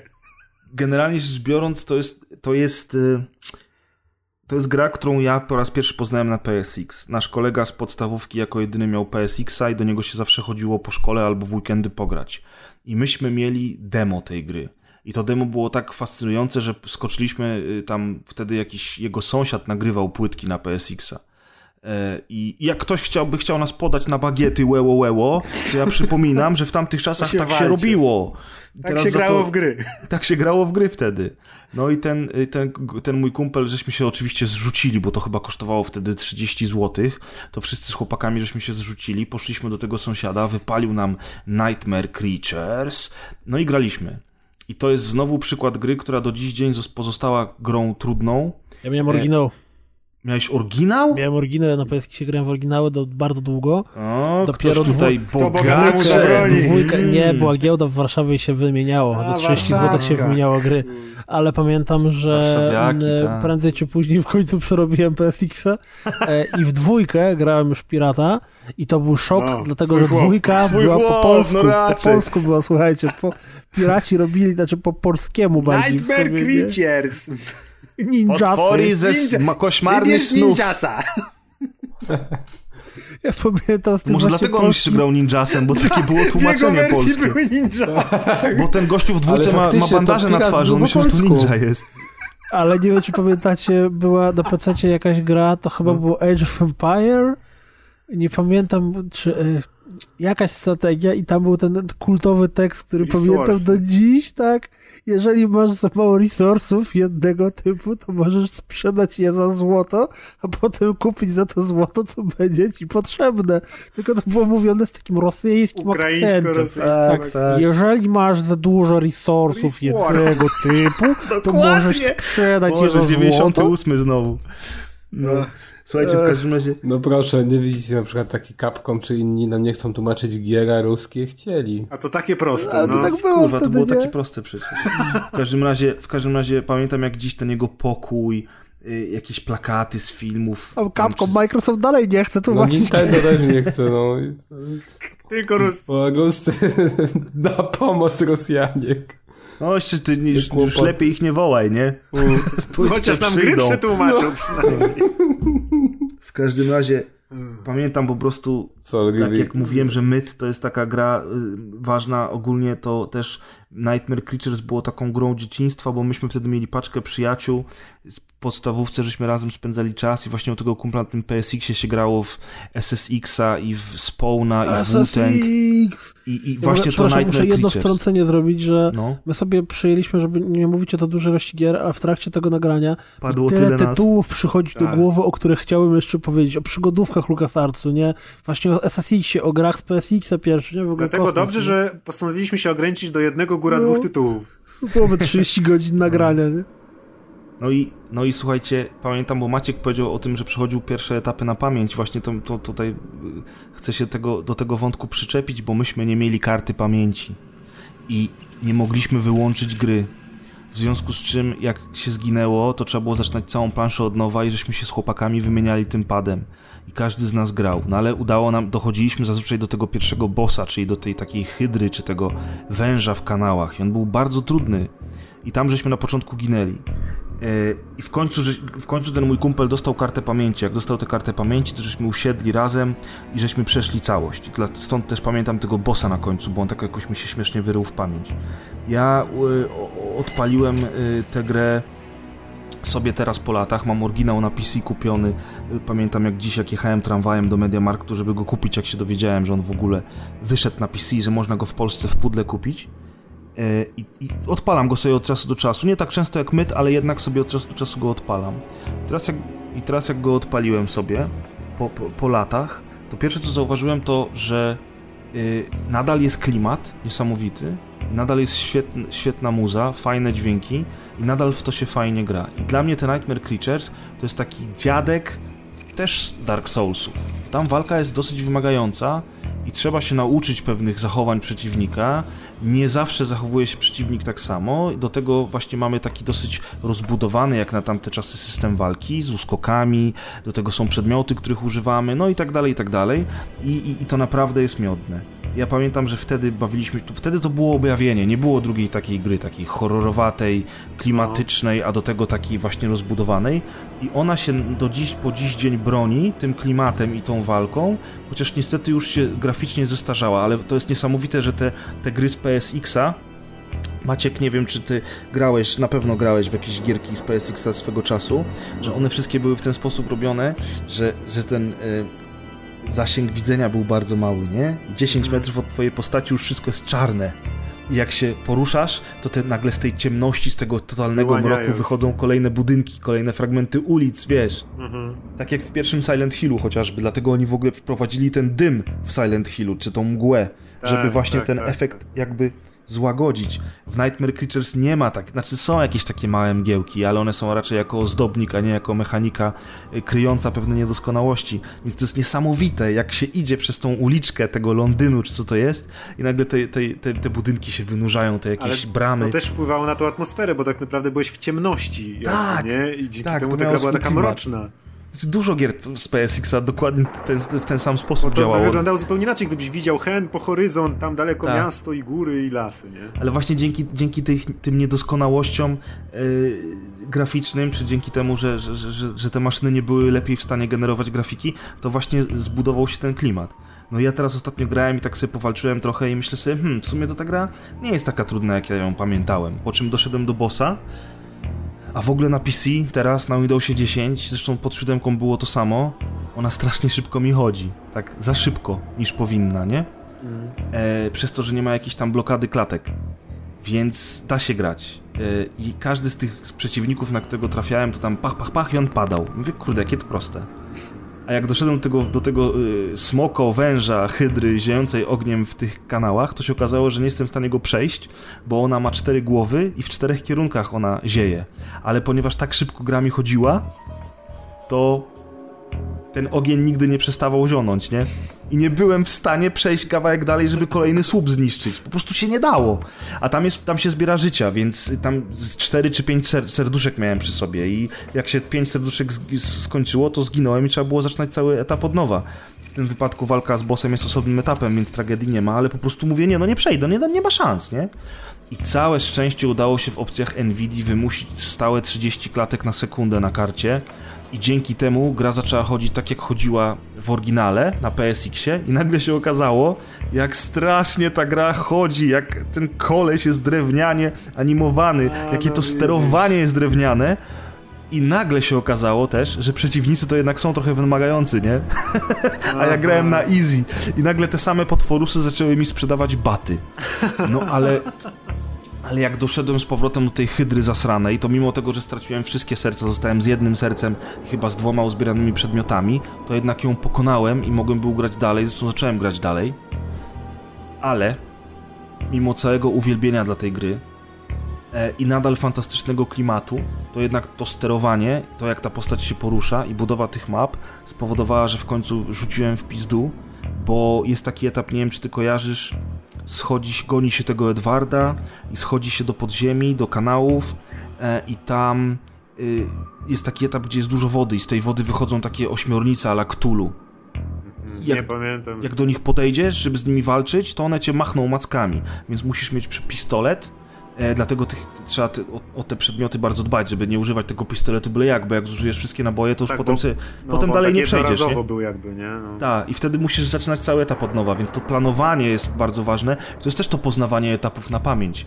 Yy, I trzeba strzelić w beczki wybuchające i wtedy tam e, ten, ten, ten ktulu, czy ta ośmiornica, cokolwiek to jest, chowa się pod wodę i tak dalej. I wtedy zostają takie deski na wodzie.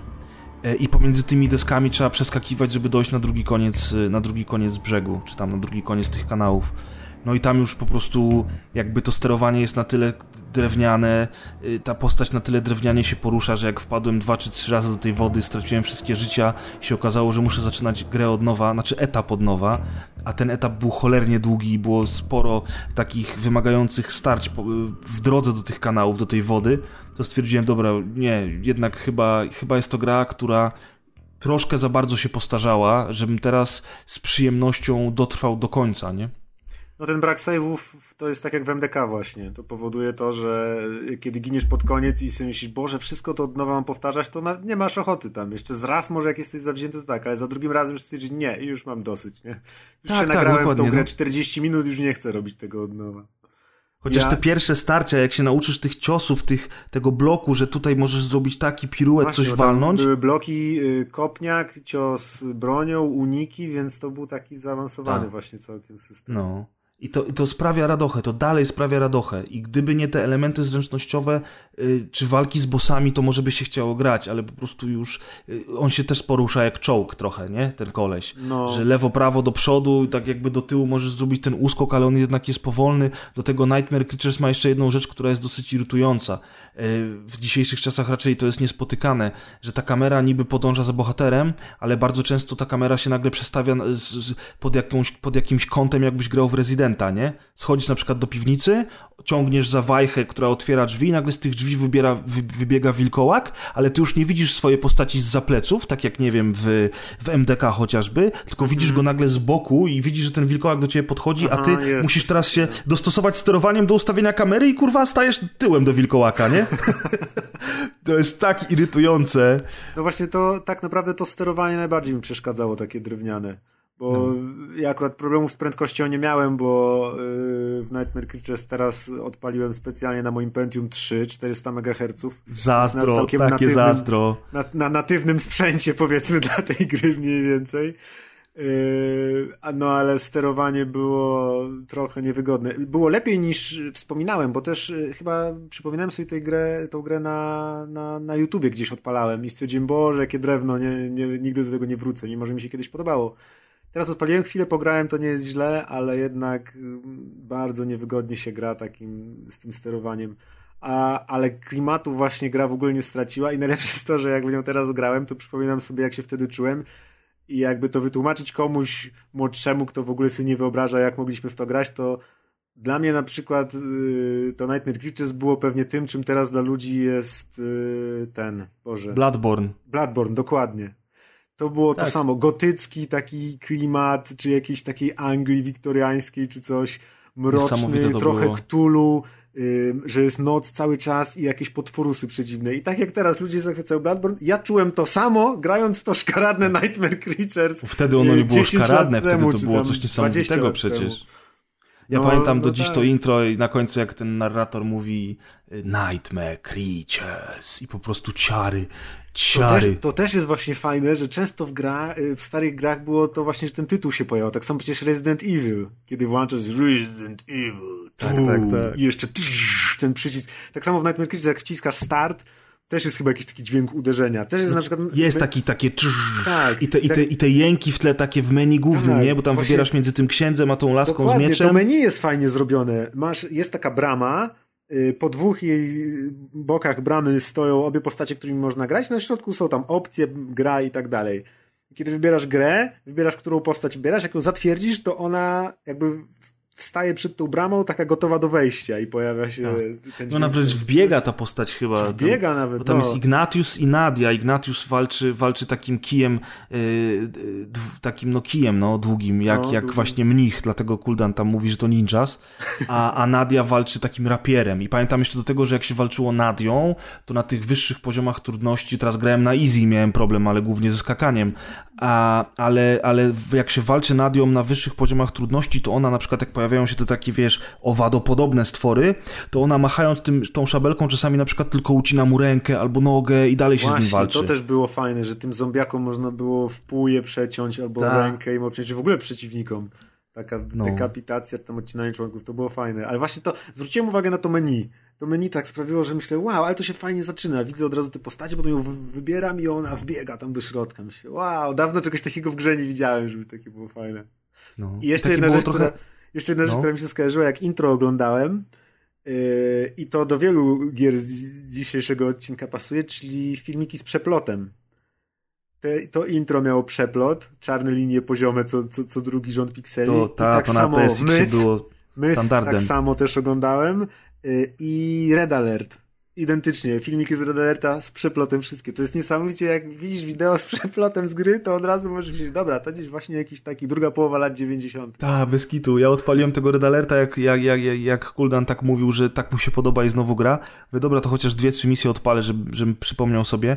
I właśnie jak oglądałem to intro, jak siedzi Stalin z tymi swoimi pomocnikami i ten przeplot, o którym mówisz, powoduje, oczywiście to, to nie jest podniesione do żadnej rozdziałki, to dalej jest w 640 na 480 I do wideo. tego jeszcze przeplot. I ten przeplot powoduje, że ich twarzy nie jesteś w stanie, rozumiesz, poznać w ogóle, co, kto to jest, nie? Widzisz Mniej całą więcej jakieś postać, zarysy ale... postaci widzisz, nie? A kiedyś to się oglądało, ale super film jest w Red Alercie. Tak! Z aktorami Z prawdziwymi. aktorami. Jak on jest z przodu, tak face to face, to jeszcze widzisz tą twarz, ale jak siedzą trzy osoby przy stole, to już nie ma chuja.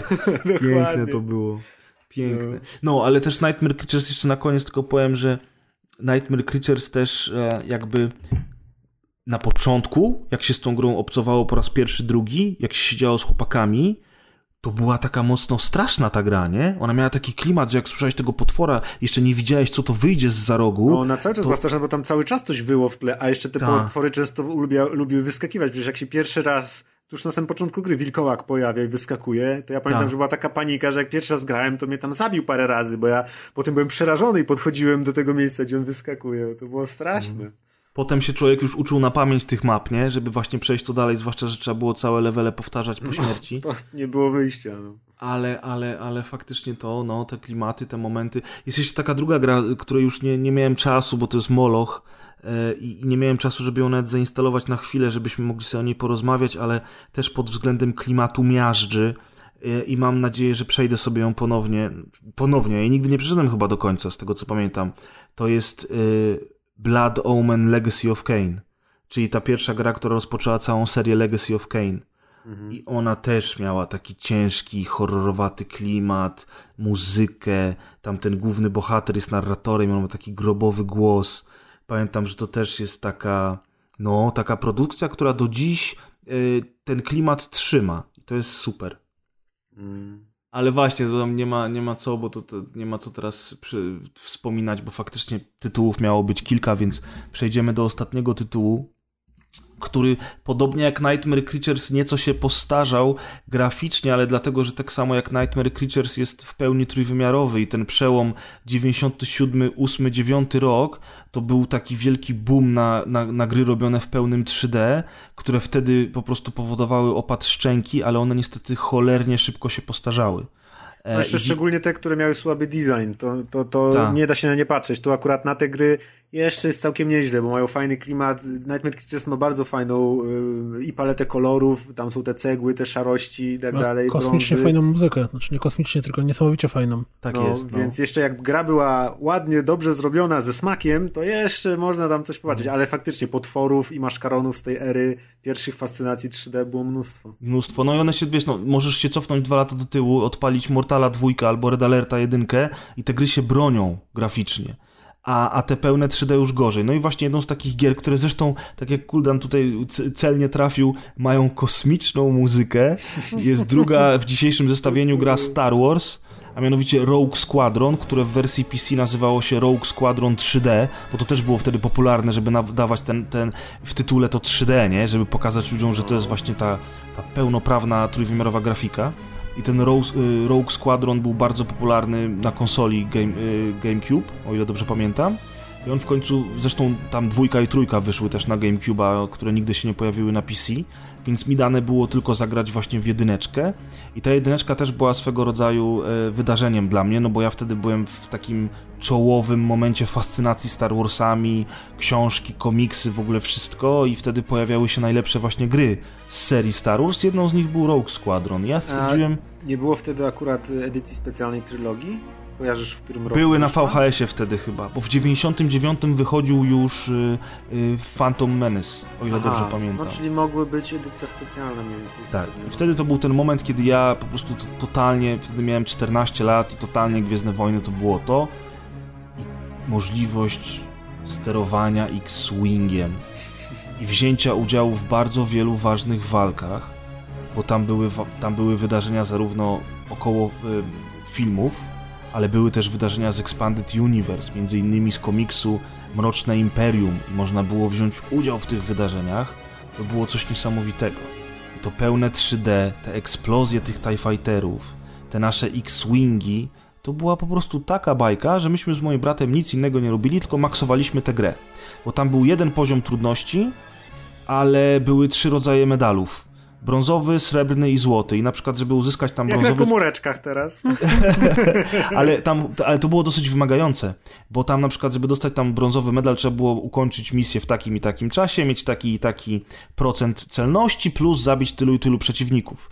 I te pierwsze misje, e, teraz jak odpaliłem grę, to te pierwsze misje się wydają e, takie dosyć proste, ale z każdą kolejną misją się robi coraz trudniej, bo to też jest bardzo ważne, że ta gra miała cholernie zróżnicowane misje i może się wydawać, że piu piu i X-Wingi latają, to, to jednak tutaj była ochrona konwoju, tutaj było trzeba ewakuować kogoś z miasta, tam trzeba było zrobić jakiś zwiat i koniec końców trzeba było uważać chociażby na to, żeby latające TIE bombery nie zniszczyły konwoju, który bronimy, kiedy myśmy w tym czasie z Sokołem Millennium odlecieli na, drugą, na drugi koniec miasta, bo tam coś się dzieje. Więc koniec końców ten poziom trudności z każdą kolejną misją rośnie.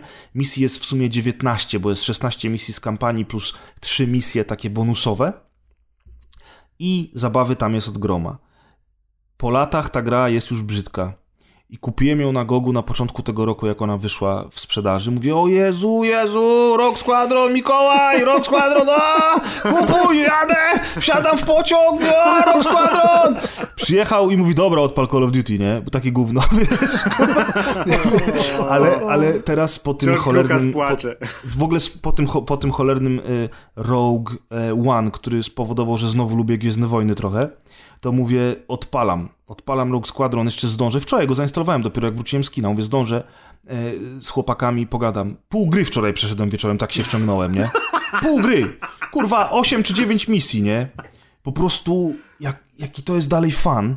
Jestem przekonany, że dwudziestolatek, który uruchomiłby dzisiaj tę grę, to by mnie wyśmiał po prostu, nie? I powiedział, po co ty w to grasz, jak ty masz, jak ty masz w Battlefroncie te misje, gdzie się lata stateczkami, nie? Tylko, tylko właśnie te misje, gdzie się lata stateczkami, to, są, to jest typowy deathmatch, tak, team deathmatch, gdzie się walczy na, na przeciwną drużynę i tam się za wiele nie dzieje. A tutaj są te różne planety, różne scenerie. Szósta misja się dzieje na Księżycu. Ja pamiętam, że jak grałem w to za pierwszym razem, to był szok, bo ty leciałeś nad takim księżycem, gdzie była baza imperialna, a bitmapa w tle to był gwiazdozbiór. I te gwiazdy tam świeciły. Rozumiesz? Ja pierdolę, ile gwiazd! Zobacz, Mikołaj, ile gwiazd! Teraz to odpaliłem, to lepiej w pęcie zrobił oh te gwiazdy, God, nie? full of stars. Ale, no, dokładnie. Ale jest dalej ta siła nostalgii, tego fanu, że jak się, tak jak się bawiłem przy tym e, w, w dniu premiery jako dzieciak, tak samo się wczoraj świetnie bawiłem. E, jest straszna rzecz, bo ta gra nie obsługuje pada i trzeba grać na klawiaturze. I myślałem, że nie będę. Myślałem, że nie będę w stanie zdzierżyć. A wszystko jest pięknie. Strzałeczkami masz kierunki, wsadem masz do przodu, do tyłu hamulce, spacją strzelasz laserkiem, pod altem masz rakietki, a jak wciśniesz kontrol, to wszystkie laserki strzelają naraz. Piu, piu. Jest cudo. I się tak dobrze bawiłem, że, że, że byłem w szoku, że nagle minęło tyle czasu, ja już jestem w połowie kampanii. Także mm, jest na Gogu, kosztuje grosze. Jeżeli ktoś lub, lubi grał wtedy, to, to powinien wrócić do tego. Chociaż faktycznie, graficznie, to jest już kurwa taki paździerz. Znaczy, że no bieda straszna. Tam no, te jak tak budyneczki są patrzę jak z kartonu.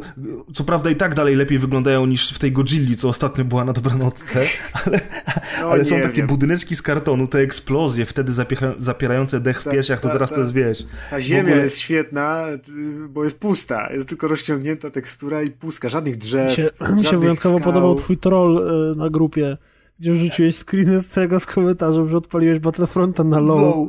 Tak, tak, ale część ludzi to, w to uwierzyła. No i gdzie? No jaka to jest różnica niesamowita między tym Battlefrontem dzisiejszym, a tym Rogue Squadron sprzed, który, który to był rok 98, no to, no to 18 lat już ma ta gra.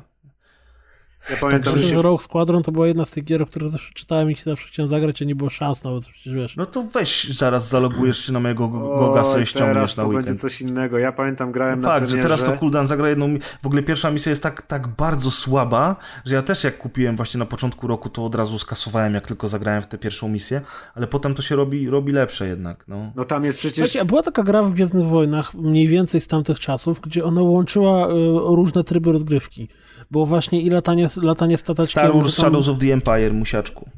Też jest na Gogu i też grałem i też tak powiedziałem Mikołaj, Mikołaj, Shadows of the Empire! Przyjechał, mówi włącz Call of Duty. No. Ja w Shadowsy nigdy nie grałem, a były genialne, tylko się naczytałem o Powinieneś tym, jak są świetne. Mikołaja zapraszać, słuchaj. Ale tak, Shadows of the Empire miało, miało latanie, latanie statkami, miało walkę w TPP, miało wyścigi na speederach. I co ciekawe, odpaliłem Shadows of the Empire jak wyszło i kupiłem yy, i to nie jestem w stanie przejść pierwszej misji, jest tak trudno. Jest bitwa o hot i trzeba te walkery niszczyć i ginę. I tam też jest takie coś, że jak zginiesz, to zaczynasz misję od nowa i jak ci się skończą życia i nie ma żadnego quick save'a i nara. Właśnie, w Rogue Squadron 3D też się Walkery na hot plątało. Pamiętam, jak Też to się było plączę. błędne, plączę. niesamowite. Wczoraj plątałem właśnie I ta lina walkery. miała taką fizykę i jak po prostu człowiek ogląda, że ta lina jest naprawdę, ona się wygina i za te nogi je łapie. To nic, że tam się przenikają te obiekty, jeszcze kolizje są Tak. niedokładne, ale to był obłęd.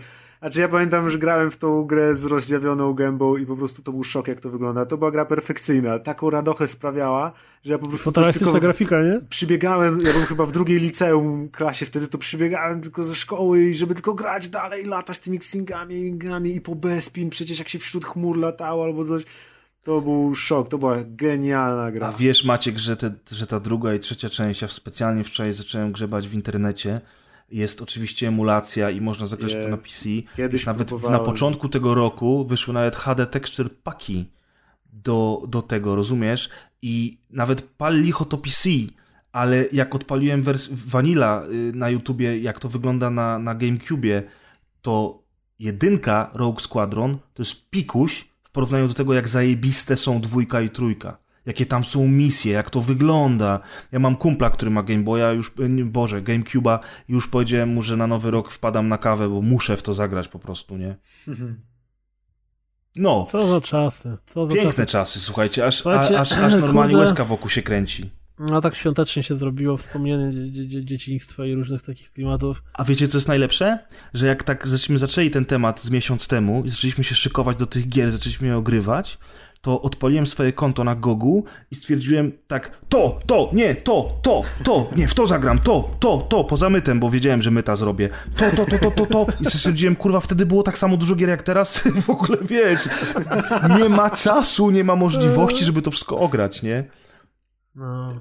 Nie, ja generalnie najbardziej mi się podoba to, że jak tak gadamy, o, wybraliśmy sobie tylko kilka tytułów, ale autentycznie jak, jak tu czy na, na YouTubie patrzę po jakichś e, fragmentach gameplayu, to co chwilę mi przychodzi, że o Jezu, a, te strategie, a te, a to, a a te przygodówki LucasArtsu, ile czasu to się wtopiło, a tam pierwsze gry z PSX-a, Tak. ach, a krasze, kurde, a platformówki, no naprawdę.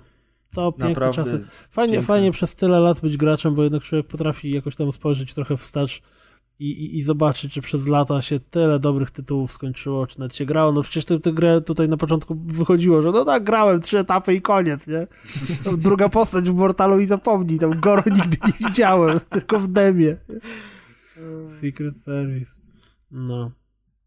Słuchajcie, więc e, nie będziemy już dalej mówić o, o, o kolejnych tytułach i tak to miało być króciutkie nagranie i tak wyszło trochę dłużej niż Wyszło zakładaliśmy. jak zawsze w sumie, co? A to jeszcze nie koniec, bo z okazji zbliżających się świąt e, albo świąt, które już minęły, w zależności od tego, kiedy będziecie tego słuchać, i w zależności od tego, kiedy Maciek to zmontuje, mam nadzieję, że przed świętami. No, hej. Nie, no chyba przed świętami. To... Dawać kasę. Mi też. Ja chcę To- tylko promki. to chcieliśmy z wam złożyć najserdeczniejsze życzenia od całej naszej ekipy, łącznie z Kazem, który niestety już został wchłonięty. Usnął. Tak, usnął niestety. E, w ogóle to oglądam Shadows of the Empire teraz, gameplay i właśnie gość strzelał do jakiegoś tego Yeti. Jak się te, te, te zimowe stwory nazywały? Nie pamiętam. Naprawdę. No te, co mu Luke No wiem, ten co Luka Skywalkera złapał, no. No nieważne.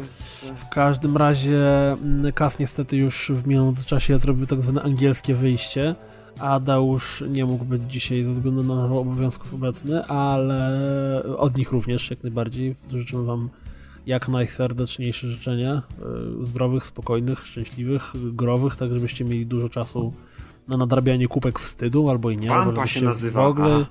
O, Wampa. Wampa to Kurde, wiesz, tutaj życzenia, nie? kupowało, A nie?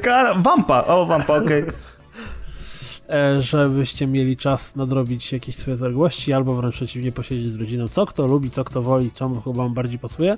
Grajcie Natomiast oprócz tego, Rób to, co chce. tak. e, tak, e, zanim przejdziemy jeszcze do jednej rzeczy, którą mamy do powiedzenia, to tutaj Press chciał e, pewne też od siebie e, życzenia, pozdrowienia przekazać. Jasne, a Maciek, ty nie masz żadnych życzeń, pozdrowień, nic? Ja pozdrawiam wszystkich bez wyjątku. Maciek I pozdrawia wesołych wszystkich. świąt wszystkim bez wyjątku. To słuchajcie, to ja tak chciałem skorzystać z okazji, że to jest specjal i nie ma życzeń, pozdrowień od słuchaczy, a ja chciałem parę słów powiedzieć ogólnie rzecz biorąc, bo to niedawno w październiku minęły dwa latka, odkąd ja tutaj z chłopakami tworzę różne rzeczy, bo zaczynałem od recenzji, potem przeszedłem do podcastu również i, i zaczęły się inne fajne rzeczy i to wszystko się pięknie układa. No i tak świątecznie, no to ja chciałem, mam taką małą listę, jeżeli kogoś pominę, to naprawdę przepraszam. W ogóle w tym roku niesamowite rzeczy się działy. W ogóle Facebook mi uświadomił w podsumowaniu rocznym, że, po, że jakby dodałem do znajomych, że poznałem 81 osób w tym roku. Część z nich to są ludzie tak naprawdę tak, tak zwani, wiecie, wirtualni, ale Wszyscy poznałem, ale poznałem dzięki rozgrywce naprawdę wiele fajnych ludzi. E, I niesamowite to jest, że, że, że rozgrywka jest takim miejscem, które naprawdę łączy ludzi. Um, i, I przede wszystkim chciałem złożyć Wam życzenia, panowie, e, i podziękowania za to, że mogę z Wami tutaj robić to, co robimy. I również e, oczywiście dla Kaza i dla, dla Deusza, którzy teraz, których teraz już z nami No nie ma w tej weź, bo chwili. się rozkleje. Nie, tam, oj, tam zaraz wielce, wiesz. W każdym razie naprawdę wielka piona. I dla Atka też, którego dzięki wam poznałem, który jest świetnym gościem. Dobrym duchem podcastu trochę. Jest dobrym duchem podcastu. Yy, Chciałem też pozdrowić mojego brata, który zaczął od niedawna nas słuchać i który bardzo lubi nas słuchać i który nawet się udzielał w niektórych dobranockach w tym roku. Siema. Mark- Siema. Y, Marka Śledzia, bardzo fajny człowiek, też go poznałem dzięki rozgrywce i bardzo się z tego powodu cieszę, bo to równy gość i pozdrawiamy Cię Marku. Um, Michała Piwowarczyka, którego też poznałem dzięki grupie, który tutaj mieszka niedaleko, żeśmy się zakumplowali i... To jest żul alkoholik, on podobno cały dzień z baru nie wychodzi. Tylko, że właśnie on w tym barze nie pije, to jest problem, więc musimy pić piwko poza jego pracą czasami. I wskoczymy do kina i, I pogramy razem po sieci. Ale nie, pracujesz, prowadzisz barach, do brawara, musisz chodzić do Biedronki. no cóż, coś, co, coś za coś.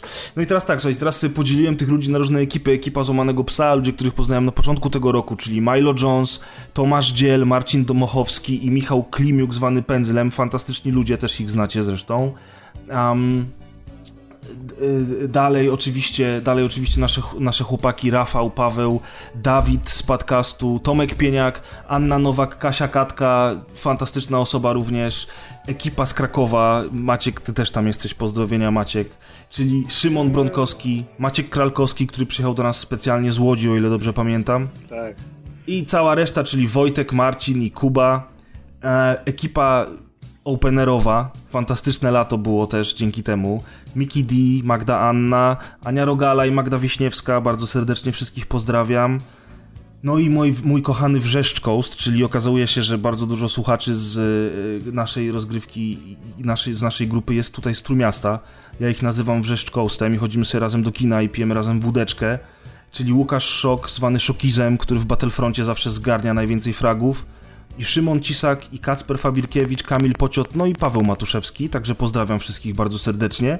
Następnie, już obiecuję, że jestem blisko końca, następnie e, ekipa z podcastu e, Robert Fijałkowski i Piotr Modzielewski, bardzo się cieszę, że ich poznałem, Robert też jest z Trójmiasta, e, grywamy sobie razem czasami w gierki i też razem pracujemy, także Piona. No i dalej ludzie od grania, tacy, z którymi mi tutaj się przyszło, że tak powiem, spotykać w internecie i wiele różnych rozmów toczyć razem, czyli Łukasz Rosa, Piotr Kaźmierczak i Piotr Przechuj-Ziętal. Pozdrawiam. Na koniec jeszcze szybko tęczowe przedszkole i chłopaki od Duma i w ogóle od naszych ustawek na grupie GKN Zap a także jednocześnie dwóch redaktorów Gamer Maga, czyli Paweł Kozierkiewicz, Paweł Borawski, a poza nimi Topesz, Brett, Otton, Tuziol, no i jeszcze, tak jak powiedziałem, całe tęczowe serdecznie prze, prze, pozdrawiam, bo, bo fajne chłopaki, fajnie się gra, a w, w szczególności Adzika, z którym również gram w TESO i Dziękuję też za tego Oscara moim rodzicom i w ogóle producentom. Jak mowa Oscarowa i, i generalnie rzecz biorąc to wszystko. No, rzadko, kiedy, rzadko kiedy mam okazję, więc naprawdę chciałem wszystkich serdecznie pozdrowić. Fajnie was poznać, mam nadzieję, że poznamy się jeszcze lepiej, jeżeli kogoś pominąłem, a na pewno kogoś pominąłem, to to wszystko wina Kaza. Ja to tak dodam jeszcze, tak teraz mnie wprowadził w taki nastrój e, bajady przy ognisku i e, nostalgii i w ogóle, że też absolutnie się pod wszystkim podpisuję i przez ostatni rok faktycznie rozgrywka Mm, rozrasta się, jeśli chodzi o ludzi, których poznajemy i którzy jakoś tam się pojawiają w ten czy w inny sposób na stronie i w naszych współprojektach. I też przez kontakty osobiste i przez to, co się działo na rozgrywka party 4, znaczy 3.0 i na wszystkich 3. coś tam w różnych punktach wszechświata i Polski. No i tym, że na pewno w przyszłym roku też damy ostro w palnik i będziemy się mocno bawić na rozgrywkę party 4.0 Spróbujemy termin ustalić jakoś miarę blisko początku roku, tak żeby jak na przykład ktoś ma dalej e, i musi sobie planować urlop na przykład w ciągu 3 miesięcy albo 4, to żeby mógł spróbować się też pojawić, bo to zawsze jednak prościej. E, I faktycznie okres końca roku to okres podsumowań. Przed nami dużo nowych rzeczy będzie się działo z rozgrywką i nie tylko i na stronie, i na kanale, i wszędzie. I wypatrujcie nowych projektów i nowych planów, bo będziecie, miejmy nadzieję, zadowoleni i zaskoczeni. Ja jeszcze do tego wszystkiego, o czym teraz mówił, też chcę pozdrowić wszystkie osoby, z którymi, mm, które doskonale będą wiedziały, że o nich mowa. E, regularnie, czy to mailuję, czy to jakoś tam na Facebooku dyskusje prowadzę wszelakie, bo Eee, to Kojime. fakt, że tak, Kojimę, Jeffa Killego, że, że, że, że faktycznie dzięki temu całemu naszemu szaleństwu, które się dzieje, udało się poznać masę i to absolutnie masę niesamowicie fajnych i sympatycznych ludzi. No, jako, że tak się nam przyjemnie i cukierkowo zrobiło, to na zakończenie e, chłopaki z podcastu do Dechy e, w osobie Pawła, e, Artura i. O Jezu. Kogo?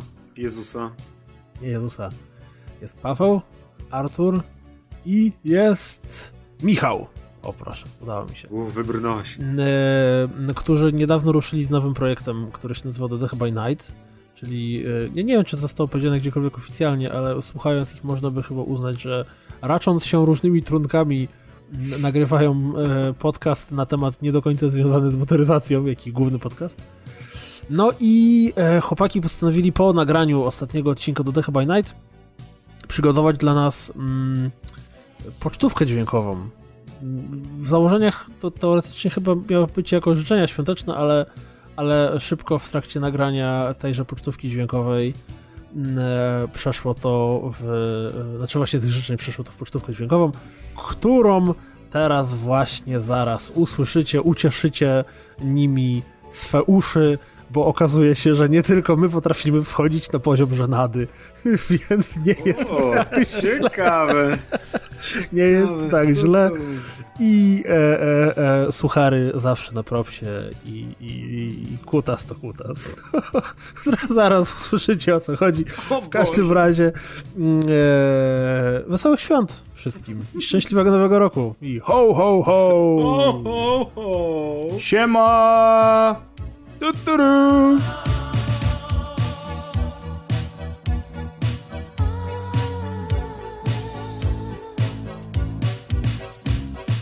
Panowie, Wprowadź nas.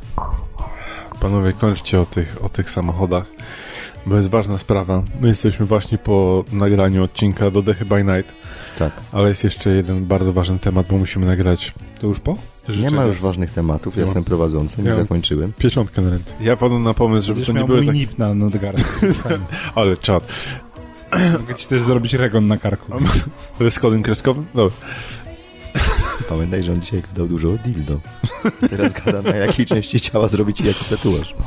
E, Więc ja pomyślałem, że zamiast takich standardowych Nie mam takiej... dowcipów, e, e, zamiast takich standardowych życzeń świątecznych, opowiem, każdy z nas opowie dowcip z udziałem prowadzących podcast Rozgrywka. No ja mam taki pierwszy dowcip. No. W przydziale pociągu jedzie Deuszkarz i Pres i matka z córką. W pewnym czasie pociąg wjeżdża w tunel i w ciemności słychać smok i trzask. I oto co sobie myślą osoby w przedziale. Matka. Ale mam porządną córkę, który się pocałował, a ona go w pysk. Córka. Ale mam głupią matkę, frajer ją pocałował, a ona go w pysk. Deusz myśli sobie. Ale mi się udało. Pocałowałem ją, a w pysk dostał ktoś inny. No dobre, no. Kaz, nie, to jeszcze nie koniec. Aha. Kaz mówi, co jest? Najpierw mnie całują, a potem biją. A na końcu prez mówi, wy tam się całujcie. A ja Kazowi tak wpierdolę. Nie, no to ostry kał taki jest moim zdaniem i w ogóle i trochę do przemyślenia. Dobry, dobry. Ja też są właśnie takie kawały w stylu Pawła. Nie, no mnie to rozśmieszyło, powiem wam i jestem i cieszę się. Ha, ha, ha. Dobry kawał.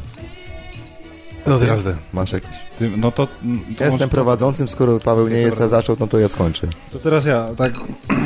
E, y, spotyka się Pres, Razer i Kuldan.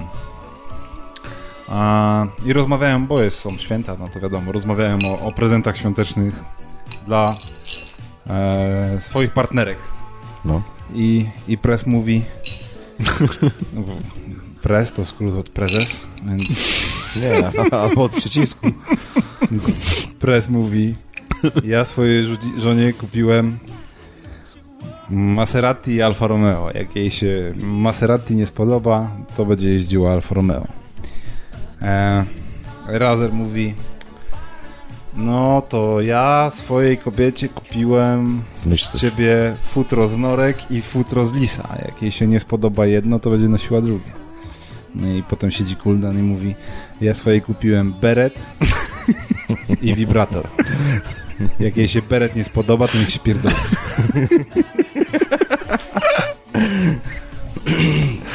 No dobra. Przyszedł czas na mój kawał.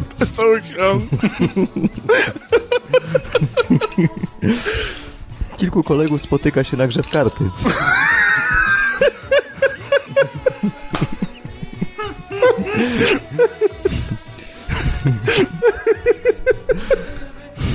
No. Był tam właśnie Deusz, był tam Pres, był tam Kuldan. Akurat Deuszowi bardzo dobrze szła karta, więc cały czas wygrywał.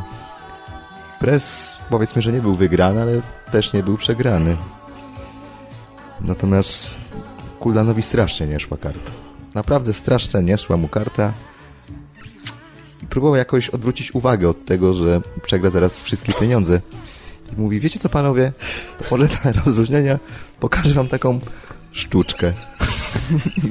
I mówi do Deusza i Preza, teraz stanę na jednej ręce. Teraz stanę na drugiej ręce. Deusz i Prez cały czas patrzą, co on tworzy, no bo to taka trochę dziwna, dziwna, że tak powiem, y, przerwa odnośnie gry w karty, szczególnie kiedy gra się o wysokie stawki. Y, W tym momencie Kuldan mówi teraz podniosę prawą rękę i dalej będę się utrzymywał. Rzeczywiście, no, stanie na jednej ręce to jest nie lada wyczyn. Mm, Wielu wyśmienitych sportowców tego nie potrafi. Ale Kuldan mówi, jeszcze trochę wam utrudnię. Teraz podniosę drugą rękę i dalej będę się trzymał w powietrzu. Na co Deusz mówi, ładny kutas, panie Kuldan. O, wesołych świąt. Wesołych świąt i wesołego bierzmowania. To Tak. dalej my, czyli Paweł, Tak, to dalej. Artur, Tak? Podobno. Podobno. wesołej Hanuki. To byłem ja, Michał. Bez odbioru. give it